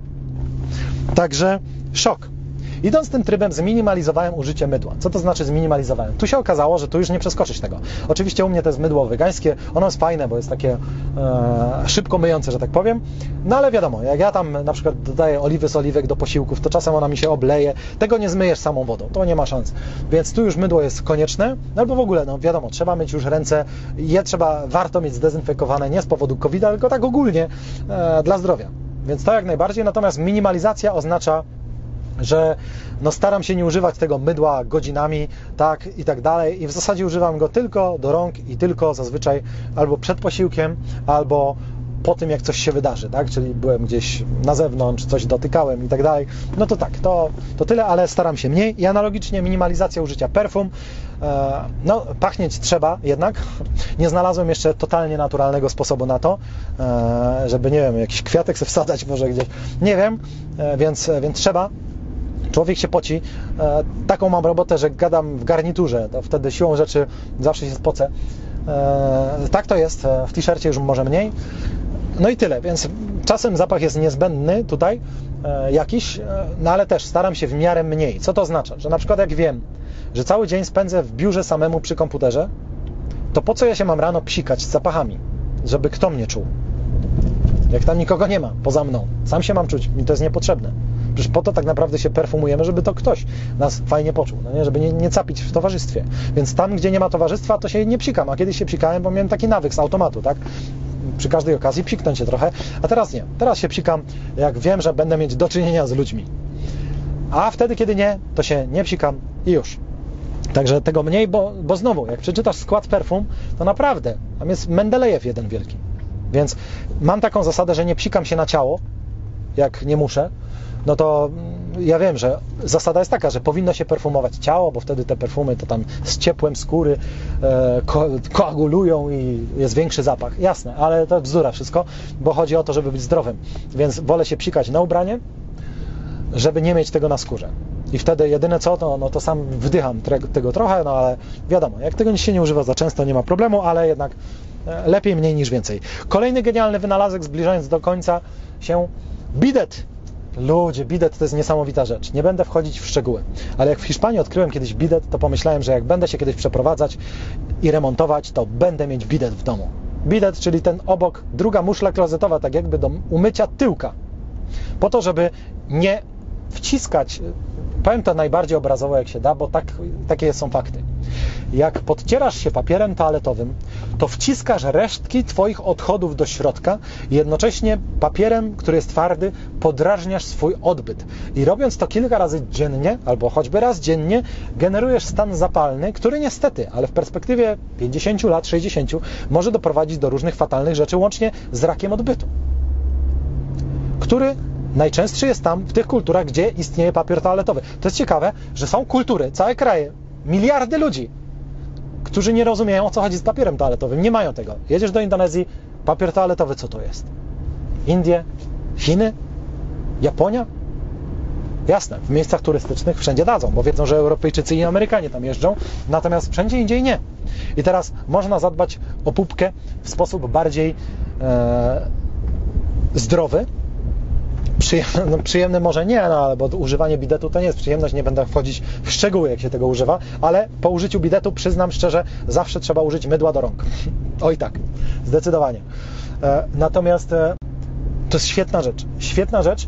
E, oczywiście, no, w takich krajach jak Indonezja, to oni w kiblu, w restauracji mają miskę. Rozumiesz to? I ktoś bierze, wsadza rękę do tej miski, leje tam najpierw wodę, potem se myje tyłek i potem, no to jest, to jest ohydne ale w przypadku bidetu da się do tego przyzwyczaić naprawdę. Uczucie takiej naprawdę czystości, że w końcu, w końcu jest się zdrowym, czystym i tak dalej, jest dużo lepsze niż po papierze toaletowym. Dlatego, jak będzie kolejna pandemia i ludzie się będą panikowali, że papieru nie ma, to ja się nie będę bał. Nie, to nie straszne. Dobra, strasznie się zrobiło. To wracamy do zabawy. Woda bąbelkowa latem. Ogólnie piję wodę, dużo wody niegazowanej. E, cały czas filtrowanej, ale latem wyciągam swój tajny filtr do gazowania wody. Czyli, no to dwie stówki taki filtr kosztuje, znaczy filtr, bulbulator ja to nazywam, a to się profesjonalnie nazywa nie syfon? No dobra, nazywa się to syfon, ja to nazywam bulbulator. No i wsadzasz tam taką butelkę z wodą filtrowaną, no i naciskasz tam dwa razy i masz nagle wodę gazowaną. Ogólnie woda gazowana jest mniej zdrowa niż niegazowana, ale latem Wiem, że to jest trik, który pomoże mi trzymać się zdrowych nawyków, ponieważ latem w Hiszpanii pojawia się Fanta Limon, której nie ma w Polsce, albo już nie mam ryzyka z kolą albo Pepsi, nawet na wczasach, ponieważ to ma kofeinę, więc, e, więc ja jestem wolny od kofeiny, także nie piję Pepsi ani coli, no ale Sprite, lemoniada, mojito, no to wszystko. Nie ma kofeiny, a a smaczny jest na wyjeździe, tak zimna, e, zimny napój, ciepła plaża i tak dalej, i tak dalej. Więc żeby nie przesadzać z tymi napojami, bo znowu, można sobie czasem pofolgować na wczasach w Chorwacji, ale, e, ale żeby nie przesadzać, no to znalazłem trik, który polega na gazowanej wodzie. Czyli jadę gdzieś i mam przy sobie butelkę gazowanej wody, którą sam sobie zrobiłem swoją drogą i nagle tapka myśl, a może se Sprite'a strzelę?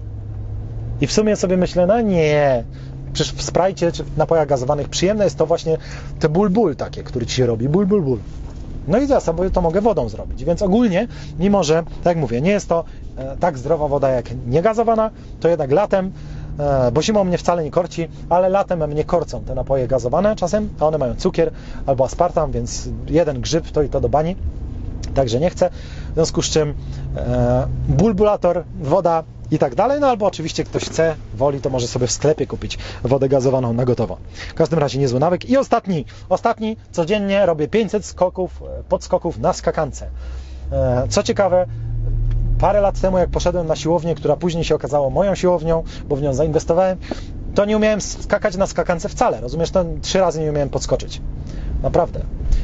Teraz robię 500 podskoków, z czego jest jedna seria 200, a druga seria na, przed treningiem jako rozgrzewka, a druga seria 300 na koniec treningu jako rozgrzewka przed zimnym prysznicem, żeby trochę mniej bolało. Więc 500 podskoków dziennie, szybko, sprawnie, parę minut, gotowe, fantastyczne, sympatyczne, bardzo zdrowe e, i jest ok. Polecam gorąco każdemu. Można to robić w domu, można to robić na dworze i tak dalej, a na pewno nie zaszkodzi Ci takie cardio sympatyczne i tanie, bo kupujesz skakankę za parę dych i już. I na wczasach nawet możesz z rana poskakać. Nie ma problemu. Także i wtedy powiesz, że jesteś usprawiedliwiony. Dobra, zrobiłem swoje podskoki, to teraz mogę obalić ożujsko. I do boju ciśniesz na chorwacką plażę. Także tak to jest. 69 nawyków za nami. 3 godziny ględzenia prawie, że ja wiem, że długo, ale to jest program, który ma zmieniać życie. To nie jest program rozrywkowy stricte. Także mam nadzieję, że, znaczy wiem, że wytrwałeś, skoro to słyszysz. Mam nadzieję natomiast, że z tych 69 wybierzesz sobie 5, 10, nie musisz przecież wszystkich i wprowadzisz w swoje życie po to, żeby coś było w nim lepsze. Pamiętaj, nawyki 2.0 w tej książce dowiesz się, jak te rzeczy teraz prowadzić. Jeżeli któraś z tych rzeczy wydaje Ci się mądra, ale nie wiesz, jak to zrobić, bo parę razy już próbowałeś, to z tą książką dowiesz się, jak przestać próbować i zacząć to robić. Na Instytut Lingwistyki znajdziesz nasze kursy językowe, które również dobrze działają dla Twojego może nie zdrowia, ale na pewno, chociaż zdrowia też, bo dwa języki obce oznaczają 50% szans mniej na Alzheimera i demencję, więc też jest ok. Pamiętaj, dziennik mistrzowski i przedsiębiorcze dzieci. Dwa, dwie nowe pozycje w wydawnictwie Ekspertia. No i pamiętaj, jak chcesz mieć firmę i płacić 9% dochodówki i nie płacić ZUS-u wcale, to to musi być spółka ZO, więc na sekrety spółek.pl dowiesz się, jak to zrobić, a jeżeli już chcesz założyć spółkę ZO, to pod tym nagraniem masz linka, gdzie zostawiasz swoje namiary i ludzie, których znamy, którzy zawodowo się zajmują zakładaniem i księgowością takich spółek, pomogą Ci to zrobić. Dzięki bardzo, wszystkiego dobrego i owocnych nawyków sukcesu. Do następnego. Cześć!